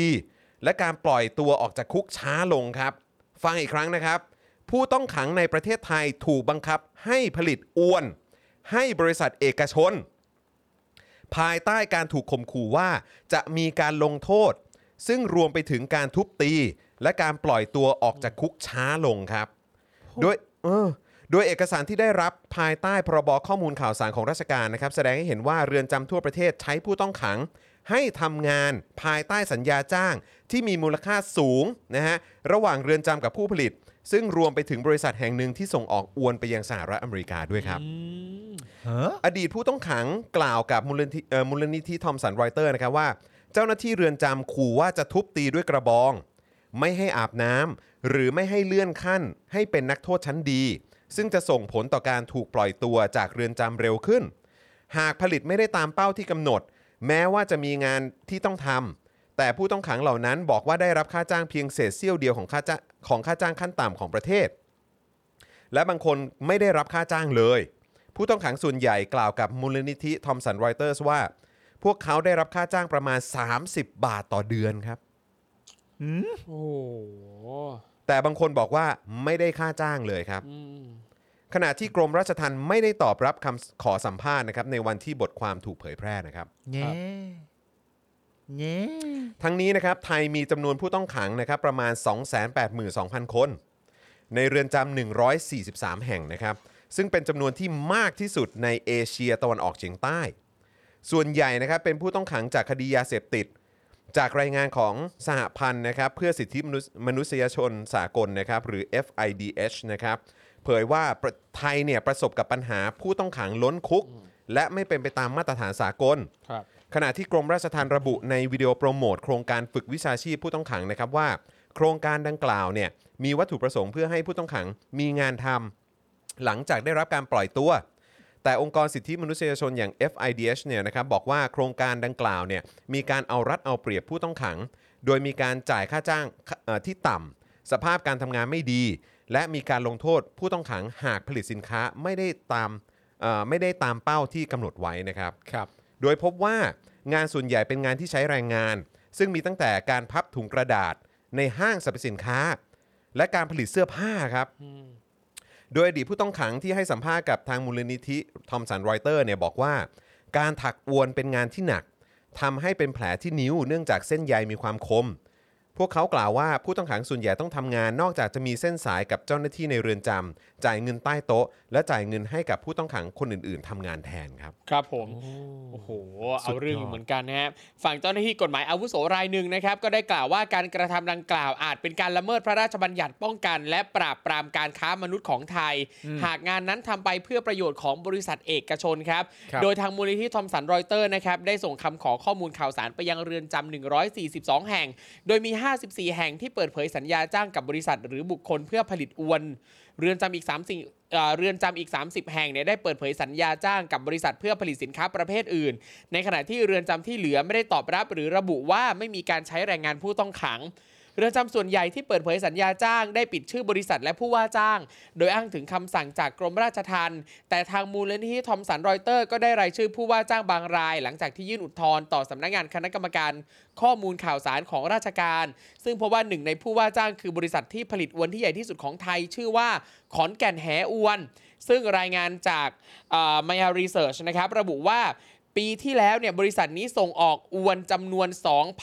2,364 ตัน อืม โอ้โหเยอะมากนะครับ มูลค่าประมาณ 400 กว่าล้านบาท ไปยังประเทศสหรัฐอเมริกา จดหมายจากขอนแก่นแหอวนฉบับหนึ่งนะครับ แสดงให้เห็นว่าบริษัทได้ขอให้เรือนจำอย่างน้อยหนึ่งแห่ง ไม่เปิดเผยสัญญาจ้างของบริษัท ภายใต้คำขอข้อมูลข่าวสาร และบริษัทก็ปฏิเสธที่จะให้สัมภาษณ์ทางมูลนิธิเอ่อ ทอมสันรอยเตอร์ ทั้งนี้นะครับกระทรวงแรงงานสหรัฐได้กล่าวว่า กระทรวงเองเนี่ยก็มีความกังวลเกี่ยวกับข้อกล่าวหา ที่มีการใช้แรงงานผู้ต้องขังในไทยผลิตอวนให้บริษัทเอกชน และพระราชบัญญัติภาษีของสหรัฐก็ไม่อนุญาตให้มีการนำเข้าสินค้าที่ผลิตโดยแรงงานผู้ต้องขัง หรือว่าแรงงานบังคับ ในรายงานดังกล่าวระบุว่าเป็นเวลาหลายปีนะครับที่ไทยได้รับแรงกดดันให้แก้ไขปัญหาที่เกิดขึ้น ในอุตสาหกรรมอาหารทะอาหารทะเล มูลค่านับพันล้านดอลลาร์สหรัฐ ซึ่งรวมไปถึงปัญหาด้านการค้ามนุษย์ การบังคับใช้แรงงาน และความรุนแรงบนเรือประมง และในโรงงานแปรรูป ครับ ในปี 57 นะครับ รัฐบาลเนี่ยได้เสนอให้มีการส่งผู้ต้องขังที่ยินยอม และเหลือโทษจำคุกน้อยกว่า 1 ปี ให้ทำงานบนเรือประมง เพื่อทุเลาปัญหาขาดแคลนแรงงาน และแก้ไขปัญหาการค้ามนุษย์ แต่ว่าแผนดังกล่าวก็ได้ถูกยกเลิก หลังจากที่มีเสียงวิพากษ์วิจารณ์จากองค์กรด้านสิทธิแรงงาน และในไม่กี่ปีที่ผ่านมาไทยก็มีการปรับปรุงการจัดการปัญหาแรงงานทาสยุคใหม่ ในรายงานประจำปีฉบับล่าสุดครับสหรัฐเองก็ระบุว่าไทยมีความพยายามอย่างยิ่ง ในการกำจัดการค้ามนุษย์ รวมถึงการพัฒนาความร่วมมือกับภาคประชาสังคมทว่าการทุจริตโดยเจ้าหน้าที่รัฐยังคงบ่อนทำลายความพยายามในการป้องกันการค้ามนุษย์ โอ้โห อันนี้ต้องย้ำเลยนะฮะ ครับ คือย้ำอีกครั้งว่านี่คือรายงานประจำปีล่าสุดนะครับสหรัฐระบุว่าไทยมีความพยายาม ในการกำจัดการค้ามนุษย์ อืม ใช่ไหมฮะ แต่ว่าการทุจริตโดยเจ้าหน้าที่รัฐ ครับ ยังคงบ่อนทำลายความพยายามในการป้องกันการค้ามนุษย์ครับ เอา ค ละ รับ สิ ผ ฮะ ม คือแปลว่ามีความเป็นไปได้ไหม เท่าที่ฟังดูคือข้างนอกเนี่ยก็พยายามไปเคลียร์ไปจัดการ อืม ครับ อะไรที่แบบว่า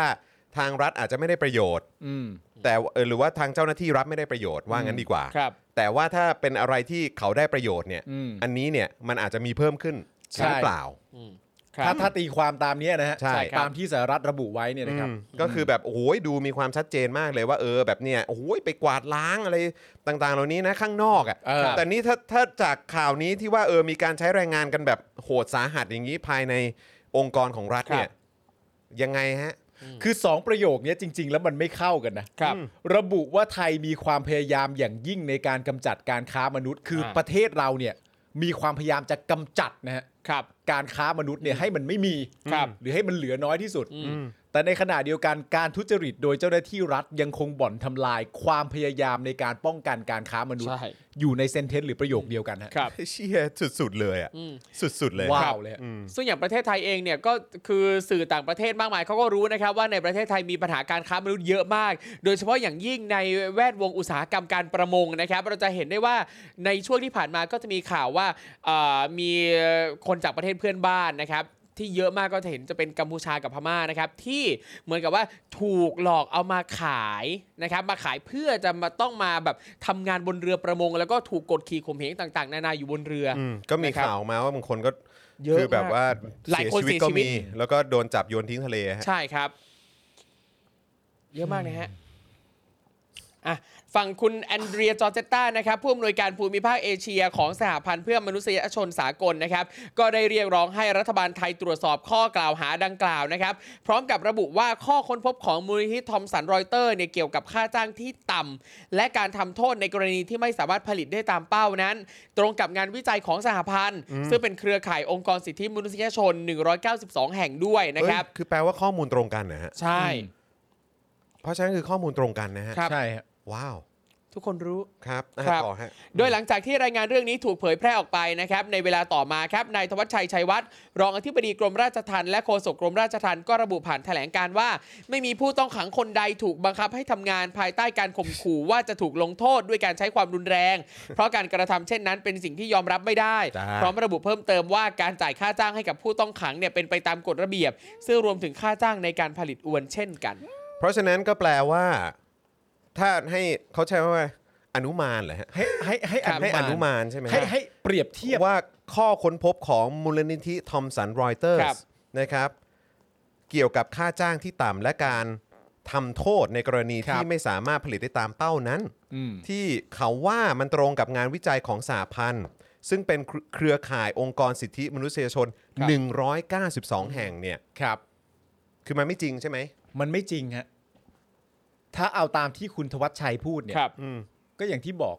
อืม ข้อมูลของทอมสันรอยเตอร์ ครับ ตรงนะฮะ อืม ตรงกันเลยนะครับ กับ อืม งานวิจัยของสหพันธ์เครือข่ายองค์กรสิทธิมนุษยชน 192 แห่ง 192 แห่งที่ว่านี้กับทอมสันไรเตอร์ ครับ การเสนอข่าวกับงานวิจัยมันตรงกัน แล้วก็คุณทวัชชัยเนี่ยฮะรองอธิบดีกรมราชทัณฑ์เนี่ยก็บอกว่าไม่จริงในประเด็นไม่มีผู้ต้องขังคนใดถูกบังคับให้ทำงานภายใต้การข่มขู่ว่าจะถูกลงโทษ ครับ คุกไทยเนี่ยนะคุณผู้ชมฮะ ครับ ไม่มีการข่มขู่ผู้ต้องขังเลยนะครับ ว่าทำงานไม่ทันแล้วจะถูกลงโทษไม่มีนะฮะ ไม่มี ไม่มีเลยนะครับ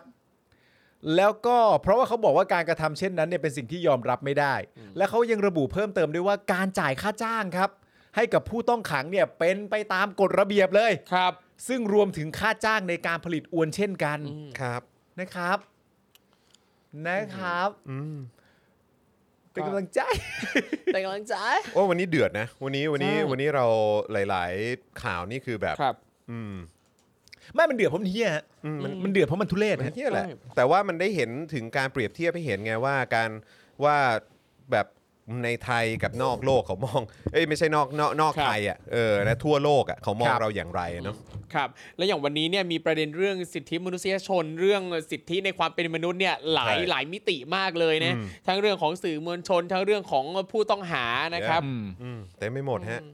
เต็ม จ ไม่หมด ริง ๆ วันนี้เราเอ่อครอบคลุมหลายประเด็น ครับ ใช่ นะครับผมแล้วแต่ละประเด็นก็ต้องบอกเรา เราพูดเรื่องสื่ออ ครับ เราพูดเรื่องเอ่อ ผู้ ผู้ ลี้ ต้องขัง ภัยนะ เราคพูด รับ เรื่องผู้ลี้ภัย เรา ครับ พูดเรื่องการต่อสู้ในประเทศพม่า เราพูดถึงเรื่องคำอวยพรของนายก ครับ ทั้งนั้น ก็เด็ดๆทั้งนั้น แหละนะฮะ เรื่องราวดี ทั้งนั้นแหละฮะอืม เด็ดๆทั้งนั้นนะคุณผู้ชมฮะ นะฮะ ๆเป็นกำลังใจ เป็นกำลังใจ นะครับ คุณ อ่ะ หมายบอกว่าเดือดมากแต่พอได้ยินคำว่ากำลังใจแล้วก็หลุดขำ นะฮะแต่คุณ ทำไมหรอ แต่คุณผู้ชมก็สามารถเป็นกำลังใจให้กับพวกเราได้นะครั ใช่ครับ ผ่านทางบัญชีกสิกรไทยนะครับ ครับ 0698 975539 นะครับ หรือสแกนเคอร์โคก็ได้นะครับ เติมพลังให้กับพวกเราเลยนะครับนะฮะใช่ เมื่อกี้ผมพูดผิดแหมคุณเฟรม นอกโลก ไม่เมื่อกี้ผมบอกไง ว่า ว่าแบบนอกประเทศเราเขามองเรายังไง แต่ผมดันไปพูดนอกโลก ยังไงนอกโลกอาอาจจะ เออ ติดมาจากดูเรื่องโดนลุกอัพ โดนลุกอัพใช่ไหม ไม่แต่ แต่โดนแต่โดนลุกอัพนี่ก็ผมก็นึกถึงประเทศนี้นะอืม อย่า แล้วก็ พึ่งเล่า อ๋อไม่ไม่ไม่ไม่ไม่ไม่ ตอนจบเนี่ยนะก็ เออ หนักเลย นะฮะก็ลองดูนะครับ เดี๋ยวอาจจะมารีวิวกันนะครับ ถ้าถ้าใครเล่ากูเล่าสไปเดอร์แมน โอเค ไม่เล่าไม่เล่าอ่ะงั้นผมเล่าอันนี้ละกันเจาะข่าวตื้น อันนี้เล่าได้ นะครับ โเค ก็อยากจะ ได้ ฝากคุณผู้ชมติดตามกันกับจากเอ่อเจาะข่าวตื้นตอนล่าสุดนะครับนะฮะซึ่งเดี๋ยววันพุธนี้ก็จะถ่ายตอนใหม่ ซึ่งน่าจะเป็นตอนสุดท้ายของปีนี้แล้วแหละ ครับ นะครับนะฮะแต่ว่าตอนที่เพิ่งออนไปคือตอนที่ 302 นะครับ กับตอน ครับ ที่มีชื่อว่า นี่คืออำนาจเถื่อนคอสช เกี่ยวกับโรงไฟฟ้าที่คุณไม่รู้มาก่อนครับ อ่า นะฮะก็อยากจะชวนอีกครั้งนะครับให้ไปติดตามตอนนี้นะครับซึ่งเทปนี้เราจะพาคุณผู้ชมนะครับไปเริ่มกันที่การแสดงความยินดีกับประชาชนชาวชิลีนะครับที่ได้ประธานาธิบดีที่อายุน้อยที่สุดเท่าที่เคยมีมา ครับ เกเบรียลบอริกนะครับอดีตผู้นำนักศึกษาฝ่ายซ้าย ที่มาพร้อมกับนโยบายเศรษฐกิจสังคมนิยมครับที่ฟังแล้วได้แต่อิจฉานะครับ ครับ ต่อกันด้วยเรื่องโอมิครอนครับซึ่งปรากฏตัวทันทีนะครับที่อนุทินบอกว่าโควิดกระจอกครับ ครับ และมีฝากไปถึงหมอที่ชอบเล่น Twitter ด้วยนะครับ ว่าถ้าเลิกสร้างความหวาดกลัวสักวันเนี่ย จะท้องอืดหรือไง นี่แน่ นะนะสำหรับเรื่องราวหลักๆ ในตอนที่ 302 เนี่ยนะฮะจะอยู่ที่เรื่องของชาวนาบอนนะครับ ซึ่งในมุมมองของพวกเรารู้สึกว่าจะได้พื้นที่สื่อน้อยหน่อย ครับ นะครับผู้ได้รับผลกระทบจากโครงการสร้างโรงไฟฟ้าขยะนะครับ หรือในเอ่อชื่อในเวอร์ชันนวลๆนะครับที่เรียกว่าโรงไฟฟ้าชีวมวลครับ ครับผม ซึ่งโรงไฟฟ้าที่นาบอนเนี่ยนะครับก็มาจากบริษัทที่มีรองผบตร วิรชัยทรงเมตตา เป็นผู้ถือหุ้นใหญ่ อันนั้นแหละที่เราว่ามันแปลกๆอยู่ รองผบตร เป็นผู้ถือหุ้นใหญ่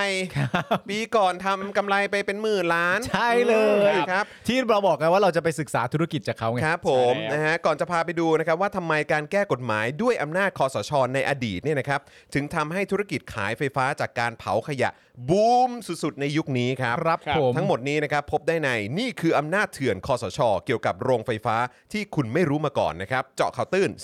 302 อย่าพลาดกันนะครับ ครับ ฝากติดตามด้วยนะครับผม เย่ นะฮะ อ่ะ แล้วก็มาถึงช่วงท้ายของเราแล้วนะครับ คุณผู้ชมครับ ก็อยากจะฝ่ายครั้งนะครับ อย่าลืมสนับสนุนพวกเรากันด้วยนะครับนะฮะ ผ่านทาง YouTube Membership แล้วก็ Facebook Supporter นั่นเองนะครับสองช่องทางนี้เป็น 2 ช่องทางหลักที่อยากจะเชิญชวนคุณผู้ชมนะครับ สนับสนุนพวกเราเป็นของขวัญวันคริสต์มาสก็ได้ ใช่หรอ นะครับนะฮะหรือว่าใครที่สมัครกันอยู่แล้วนะครับก็สามารถสนับสนุนพวกเรานะครับอ่าผ่านทางบัญชีกสิกรไทยนะครับ0698975539 หรือสแกน QR Code ก็ได้นะครับคุณผู้ชม ครับ นะ ผ ฮะ ม ก็เติมพลังกันเข้ามาได้นะครับเป็นของขวัญวันคริสต์มาสของขวัญวันปีใหม่ก็ได้ด้วยเหมือนกันนะ ใช่ครับ ผม คุณผู้ชมครับ แล้วเราก็ต้องการจะทำเหมือนเดิมนะครับ คุณผู้ชมที่ดูเราไม่ว่าจะเป็นสดหรือย้อนหลังที่ใดก็ตามนะครับ ถ่ายรูปเวลาที่ดูอยู่ แล้วก็แท็กมาหาพวกเราได้ แท็กพวกเราด้วยเมื่อสักครู่นี้มีคุณผู้ชมแท็กมา ผมก็ผมผมก็เพิ่งแบบออนไปนะ อ่า ก็มีมีเหมือนเขาดูอยู่บนแบบ ใช่ป่ะ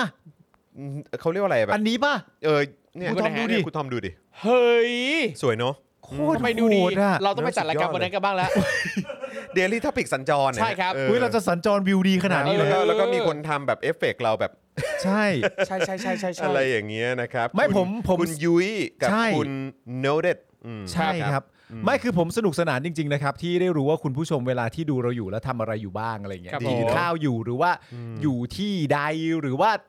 สามารถดูมีคุณผู้ชมที่ดูเราไปตอนที่นั่งรถไฟข้าม ครับ จังหวัดอ่ะ ใช่ ที่ ครับ ญี่ปุ่นมั้งถ้าจำไม่ผิดอะไรเงี้ย Yeah แล้วก็ดูรายการเราไปด้วยแล้วก็แบบนั่งรถไฟข้ามจังหวัดวิว ครับ ข้างนอกก็แบบสวยงามมากเลยนะครับ จริง คุณผู้ชมทำแบบนั้นกับพวกเราได้ทั้งหมดเลยนะ ทั้งผมเอง เอ่อคุณจรอาจารย์แบงค์หรือว่าครูทอมนะครับ ใช่ครับ ผมได้หมดเลยนะฮะเราอยากรู้จริง ๆ ครับ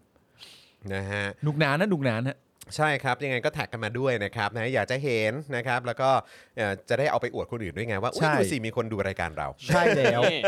ใช่แล้ว รวมถึงสินค้า ะ ของ ใช่ รายการเราด้วยนะ ถ้า ครับ ใส่ ใช่ครับ เสื้อของเรา ใช่ ใช้แก้ว ใช้ถุง ถูกต้อง ผ้าได้แมกเนตอะไรมา กิ กิ นน้ำพริก กิน ครับผม น้ำพริก ได้หมดเลย อะไรต่างๆนะฮะ อ่า ใช้หมอนใช้สบู่ล้างมือล้างจานของโค้ชแขกอะไร ครับ ต่างๆเนี่ยนะฮะใช้ multi purpose cleaner อะไรต่างๆ ครับ แผ่นรองแก้วนะครับ อ่าน นะฮะเออก็สามารถได้ด้วยเหมือนกัน ครับ นะครับชวนเข้ามานะครั แท็ บ กเรามา ผ เราจะได้นำไปนำไปอวดต่ออีกทีหนึ่ง ใช่ เย่ ใช่ นะครับ ใช่ใช่นะครับผมนะฮะอ่ะยังไงก็ขอบคุณคุณผู้ชมมาก ๆ เลยนะครับ พรุ่งนี้เอ่อก็จะเป็นคิวของเอ่อสี สีจะมา นะ แล้ ครั ว คุณ ครั ไท บผม นี่จะมาในวันอังคารนะครับนะฮะมีการตกลงคุยกันหลัง ใช่ ไมค์ ครับ เรียบร้อย ใช่อันนี้ขอบ ะ คุณ ใช่แล้ว ครูทอมด้วย รับ นะครับ เออ เป็น นะฮะเกียรติอย่างสูงครับ ขอบ ที่ พระคุ คุณ ณ ครูทอม ที่คุณไทนี่โทรไปแล้วก็ เออ ครูทอมก็แบบ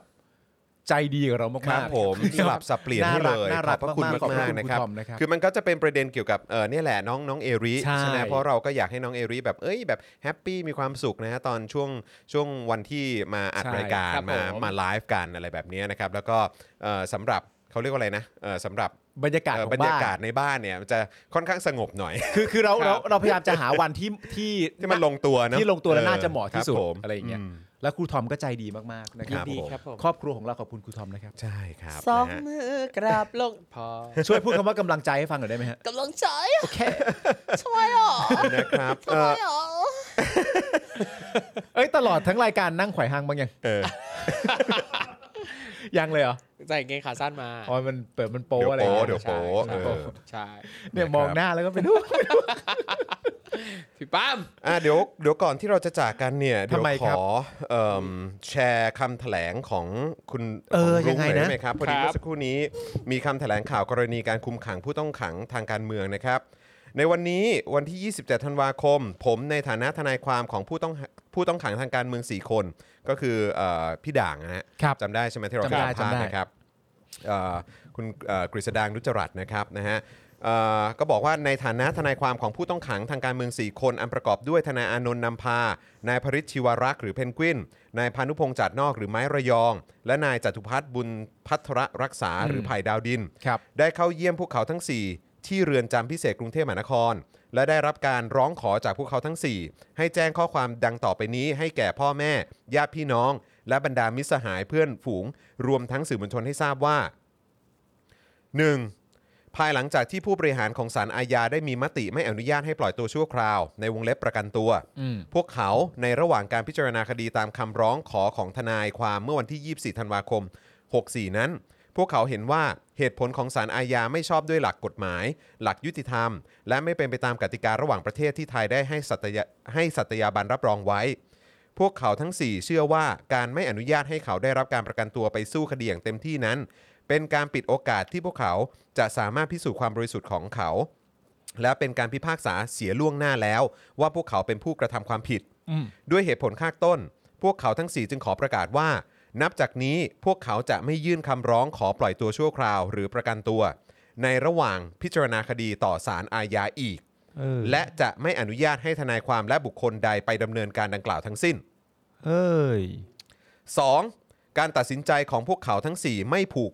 พันบรรดาผู้ต้องขัง และนักโทษการเมืองที่ยังถูกจับกุมคุมขัง และไม่ได้รับอนุญาตให้ประกันตัวคนอื่นแต่อย่างใด 3. พวกเขาทั้ง 4 ยังยืนยันที่จะต่อสู้เพื่อการเปลี่ยนแปลงให้ประเทศ ไปสู่ประชาธิปไตยที่แท้จริง และยังยืนยันที่จะเรียกร้องให้มีการปฏิรูปประเทศตามแนวทางที่ได้ร่วมต่อสู้มาโดยตลอด โดยไม่หยุดยั้งไม่ว่าจะถูกคุมขังอยู่หรือไม่ก็ตาม 4. พวกเขาทั้ง 4 ขอร่วมกันเรียกร้องให้มวลหมู่มิตรสหายที่ได้ร่วมต่อสู้ด้วยกันตลอดมาจงยืนหยัด ในข้อเรียกร้องทั้ง 3 ประการ และต่อสู้ต่อไปตามแนวทางประชาธิปไตยโดยสงบ สันติวิธี ทั้งนี้พวกเขาทั้ง 4 ขอยืนยันว่าพวกเขาทั้ง 4 ขอเป็นกำลังใจ และจะยืนหยัดต่อสู้กับพี่น้องข้างนอกด้วยกันตลอดไป ลงชื่อกฤษดางนุจจรัตน์27 ธันวาคม 2564 ครับ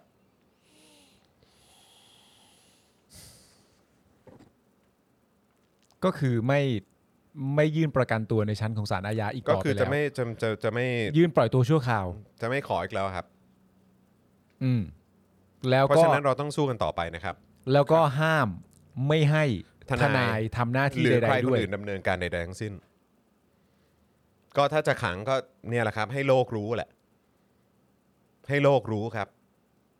อืม ว่าประเทศไทยเป็นอย่างนี้ครับ Hashtag this is the real Thailand ครับ ครับ นี่คือประเทศไทยที่มันเป็นอยู่จริง ๆ ภายใต้หน้ากากที่หลอกลวงโลกไว้ อืม ว่าเราเป็นดินแดนแห่งรอยยิ้ม ดินแดนแห่งความสุข ในน้ำมีปลาในนามีข้าว อืม มันเป็นเรื่องโกหกทั้งเพครับ ใช่ฮะ ความยุติธรรมไม่มีในประเทศนี้ครับ เพราะฉะนั้นก็ให้โลกทั้งรู้ เอ้ยให้ให้ทั้งโลกได้รู้นะครับ ว่าประเทศไทยเป็นอย่างนี้ครับ ครับ เราต้องช่วยกันแชร์กันออกไปส่งเสียงกันออกไปครับ ให้ทั่วโลกรู้ไปเลยนะครับ ว่านี่มันประเทศมาเฟียครับ คือผมเข้าใจประเด็นเรื่องความเศร้านะครับ ครับ และผมก็เข้าใจประเด็นเรื่องความหดหู่นะครับ อืม เพราะมันเศร้าและน่าหดหู่จริง ๆ นะครับ ใช่ แต่ทีนี้เนี่ย พอสถานการณ์มันถูกกำหนดไว้อย่างนี้แล้วเนี่ย แล้วทั้งสี่ท่านเนี่ย ก็ได้ยืนยันกับตัวเองว่านี่คือวิธีที่เราจะสู้กันต่อ นั่นนั่นคือว่าเขาสู้ครับ เขาสู้ฮะแล้วเราก็ต้องเคารพในการตัดสินใจของเขา ครับ ถึงแม้ว่าเราจะเป็นห่วงและก็เอ่อรักพวกเขาเนี่ย เราก็ต้องเคารพในการตัดสินใจของเขา ทีนี้พาร์ทของคนที่ยังไม่ได้เข้า ครับ เพื่อที่จะให้เขาออกมาได้เนี่ย ประเทศต้องเป็นประชาธิปไตยครับ อืม ประเทศต้องเป็นประชาธิปไตยที่แข็งแรงฮะ ครับ ประเทศต้องเป็นประเทศที่เคารพสิทธิมนุษยชน ประเทศต้องเป็นประเทศที่ถูกการเปลี่ยนแปลงอย่างจริงจัง เพราะฉะนั้นพาร์ทของคนข้างนอกเนี่ย ผมว่าก็ต้องเตรียมตัวฮะ อืม นะฮะ แต่อย่างที่เราทราบกันนะครับว่าในปีหน้านะครับก็มีการเปรยๆกันออกมาแล้วนะครับ ว่าจะมีการชุมนุมที่เข้มข้นยกระดับกันตลอดทั้งปี ครับ ครับ นะครับก็ขึ้นอยู่กับประชาชนแล้วล่ะครับ ครับ นะครับว่า พวกคุณอยากเห็นการเปลี่ยนแปลงหรือเปล่า ครับ นะครับ อันนี้เรียกว่าการสู้นะครับ ครับ ของผู้ที่ถูกคุมขังอยู่นะตอนนี้คุมขังอยู่นะตอนนี้เขาสู้นะฮะ ครับ ทีนี้เราข้างนอกเนี่ย ก็ต้องมีส่วนช่วยในการต่อสู้ กันอยู่ตลอดเวลา ครับ แล้วล่ะครับ อืม ไม่ว่าจะแพลตฟอร์มใด ๆ ก็ตามนะครับ นะครับอ่ะโอเคครับคุณผู้ชมครับนะฮะก็ผมเชื่อว่าเดี๋ยวพรุ่งนี้เราก็จะมีรายละเอียดในพาร์ทนี้เพิ่มเติมมากยิ่งขึ้นนะครับ ครับ นะฮะวันนี้เป็นการแถลงการที่ส่งต่อออกมาจากทั้ง 4 คนนะครับ ครับ ว่าจะเป็นธนาอานนท์นะครับเพนกวินนะครับไมค์เองแล้วก็ไผ่ด้วย ครับ นะครับคือเขายืนยันแล้วนะครับว่าอ้าวถ้าเกิดจะขังเนี่ยเขาก็ก็ก็ขังให้โลกรู้อะ ครับ นะครับแล้วก็ให้รู้ว่าประเทศนี้มันเป็นอย่างนี้ยแหละครับนะฮะแล้วเราเองนะครับในพาร์ทของคนที่ต่อสู้กันอยู่ข้างนอก ก็ต้องสู้กันต่อไปนะครับ ครับ นะฮะอ่ะโอเคครับคุณผู้ชมครับ วันนี้ขอบพระคุณคุณผู้ชมมากๆเลยนะครับที่ติดตามพวกเรานะครับนะฮะก็เดี๋ยวกลับมาวันพรุ่งนี้นะครับอย่างที่บอกไปว่าจะเป็นคิวของคุณไทนี่ ใช่แล้ว นะครับแล้วก็เดี๋ยวเอ่อครูทอมก็จะกลับมาในวันพุธแล้ว ใช่ ก็ ครั วั บ นพฤหัสนั่นเอง ใช่แล้ว นะครับ นะฮะ ก็ฝากคุณผู้ชมด้วยนะครับ แล้วก็อย่าลืมอยากจะสนับสนุนพวกเรานะครับ สนับสนุนกันได้เลยนะครับ ด้านล่างนี้บัญชีกสิกรไทย 0698 975 539 หรือสแกนเคอร์โคดก็ได้นะครับ แล้วก็อย่าลืมนะครับสนับสนุนพวกเรากันแบบรายเดือนกันเยอะๆนะครับนะฮะทั้งทาง YouTube Membership แล้วก็ Facebook Supporter นั่นเองนะครับนะฮะอะไรเหรอ คอมเมนต์เหรอ หรือว่าอะไรทำไมคอมเมนต์ว่าอะไรขอดู ข ห อง น่อย คุณเคงโกะ ใช่ ทุกคนตุนเงินไว้ครับ พรุ่งนี้มาเติมพลังรายวัน แล้วฟังเรื่องเล่าของพี่ปาล์มกันครับ มีด้วยเหรอ อยากรู้เลย ก็ อะ เมื่อกี้ไทนี่มานั่งไง เออเออเออเออ ครับ แล้วไทนี่ก็เกรินไว้แบบว่า กูไปบอกรักเขาทุกแบบเที่ยงวันเที่ยงคืนกูกูก็แบบ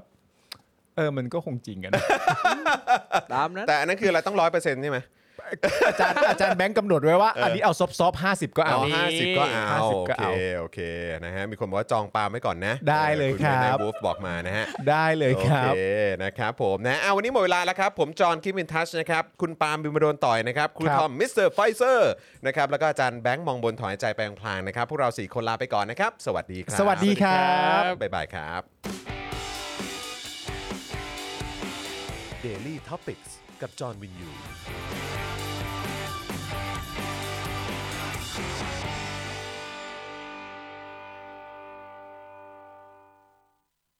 คุณผู้ชมที่อยากจะสนับสนุนเราผ่านทาง YouTube Membership นะครับ ง่ายนิดเดียวครับ แค่กดปุ่มจอยที่อยู่ข้างปุ่ม subscribe ใน YouTube Channel ของเรานะครับ เมื่อกดปุ่มจอยแล้วก็เลือกได้เลยนะครับ ว่าอยากจะสนับสนุนเราในแพ็กเกจไหน หลังจากนั้นก็เลือกวิธีในการชำระเงิน และเข้าไปกรอกรายละเอียดให้ครบถ้วนนะครับ แล้วก็กดปุ่ม subscribe ครับ แค่นี้คุณก็เป็นเมมเบอร์ของ Spoke Dark TV แล้วครับ สำหรับคุณผู้ชมที่อยากจะเป็น s u p p อร์เตอร์ให้กับพวกเรานะครับ คลิกเข้าไปที่หน้าแฟนเพจของ Spoke Dark TV และรายการในเครือของเราครับ แล้วกดปุ่ม Become a supporter นะครับ หรือกดปุ่ม support now ใต้คลิปรายการของเราก็ได้นะครับ แล้วเข้าไปเลือกเลยนะครับ ว่าจะชำระเงินทางไหนครับ ไม่ว่าจะผ่านบัตรเครดิตเดบิต เครือข่ายโทรศัพท์มือถือหรือ wallet ต่างๆ ก็ง่ายนิดเดียวนะครับ พอคลิกเข้าไปแล้วนะครับ ก็อย่าลืมใส่ข้อมูลและรายละเอียดให้ครบถ้วนนะครับ พอครบถ้วนแล้วก็กดปุ่ม subscribe ครับ แค่นี้คุณก็เป็น supporter ของ Spoke Dark TV แล้วครับ และเพื่อให้มั่นใจได้ว่าทุกท่านจะสามารถสนับสนุนเราได้อย่างต่อเนื่องในทุกๆเดือน โดยไม่หลุดจากการเป็นสมาชิก คุณผู้ชมสามารถเลือกสนับสนุนในช่องทางและแพ็กเกจที่ทุกท่านสะดวกที่สุดสำหรับการตัดบัญชีอัตโนมัติอย่างต่อเนื่องนะครับ เพื่อที่ Spoke Dark TV จะได้มีกำลังในการผลิตคอนเทนต์ดีๆ เพื่อคุณผู้ชมต่อไปครับ